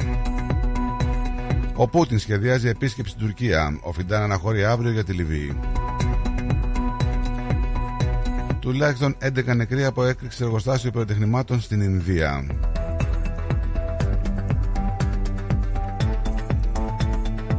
Κινέζοι κατάσκοποι χάκαραν ένα ιστορικό δίκτυο του Ολλανδικού Υπουργείου Άμυνας. Η Μόσχα τιμωρεί τον Ισημερινό για τη συμφωνία με τις ΗΠΑ, αγοράζει πλέον μπανάνες από την Ινδία.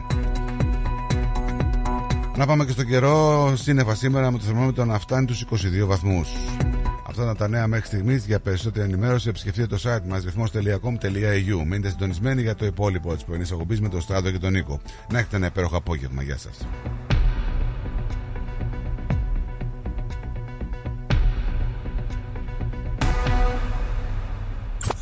Περισσότερο ελληνικό πρωινό σοου έρχεται αμέσως τώρα. The Greek Breakfast Show με Στράτο και Νίκο. The Greek Breakfast Show. Γιαούρτι, αν θέλεις, κρεμόδες και απολαυστικό. Ρόγαν μόνο είναι είναι τραπτικό. Έχει γεύση ελληνική, έχει για πάλι υφή. Πόσο μ' αρέσει το γιαούρτι προκάλ. Τα γλέντια είναι υπόθεση ελληνική. Γι' αυτό και έρχονται οι καλύτεροι από την Ελλάδα για να μας διασκεδάσουν. Σάββατο δέκα Φεβρουαρίου. Λαϊκό Δημοτικό Γλέντι με καλλιτέχνες από την Ελλάδα. Κώστας Αντωνίου. Γογού Ρωμαίου. Άρης Μουγκοπέτρος. Το δύο χιλιάδες είκοσι τέσσερα στη Μελβούρνη έρχεται με τα πιο δυναμικά γλέντια. Σάββατο δέκα Φεβρουαρίου στην Κρητική Αδελφότητα Μελβούρνης, εκατόν σαράντα οκτώ με εκατόν πενήντα Nicholson Street στο East Brunswick.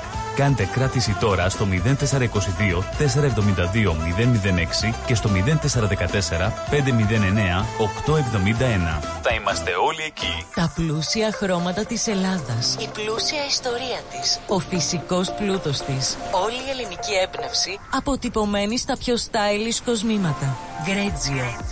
Η ελληνική μάρκα ρολογιών και κοσμημάτων Greggio, που ξεχωρίζει στην ελληνική αλλά και τη διεθνή αγορά, ήρθε τώρα και στην Αυστραλία με σχέδια κοσμημάτων από χρυσό, ασήμι, καθώς και ρολόγια εξαιρετικής κατασκευής από ανοξίδωτο ατσάλι. Οι συνδυασμοί που μπορείτε να πραγματοποιήσετε φορώντας τα κοσμήματα Greggio θα σας συνοδεύσουν σε κάθε περίσταση, δημιουργώντας ένα μοναδικό στυλ που θα συναρπάσει. Greggio. πενήντα ένα Portman Street, Oakley. Τηλέφωνο μηδέν τρία εννιά πέντε έξι τρία τρία τρία μηδέν οκτώ. Instagram Greggio Australia. Ανακαλύψτε φέτος τα πιο stylish γυναικεία κοσμήματα της σεζόν από την Greggio.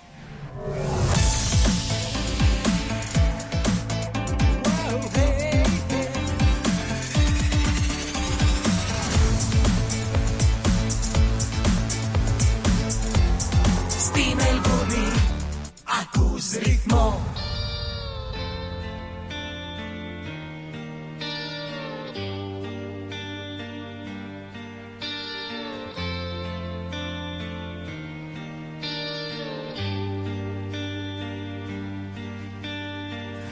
Τόσα χρόνια σκουριάζω σ' αυτό το λιμάνι,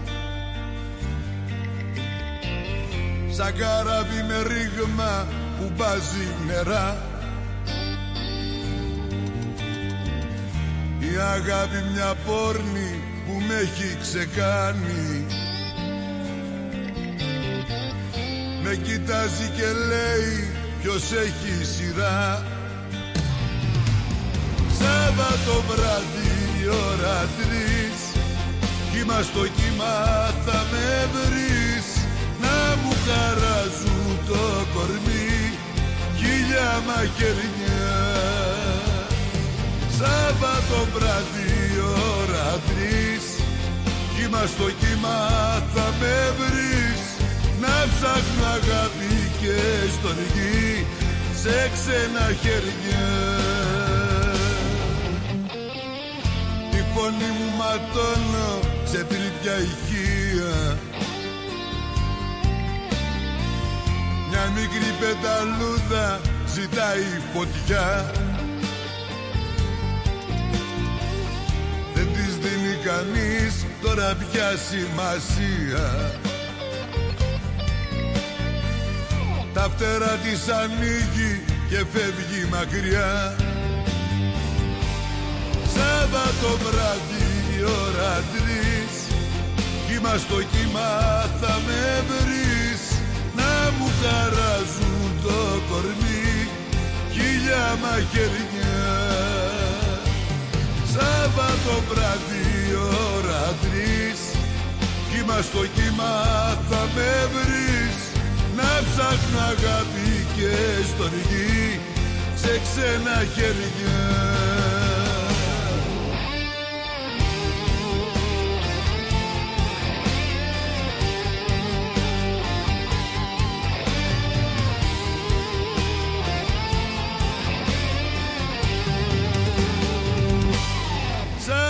Το βράδυ η ώρα τρεις, κύμα στο κύμα θα με βρεις. Να μου χαράζουν το κορμί χίλια μαχαιριά. Σάββατο βράδυ τρεις, κύμα στο κύμα θα με βρεις. Να ψάχνω αγάπη και στοργή σε ξένα χέρια. Ρυθμός Radio App. Διαθέσιμο στο Apple Store και στο Google Play Store. Ρυθμός Radio.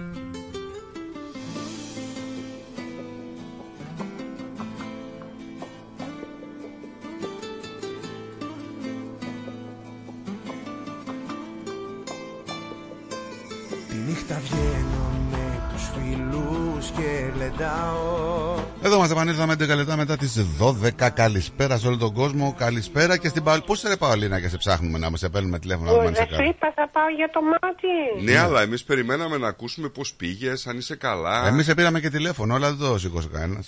Α, δεν ήμουνα, το έντσερ μας συνέβαλα και πήγα. Όλα καλά. Πήγαν, πήγαν, όλα καλά. Μπράβο, μπράβο. Περαστικά σου και όλα καλά να πάνε. Να είσαστε πολύ καλά, παιδιά, αλλά. Ήταν είκοσι λεπτά αυτή τη φορά το μάτι μου. Ε, εντάξει. Δεν ήταν μία ώρα που ήταν το άλλο που είχε πιαστεί. Εντάξει, α, όλα καλά. Δόξα τω Θεώ, αυτό θέλαμε να ακούσουμε από σένα. Ότι είσαι όλα καλά. Καλά, μπράβο, Παολίνα. Καλά. Μπράβο, μπράβο, μπράβο, Παολίνα. Περαστικά. Τελείωσα και βλέπω τόσο καθαρά, παιδιά. Τι να κάνω, τι να κάνω. Ήταν, έπρεπε να πάω να τα κάνω. Μπράβο. Αυσομειδοποίησανε το άλλο πέρσι το έκανα. Ο Στράτος είχε πάει στην Ελλάδα εκείνη το καιρό. Θυμάσαι? Ναι, ναι, ναι, πώς δεν θυμάμαι. Πώς δεν ναι, θυμάμαι. Ναι. Και μου ειδοποίησανε πολύ γρήγορα, αλλά εγώ το έκανα cancel την άλλη φορά. Λέω είναι, ακόμα δεν έχω δύο εβδομάδες που έκανα το δεξί μάτι. Αλλά ευτυχώς, εχ, προ, εχθές που με πήγαν τα παιδιά, τι ωραία. Τελείωσα, τελείωσα, όλα καλά. Μπράβο, Παολίνα μου, περαστικά σου. Δόξα τω Θεώ, να είσαι καλά. Γεια σου, Παολίνα μου, γεια σου. Γεια σου, Παολίνα, γεια σου. Έχουμε μηνύματα, διάβασε παρακαλώ. Όπα λέει, ποιος είναι ο πατριώτης μου που μιλάει. Καδεμενάκης. Για λέγε τα άλλα. Άλλες εποχές λέει ο Λάκης. Δεν το διαβάζεις το μπλοκαμάκι τα μηνύματα. Δεν το διάβασα. Δεν το διάβασα. Δεν διαβάσεις όλα τα μηνύματα. Μην κάνεις το, το παγόνι. Μην κάνεις το παγόνι. Α, για την Παρασκευή απάντησε. Δεν το είδα, συγγνώμη. Απλά αναρωτιόμουν αν ιδίως ο εξιντάρης θα μπορεί να πάρει τα πόδια του μετά την αυριανή επισ... επίσκεψη στη Σβετλάνα. Ναι, γιατί θα πάει με τα πόδια. Έχω πάει πολλές φορές στη Σβετλάνα και έχω παρουσιαστεί με τα... την με τα πόδια, επόμενη. Ναι. Εννοεί ότι θα πάει με τα πόδια και θα κουραστεί, δε παιδί. Τι να σου πω, λυπάμαι, αλλά καταρχήν γιατί με προσφωνείς εξιντάρι από τη στιγμή που δεν είμαι αφενός προσβάλλει στους εξιντάριδες. Αφετέρου νομίζω ότι έχω αρκετά χρόνια ακόμη μέχρι να φτάσω στα εξήντα. Τέσσερα, τρία. Και μια που μιλάμε για τους εξιντάριδες, ναι.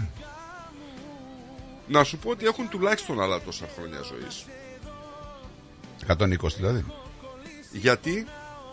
Έχουμε μία γυναίκα η οποία μόλις πέθανε σε ηλικία εκατόν είκοσι πέντε ετών. Mm. Είναι η μακροβιότερη γυναίκα, καταγωγή από το Ιράν, χωρίς ωστόσο το ρεκόρ της ηλικίας της να έχει αναγνωριστεί από τα παγκόσμια ρεκόρ Guinness. Έχει γεννηθεί στις εικοστή τρίτη Σεπτεμβρίου χίλια οκτακόσια ενενήντα οκτώ. Η Μασουμέχ Σανέι Τορόγκι πέθανε στο Μασχάτ, στο βορειοανατολικό Ιράν, αναφέρει η κρατική τηλεόραση, δημοσιεύοντας και μία φωτογραφία της ταυτότητάς της. Με βάση αυτά τα στοιχεία, η Τορόγκη πέθανε σε ηλικία μεγαλύτερη από εκείνη της Γαλλίδας Ζαν Καλμάν, η οποία θεωρείται το μακροβιότερο επιβεβαιωμένο πρόσωπο στην ιστορία, όταν πέθανε σε ηλικία εκατόν είκοσι δύο ετών χίλια εννιακόσια ενενήντα επτά. Έτσι, στο Ιράν το κράτος άρχισε να εκδίδει οικογενειακά μητρώα το χίλια εννιακόσια δεκαοκτώ, είκοσι χρόνια μετά την, εικονι... μετά την εικαζόμενη γέννηση της Τορόγκη. Ε... Να σου πω ότι ως γνωστόν ε... γυναίκα είναι. Εντάξει, γυναίκες είναι αυτές που δεν. Τοπικά μέσα ενημέρωση έχουν αναφέρει το δύο χιλιάδες είκοσι το θάνατο ενός Ιρανού Κούρδου σε ηλικία εκατόν τριάντα οκτώ ετών σύμφωνα με τα έγγραφα ταυτότητάς του.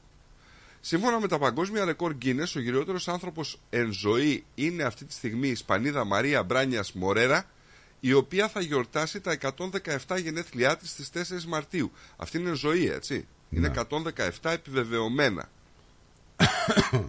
Οπότε, εσείς που είστε εξιντάριδες, είστε πολύ νέοι ακόμη. Η κυρία Φωτεινή έστειλε μήνυμα, να ξέρεις. Ηχητικών. Ηχητικών. Ναι, δεν βλέπω. Ε, βλέπω. Ε, τι δεν βλέπεις, αφού το βλέπω. Παιδιά μου, έχει βγει εμένα, τι να κάνω. Κάνε μια ανανέωση και θα σου βγει, τι να κάνω. Δεν μου βγαίνει. Δεν μπορώ να κάνω κάτι γι' αυτό. Λοιπόν, το όπως βλέπεις... Ήταν... Εντάξει. Τώρα, τι να σου πω. Μπράβο ρε Νικόλα, μπράβο. Οπα, οπα, κάτσε, κάτσε, κάτσε. Να σου βγήκε.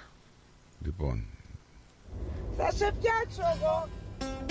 Γιατί σε απειλεί? Δεν ακούω ότι...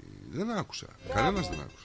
Στέλνω καλημέρα και δεν ακούς. Δεν μου δίνεις σημασία. Θα σε πιάσω εγώ.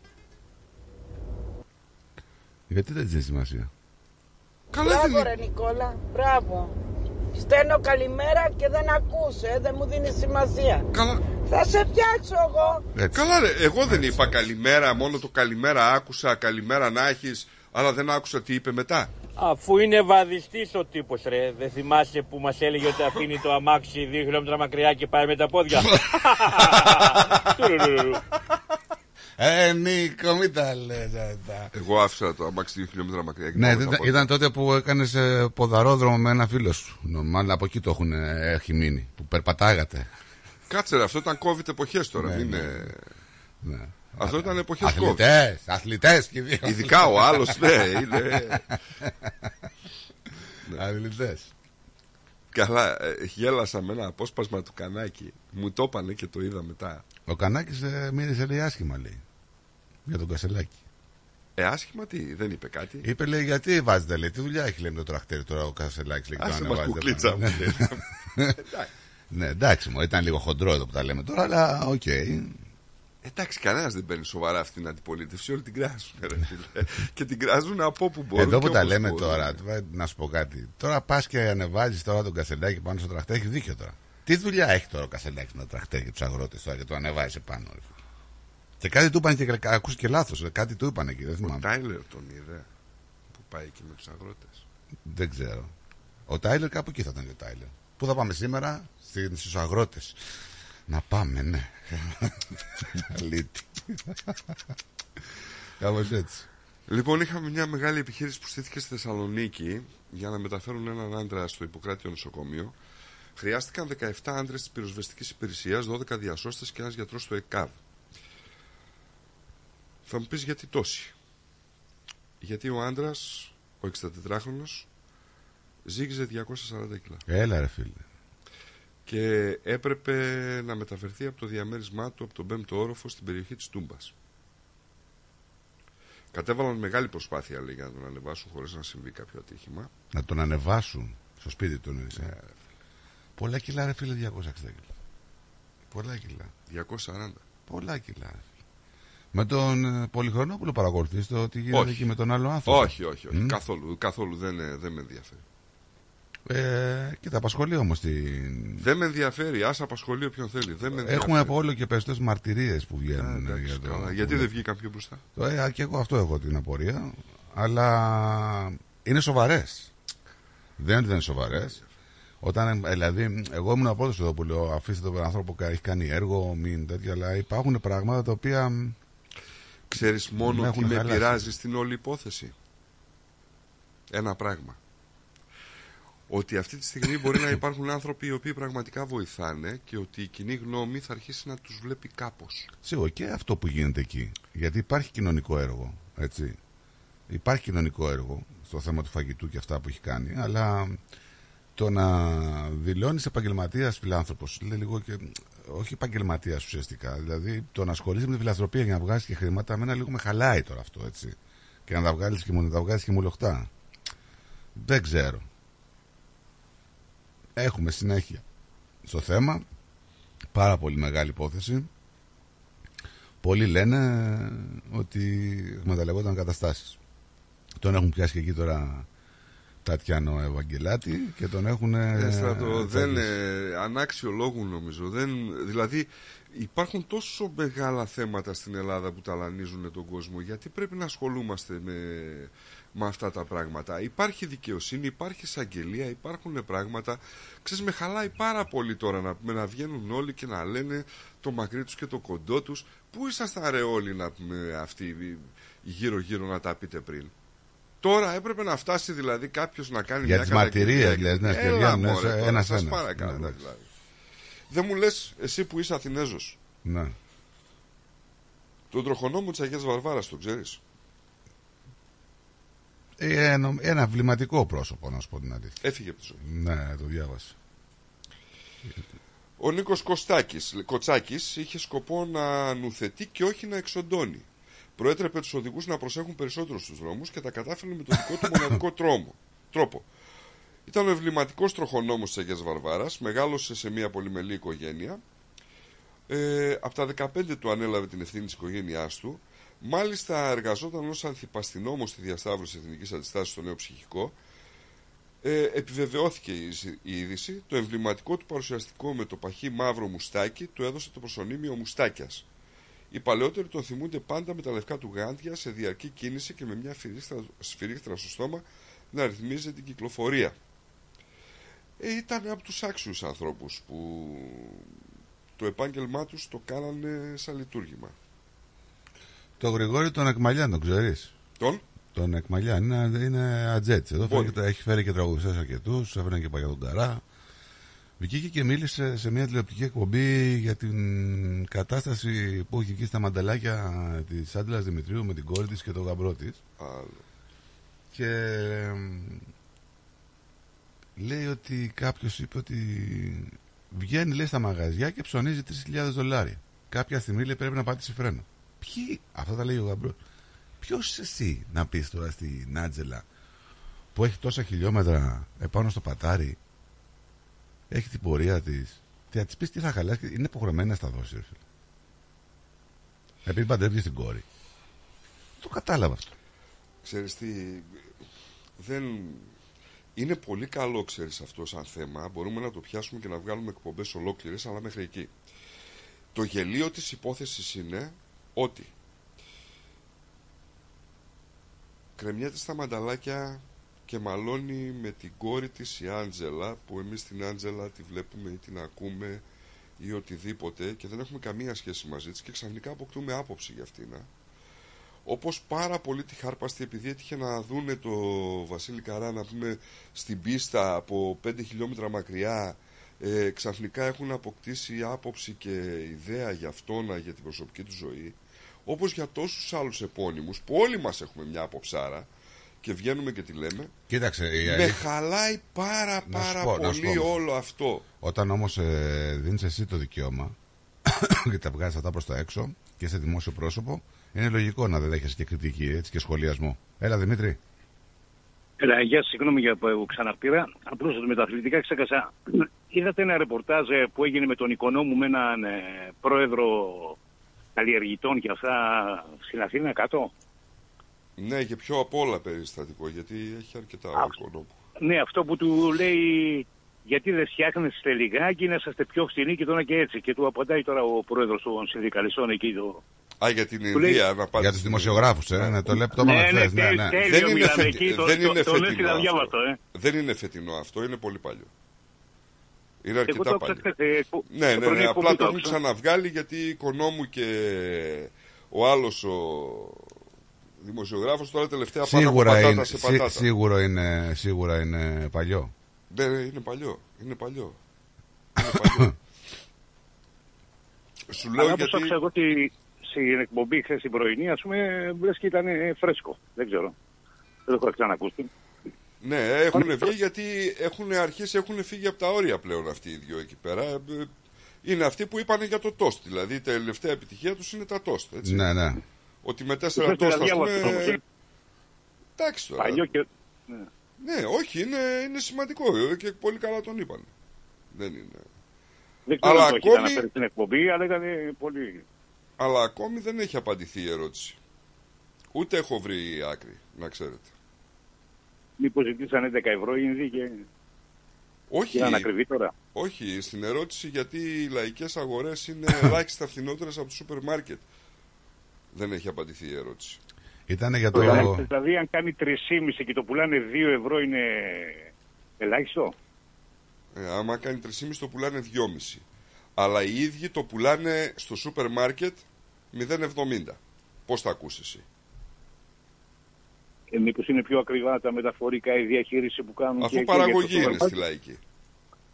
Για το σούπερ μάρκετ εμπορεύονται χιλιάδες τόνους. Τώρα αυτοί εμπορεύονται κάτι κιλά, δεν είναι. Δεν σου άρεσε, εντάξει. Δεν είναι πάλι λογική, ρε φίλε.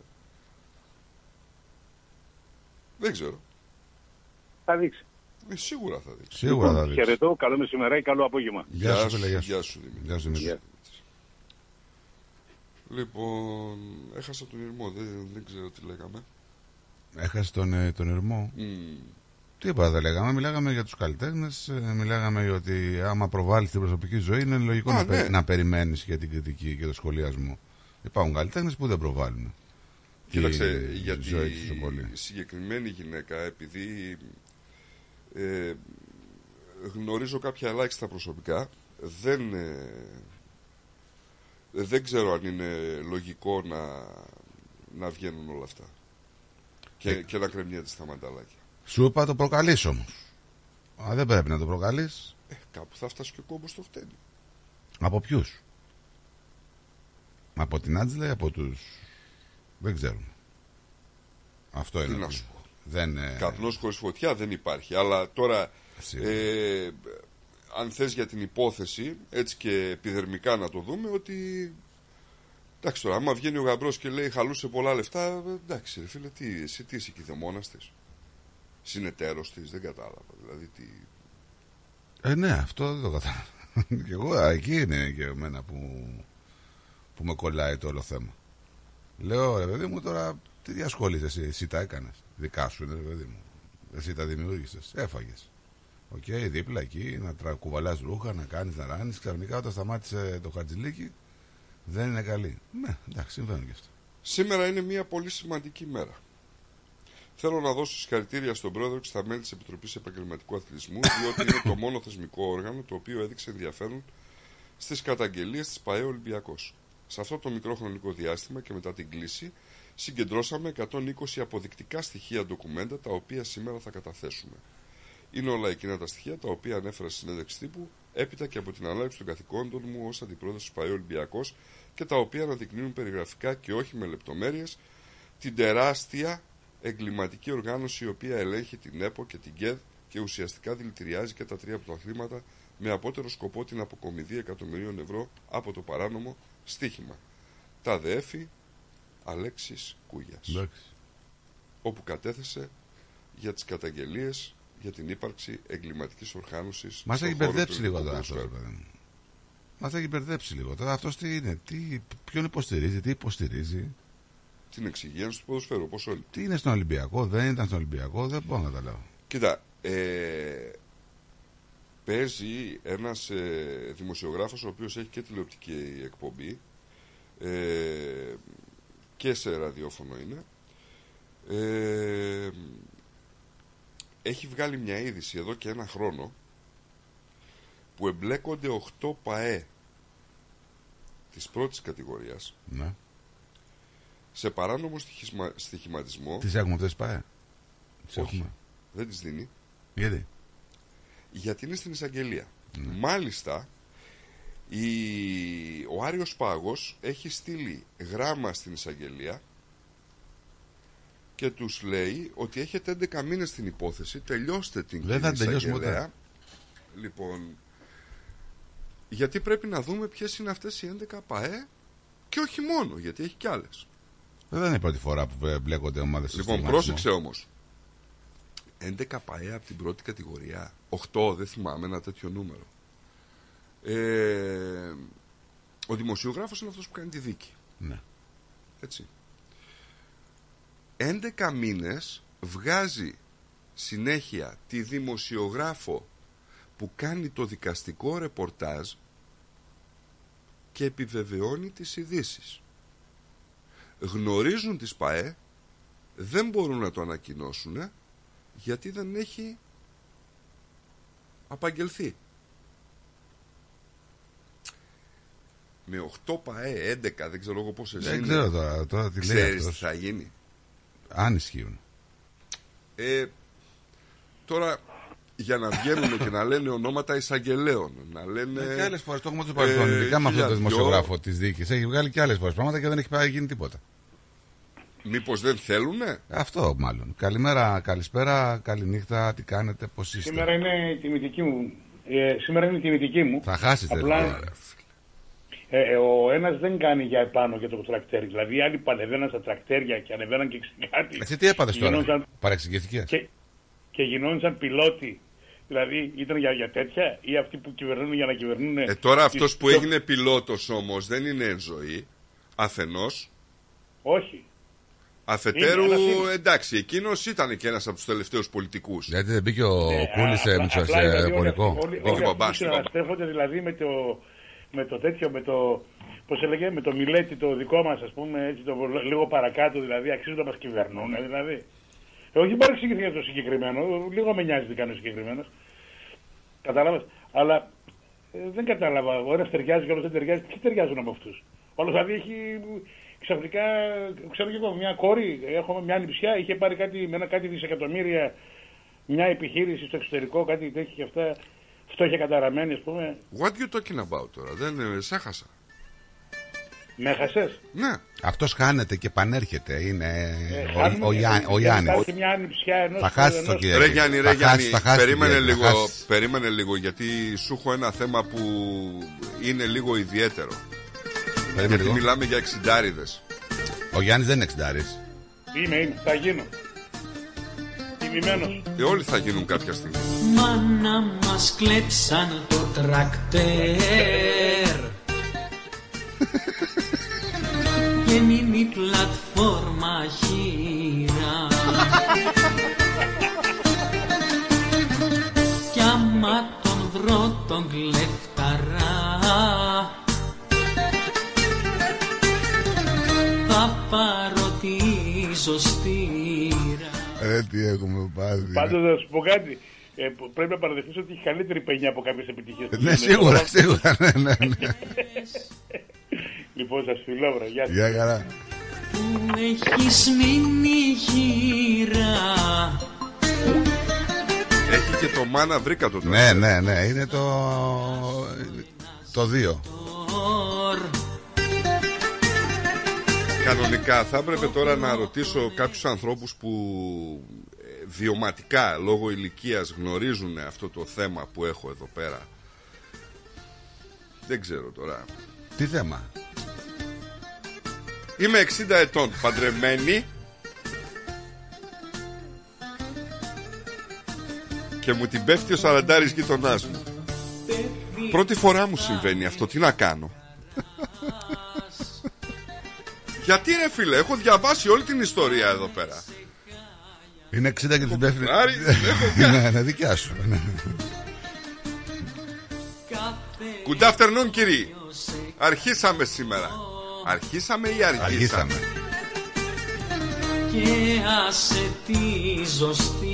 Καλά, εσείς αρχίσα, αργήσατε και για το πρωτάθλημα. Ποιος είναι? Μίστερ Νίκ. Καλά πάνε αυτές. Μην τους λέει κρίμα.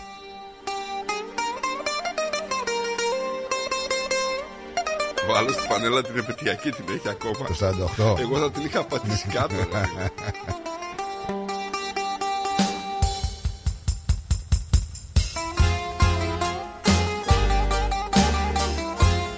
Μερακλής πάντως ο συνθέτης. Αφιερωμένος στον Κασελάκη. Αφιερωμένος στον Κυρθωμά. Στον Κυρθωμά, ναι. Ο Κυρθωμάς ξέρει από τρακτέρ.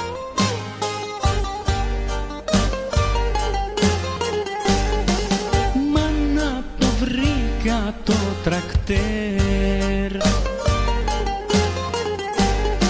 είναι παρατημένο. Ο κλεφταράς το άφησε. Έχει δίκιο ο Στέλιος. Ο Στέλιος έχει δίκιο. Το μπλουζάκι του Κασελάκη ήταν πιο ακριβό από το τρακτέρ. Έρε, τι σατανάρες. Μου άφησε σημείωμα. Απάνω στο τρακτέρι. Έπρεπε να βγει ομοιοκαταληξία, ξέρετε. Θα ξανακλέψω άλλη φορά.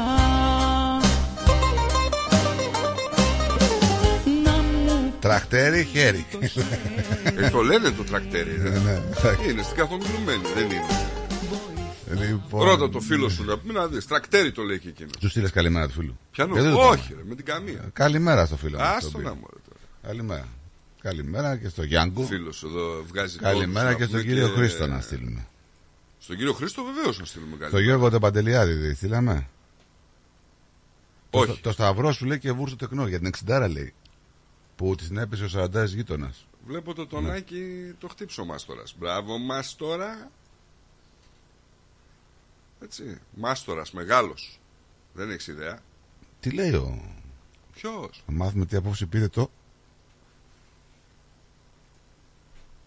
Τι δεν... Ο Πλοκαμά τι λέει, θα μάθουμε τελικά τι απόφαση πήρε το... Ποιο.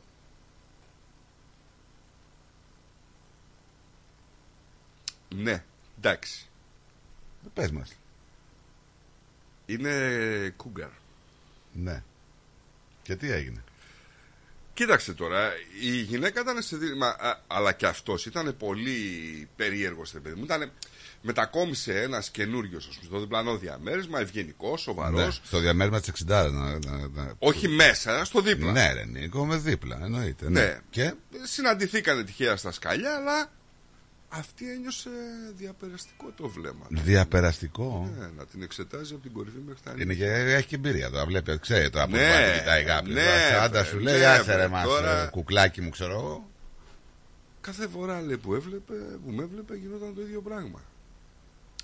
Μια μέρα λέει, χτυπάει το κουδούνι μου. Συστήνεται, λέει ευγενικά, ζητάει να γνωριστούμε καλύτερα σαν γείτονες που ήμασταν και με προσκάλεσε για έναν καφέ έξω στην κοντινή μας καφετερία. Γιατί πήγες για καφερούλα? Ποιος το είπε αυτό? Έλεγε τότε ο Φωτόπουλος. Δεν έλεγε έτσι. Το πήρες το τραντζιστοράκι ρουλά. Α, μ, και κατά τον ορούν των γεγονότων τον εντυπωσίασε, την εντυπωσίασε η άνεση και η φυσικότητα με την οποία με προσκάλεσε. Ναι. Και φυσικά λέει, δέχτηκα λέει να πιούμε έναν καφέ. Το δέχτηκε. Ναι. Βασικά λέει, μου έκανε εντύπωση λέει, πως ένας τόσο νεότερος άντρας θέλει να γνωριστούμε καλύτερα, έστω και σαν γείτονες, αλλά δεν έδωσα περισσότερη σημασία. Αυτή τώρα πώς το κατάλαβε, αυτή τι είπε. Γεια σας, με λένε Μαρία ετών εξήντα και είπε αυτός γεια σας, εμένα με λένε Μίτσο ετών σαράντα. Κάπως έτσι, ναι, ναι. Πού το είδες. Πήγε στην καφετερία ο τύπος, κρατούσε ένα κόκκινο τριαντάφυλλο. Mm. Μου το έδωσε λέει και εγώ βέβαια το δέχτηκα γιατί το θεώρησα απλά μια ευγενική χειρονομία. Στην καφετερία καθώς συζητούσαμε σκεφτόμουν ότι ήταν ένα πολύ συγκροτημένο άτομο. Κοινωνιολόγος λέει στο επάγγελμα, απογοητευμένος από τη ζωή του και χωρισμένος. Φαίνεται, ωραίος κοινωνιολόγος. Συγγνώμη λίγο τώρα, απογοητεύμα είναι σαράντα τώρα και πηγαίνει να... Κοινωνιολόγος απογοητευμένος από τη ζωή του. Άμα είναι σαράντα τώρα και πάει σε μια γυναίκα εξήντα χρονών φαίνεται ότι κάτι έχει θέμα. Στρατό, θέμα έχεις εσύ. Κάτσε να βάλω παρακάτω. Να βάλω συζήτηση και το συνεργάτη μας. Καλή, καλησπέρα, ναι. Καλησπέρα σας. Καλησπέρα σας, τι κάνετε, πώς είσαστε? Μια χαρά. Α, ωραία. Yeah. Ορίστε. Ωραία λέω. Α, μπράβο. Βασικά πήρα για να διευκρινίσουμε κάποια πράγματα. Ναι, να τα διευκρινίσουμε, εδώ είμαι, εδώ γιατί είμαι. Βλέπω ότι δεν έχουμε γνώσεις επί του θέματος. Πώς δεν έχουμε φίλε, ξέρω τα πάντα, δεν είναι... Λοιπόν, τι έγραψα στο μήνυμα? Έγραψα τζιλφάκι. Ναι ρε φίλε. Διότι από περίπου τριάντα πέντε μέχρι πενήντα μιλάμε για μιλφ. Από πενήντα όμως σαν γλυκό, και πάνω, σαν γλυκό είναι για αυτό. Τζιλφ. Συγγνώμη λίγο, γιατί όμως το μιλφ είναι, ακούγεται πιο γλυκό. Σαν αυτός. Ε, το μίλφ είναι από το ματσούρ. Oh, wow. Εδώ μέσα ε, γίνονται Σόδομα και Γόμορα. Μπράβο. Το τζίλφ όμως προέρχεται από το γκράνι. Από τι? Από το γκράνι. Από το γκράνι, από τις γιαγιάδες. Οκ. Ναι, αλλά το γκράνι είναι πλέον μιλφάρα που λέει κάποιος φίλος μας. Το γκράνι, το γκράνι είναι και το cougar. Το cougar είναι άλλο. Το cougar είναι αυτή, αυτή που κυνηγάει μικρότερους. Όπα ρε φίλε, α, η, η, άμα ο άνθρωπος έχει γνώσεις περί... Ε, μα, μιλάμε για γνώσεις. Όλοι, δηλαδή γενικής, γενικές γνώσεις τώρα. Εγώ δεν το ξέρω τώρα αυτό. Ότι το cougar είναι αυτή που κυνηγάει τους μικρότερους. Ε, βέβαια, το cougar γι, αυτό, είναι... γι' αυτό έχει βγει cougar, γιατί είναι κυνηγός. Κυνηγός, μπράβο. Είναι η μεγάλη που κυνηγάει μικρότερους. Μπουρλό το λέει. Μπουρλό. Άμα υπάρχει κάποια άλλη. Λοιπόν, ε, ε, δεν ξέρω τώρα. Αυτά εσύ μάλλον κάνεις παρέα με πολλούς φορτηγατζίδες τώρα τελευταία. Α, και... Κάτσε ρε φίλε, κάτσε. Άσους φορτηγατζίδες. Το cougar είπε ότι είναι κυνηγός, κυνηγάει. Ακούγεσαι, ακούγεσαι, ακούγεσαι. Κυνηγάει και πώς, πώς προσπαθεί να παγιδεύσει το θύμα, δηλαδή, πώς θα το δελεάσει. Ε, με, με χρή... κούγκαρ, εγώ τι να... Χρήματα, χρήματα. Με χρήματα, δηλαδή, πώς. Με τα θέλγη τράτης. Με μιλάμε για sugar mommy. Ναι. Έτσι. Sugar mommy, είναι σωστό. Τι τα κατοστάρικα ρε, μαρουλόφιλα είναι τα κατοστάρικα. Ε, Βαγγέλη. Έλα, πρέπει να γράψω λεξικό, λέγε. Έχω μήνυμα για σένα. Οπα, να τα μας. Να ακούτε το Βαγγελάκι, ξέρει. Οπα. Φίλος σου φορτηγατζής είναι αυτός. Το βρήκε, ναι. Ε, καλά τώρα. Λοιπόν, άκου τώρα όμως και παρακάτω. Έλα. Εκείνος λέει, όταν μιλούσα εγώ, με κοιτούσε με ενδιαφέρον και ένιωθα ότι μ' ακούει πραγματικά. Με ρώτησε για τη ζωή μου, τα ενδιαφέροντά μου, τι ήθελα από τη ζωή και αν το είχα βρει. Στο τέλος λέει, μου ζήτησε να κάνουμε περισσότερη παρέα, γιατί όπως είπε, νιώθει πολύ άνετα. Και είμαι πολύ όμορφη γυναίκα και δεν δείχνει πάνω από σαράντα πέντε. Γι' αυτό σου είπα εγώ προηγουμένως, τι είπε, γεια σου Μαρία ετών εξήντα. Όχι, αυτός την πέρασε για σαράντα πέντε. Καλά, έκανε. Ήθελε να κάνει ένα κομπλιμέντο. Κατάλαβες. Ναι, ναι. Λοιπόν, ο καφές μετά έγινε ποτό, αλλά αυτή πάλι δεν αισθανόταν άνετα. Ένιωθε την ηλικία να την εμποδίζει. Σωστό, αυτό, σωστό Όλγα μου, έχεις δίκιο. Και ο μπαμπάς λέει, ο Πουταχώνη λέγεται sugar daddy. Μην, καν, μην γινόμαστε σεξιστές. Ναι, βέβαια. Ναι, ό, ναι, βέβαια. Λοιπόν... Δεν είναι αυτές τις προθέσεις μας εξάλλου. Ναι, όχι. Να τα λέμε και αυτά. Όχι, ναι. Σε προθέσεις ποτέ. Έγιναν ποτάκι. Τον είδε δηλαδή με άλλο μάτι η, η, η, πώς την είπε, το πρώτο ποτό. Η Γκίλφ. Στο πρώτο ποτό δεν τον είδε. Γιατί? Γιατί ήταν πρώτο ποτό. Φοβόταν η γυναίκα. Εμείς δεν σας κάνουμε. Ρε πάρ' τα ρουθούνια σου από κύριε. Μας έχεις βγάλει φου και φου. Αέρας είναι. Αέρας είναι ρε. Είναι αέρας που χτυπάει τα μαλλιά μου ρε. Σιγά ρε.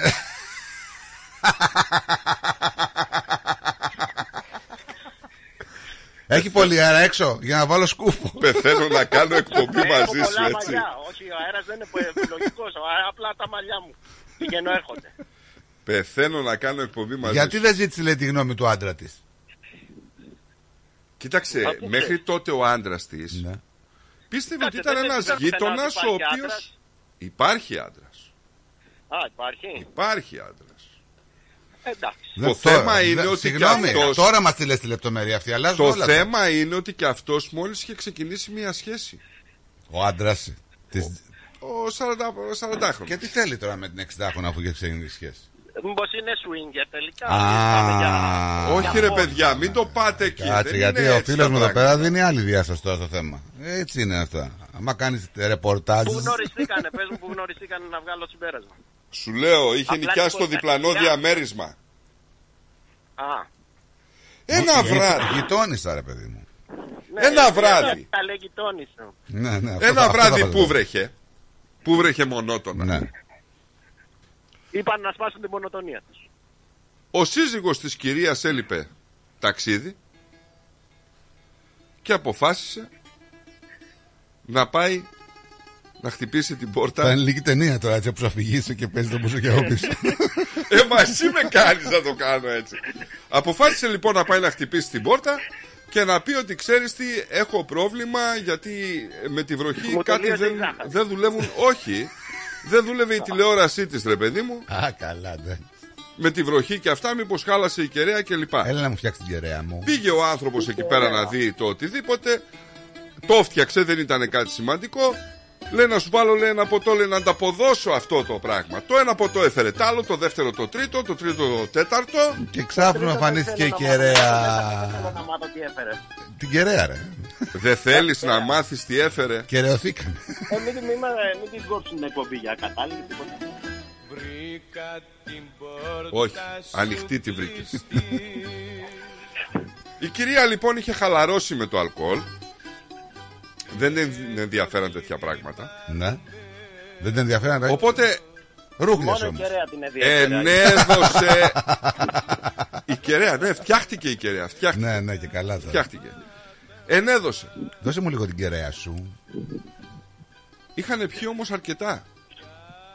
Ναι. Και την άλλη μέρα υπήρχε μια ψυχρασία στη σχέση τους. Γιατί? Και δεν θυμότανε που έβαλε την κεραία.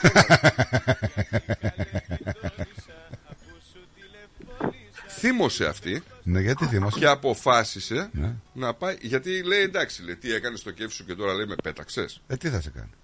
Θα σε παντρευτεί να κάνετε παιδάκια? Και όταν είδε, λέει, τη σχέση του να ανεβαίνει τις σκάλες, mm. πήγε και της το είπε. Η εξιντάρα. Ναι. Ε, κακιά. Όχι μόνο κούγκαρ και κακιά. κακιά. κακιά. Και ναι, ναι, ναι. Αντί να κρατήσει εκεί, να κρατήσει το σώμα κλειστό, γιατί δεν χαρά τώρα είκοσι χρόνια νεότερος να κάνει το παγόνι, μήπως και ξαναγίνει κάτι, πήγε τώρα και την έπιασε και της το είπε και τα χάλασε όλα. Άστε να τις σε νοιάζει τώρα, μα πάρει και μια άλλη κεραία τώρα. Συγγνώμη, αλλά σας έχω ανατροπή σε αυτό το σημείο. Ναι. Της λέει, είσαι φοβερή γυναίκα, είσαι η, πανέμορφη. Γκόμενα. Ναι. ναι. Εάν με απάτησε μαζί σου, ναι, το θεωρώ παράσιμό του. Οπότε πάμε στο swing. Κατάλαβα. Καλά τα λέει ο φίλος μου εδώ με το ρεπορτάζ. Εγώ τα είχα μυριστεί από την αρχή. Ναι. Και... έχει κατάληξη, δεν μπορώ να πεις παρακάτω. Πώς δεν μπορώ. Μέχρι τόσο έφτασε. Λοιπόν, άρχισε και η κοπέλα να τη βλέπει με άλλο μάτι. Νάτε. Κάποια στιγμή την προσκάλεσε για καφέ όταν ε, έλειπε η εν λόγω. Ο... Της το σφύριξε. Της το σφύριξε. Σφυριχτήκανε μεταξύ τους. Oh, oh. Αλλά εντάξει τώρα, δεν θα... Μα δεν με αφήνετε, ρε παιδιά. Δηλαδή αφήστε με να σας εξηγήσω. Ναι, ναι, ναι. Ήταν η κυρία αυτή μέσα και μπήκε και το την πάτησε. Τι να κάνουμε δηλαδή. Την πάτησε, την έφαγε πατημένη, την πήρε πατημένη και την έφαγε. Ρε φίλε, πιο Σιρινάκης και αίδια. Ε, τώρα η ζωή βγάζει. Ναι, Νίκο. Τελικά, με λίγα λόγια, τι έγινε στο τέλος για να κληροκυρώσουμε και όλα, να πάμε για να φύγουμε. Πάμε για κλείσιμο. Ναι. Διάβασε το μήνυμα. Ποιανού? Που σε έστειλε. Mm. Ναι. Λοιπόν, αφού κατάφερε και την έριξε στο κρεβάτι. Ναι. Πώς τρελαίνεστε όταν λέμε τέτοια πράγματα, ρε φίλε. Έχουμε πει εδώ κατακλυσμούς, καταποντισμούς, δολοφονίες. Όταν λέμε για τέτοια, γίνεται να παίρνουν όλη φωτιά. Μηνύματα, τηλέφωνα, περίμενα, έχω κι άλλο τώρα. Όχι, πού πήγε ο Βαγγέλης? Έλα, θείο. Βαγγέλη, ξαναπάρει. Κάτσε, είδε γιατί. Θα πας να κουρευτείς γιατί τα μαλλιά σου ενοχλούνε. Ναι, δουλεύεις. Άλλος μην ακούσει ε, Μίλφ και Κούγκαρ ε, να πούμε να πάρει τηλέφωνο. Ένα αυτό. Δεύτερον, έχουμε την διεύθυνση του διαμερίσματος, παιδιά. Ναι, ναι. Είναι. Α, ναι. Βραχνέικα, βραχνέικα. Α, κοντά, γειτονιά. Ε, ναι, αλίμονο. Γειτονιά. Έλα, να ξέρουμε που κοιτάμε, κατάλαβες. Λοιπόν, το, το σημαντικό, Θεοθόδωρο, είναι ότι ήταν η πρώτη φορά στα εξήντα χρόνια που δοκίμασε να πάει με γυναίκα. Τι εννοείς? Ότι την έψησε η γκόμενα του αλουνού και την έριξε στο κρεβάτι. Τι, τι να εννοώ. Είναι και Ευαγγέλιστα. Ποιο είναι αυτά τα γέλια? Μήπως είναι δικά μου. Ε, αυτά θα τα... Όχι, δεν είναι. Δεν είναι. Αόματος. Έβαλε κάτι γυαλιά, παιδιά. Πλοκαμά είσαι αιώνε. Ναι, ναι, ναι, ναι. Απλά μου έπεσε η γραμμή. Όπα. Α, νόμιζα και εγώ. Και εγώ λίγο ανησύχησα, ρε Βαγγέλη, αυτό μου έπεσε. Η γραμμή, ρε λαμό, γιατί δεν τρέπεστε λίγο. Μη μιλάς έτσι. Συγγνώμη. Συνέχισε, ρε Νίκο, με το τόσο. Συνέχισε. Λοιπόν, το αποτέλεσμα... Από τότε ζουν σαν μια ευτυχισμένη οικογένεια. Χήρε. Γιατί καταφέρανε να βάλουν και τους συζύγους στο παιχνίδι. Ναι. Βέβαια ο σύζυγος της εξιντάρας δεν έχει και τις ανάλογες αντοχές. Συγγνώμη λίγο, άλλη μια ανατελεία. Καλησπέρα στη γραμμή, δεν ξέρω ποιος είναι. Γεια σας. Η αστυνομία. Δεν ξέρω ποιος είναι, παρακαλώ. Έχετε ξυνήσει την Πάτρα να μας πάρουν τις κεραίες. Τι τηλέφωνο είναι αυτό εσύ, ρε καινούριο? Α, ποιο νούμερο είναι? Α, όχι, έχω δύο νούμερα. Όποιον είναι... Ο άλλος άκουσε βραχνέικα. Δεν πήρε, τόση ώρα δεν πήρε για την Κούγκα. Άκουσε τα βραχνέικα και πήρε. Αυτό ξέρω μόνο από την Πάτρα, ρε φίλε. Τι να κάνω. Θα μας βάλει τις χεραίες. Εμείς τι κάνουμε. Έτσι είναι, έχει δίκιο. Έχει δίκιο ο Παππουσαντάκης, έχει δίκιο. Δεν το καταλαβαίνω. Εσύ ξέρεις από κεραίες? Εγώ σε πληροφορώ τον καιρό παραπονιάστηκα. Ναι. Ήτανε τότε που ήταν τα ελληνικά, τα, τα, πώς θα λένε, τα ιδιωτικά κανάλια. Το Μέγα Τσάνελε. Μπράβο, το Μέγα, μετά το Αντένα και τα υπόλοιπα. Η δουλειά μου τότε ήταν να βάζω κεραίες. Και μετά χώρισα. ε, δεν σε προειδοποίησε κανείς να ξέρεις πώς βάζεις τις κεραίες. Ε, πώς θα με χωρίσεις μετά. Ε, Έτσι είναι αυτά. Όπου έβρισες, έβαζες κεραία και... Όλοι εδώ που έχουν πάρει, βλέπετε τηλέφωνο, τεχνική. Όχι, αλήθεια λέω. Όλοι ειδικοί είστε, βλέπω, έτσι. Άμα ρωτήσει την ανθρωπία, ίδια λέω. Φίλε, φίλε. Δεν είμαστε όλοι τεχνικοί. Ο Βαγγέλης είναι η πηγή της γνώσεως επάνω στο θέμα. Άμπρακι, εσύ και ο Βαγγέλης αφήστε κεραίες, γιατί πρώτα απ' όλα δεν φτάνετε. Γιατί έχουμε, φύγαμε δηλαδή από του άλλαξε τα φώτα, πήγαμε του άλλαξε την κεραία τώρα, έτσι. Ε, μα, εν τω μεταξύ να σας πω, ναι. ε, δεν mm. αφήνετε τώρα, ρε παιδιά. Εν τω μεταξύ, για συνέχιστε, για συνέχιστε. Εν τω μεταξύ, κάποια στιγμή σας είπα ότι ο τύπος, να πούμε, ο άντρας της εξηντάχρονης δεν είχε, ρε παιδί μου, τις ανάλογες αντοχές. Ήταν εξήντα επτά εξήντα οκτώ χρονών ο άνθρωπος. Να πούμε, δεν μπορούσε να, να κάνει το σαραντάρι τώρα, να πούμε, να είναι επιβίτορ. Ναι. Κατάλαβες. Ε, Συνέχεια μας... ε, δεν μπορούσε. Δηλαδή... Ήταν η μία κεραία, ήταν γιου έιτς εφ, η άλλη είναι καινούργιες. Ήταν η... και αυτό το θέμα, αλλά ε, του ενός η κεραία, ας πούμε, σηκωνόταν τηλεκοντρόλ, του αλλού ήθελε ναι. μια ε, προεργασία, ναι. κανένα μήνα. Τέλος πάντων, το θέμα είναι ότι άρχισε να καυγαδίζει με τον σύζυγό της αυτή, γιατί ήθελε η κυρία να βάλει έναν άλλον άνθρωπο μέσα. Σου λέει να είμαστε ζευγάρια. Και εγώ να χαίρομαι και εγώ τη ζωούλα μου. Τελικά μου φάγες όλα μου τα χρόνια. Άσε με να χαρώ επιτέλους. Και τι έκανε τώρα, τώρα και να βάλουμε με επιστημονικούς όρους, ναι. Μιλάμε να. για μια πολυάμορους σχέση. Τι είπες ρε σατανά? Τι είπες? Ποιον έβρισες? Καταγώ σου το μαλλί. Κάθετε ψήρα και λαλί. Ναι, μπράβο. Και επίσης τώρα βάζουμε και, και, και μπαλαντεράκι μέσα στη σχέση. Ναι, βέβαια. Τζόκερ. Παιδιά, τον είχε τον γκόμενο η εξιντάρα πριν. Αλλά όταν είδε ότι ο άντρας της είναι ανοιχτός στα swing, σου λέει ας πατήσω μέσα τον γκόμενο τώρα. Να τα μα. Να σου πω. Και τι του λέει σατανίστρια η εξιντάρα? Γιατί αυτές έχουν σατανικό μυαλό. Λέει εντάξει, άμα δεν μπορείς έτσι, γιατί δεν δοκιμάζεις το ψάρι αλλιώς?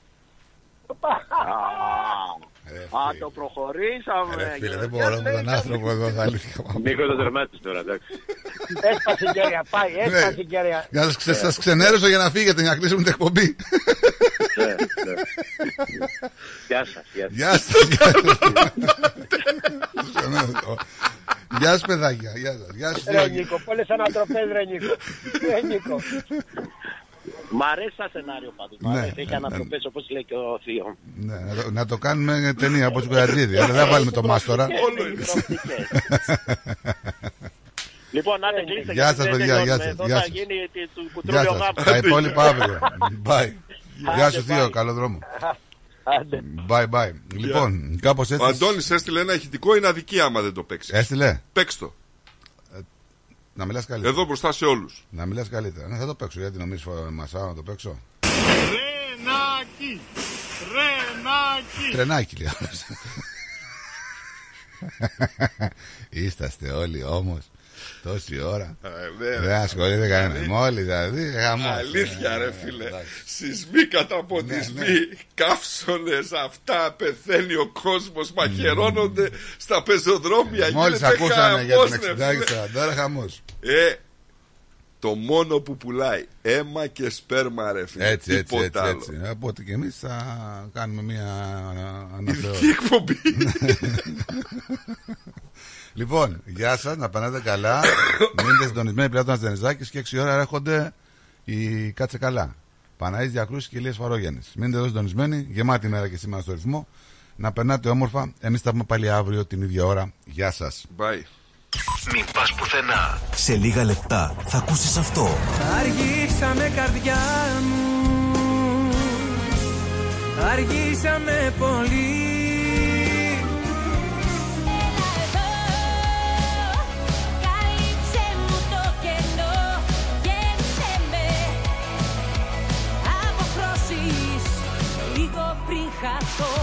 Ρυθμός Radio. Τα καλύτερα έρχονται σε λίγο.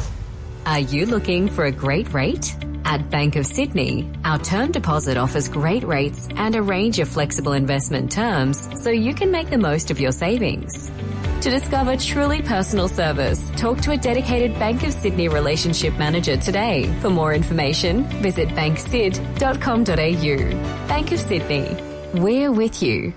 Fees and charges apply and are subject to change at any time. Please read the T M D and all terms and conditions available at bank sid dot com dot a u and consider whether this product is right for you before applying. A B N four four zero nine three four eight eight six two nine A F S L two four three four four four.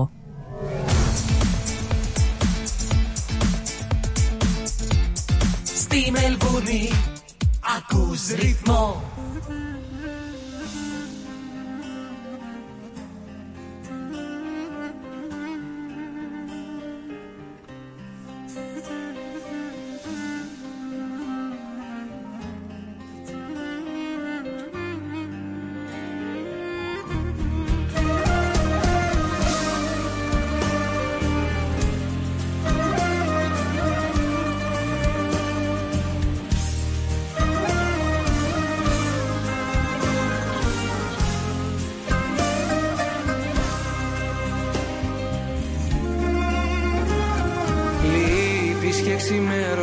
Με άδειο ουρανό, τίποτα άλλο πια δεν περιμένω.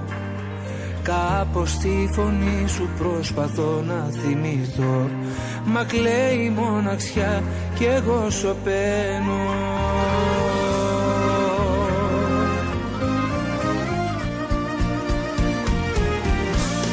Αργήσαμε καρδιά μου. Αργήσαμε πολύ και πώς να συνεχίσω χωρίς να είσαι εκεί. Πώς γίνεται συνήθεια να παρηγορείτο η πιο πικρή αλήθεια. Εγώ πώς να δεχτώ.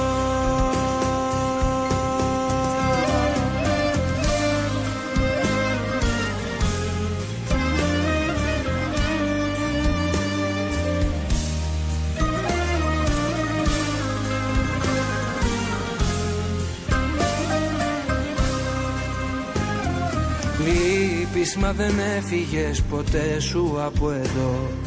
Μικρινέ ο κόσμος μακριά σου.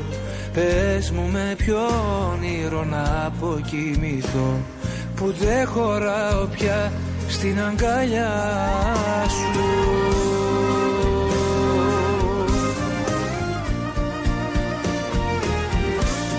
Αργήσαμε καρδιά μου. Αργήσαμε πολύ και πώς να συνεχίσω χωρίς να είσαι εκεί. Πώς γίνεται συνήθεια παρηγορήσω. Η πιο πικρή αλήθεια έχω πως να δεχτώ.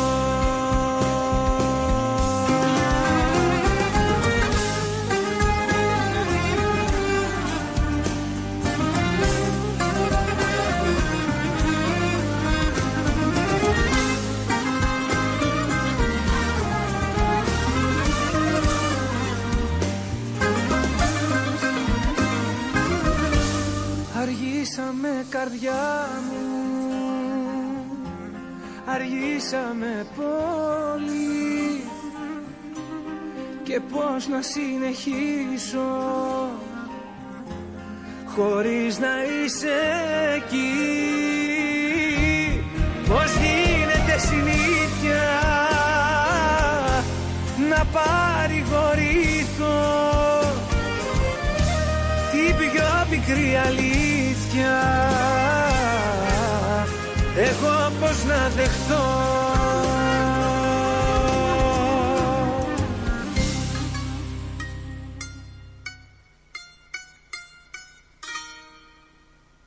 Να, να, να, να, να, να, να, να.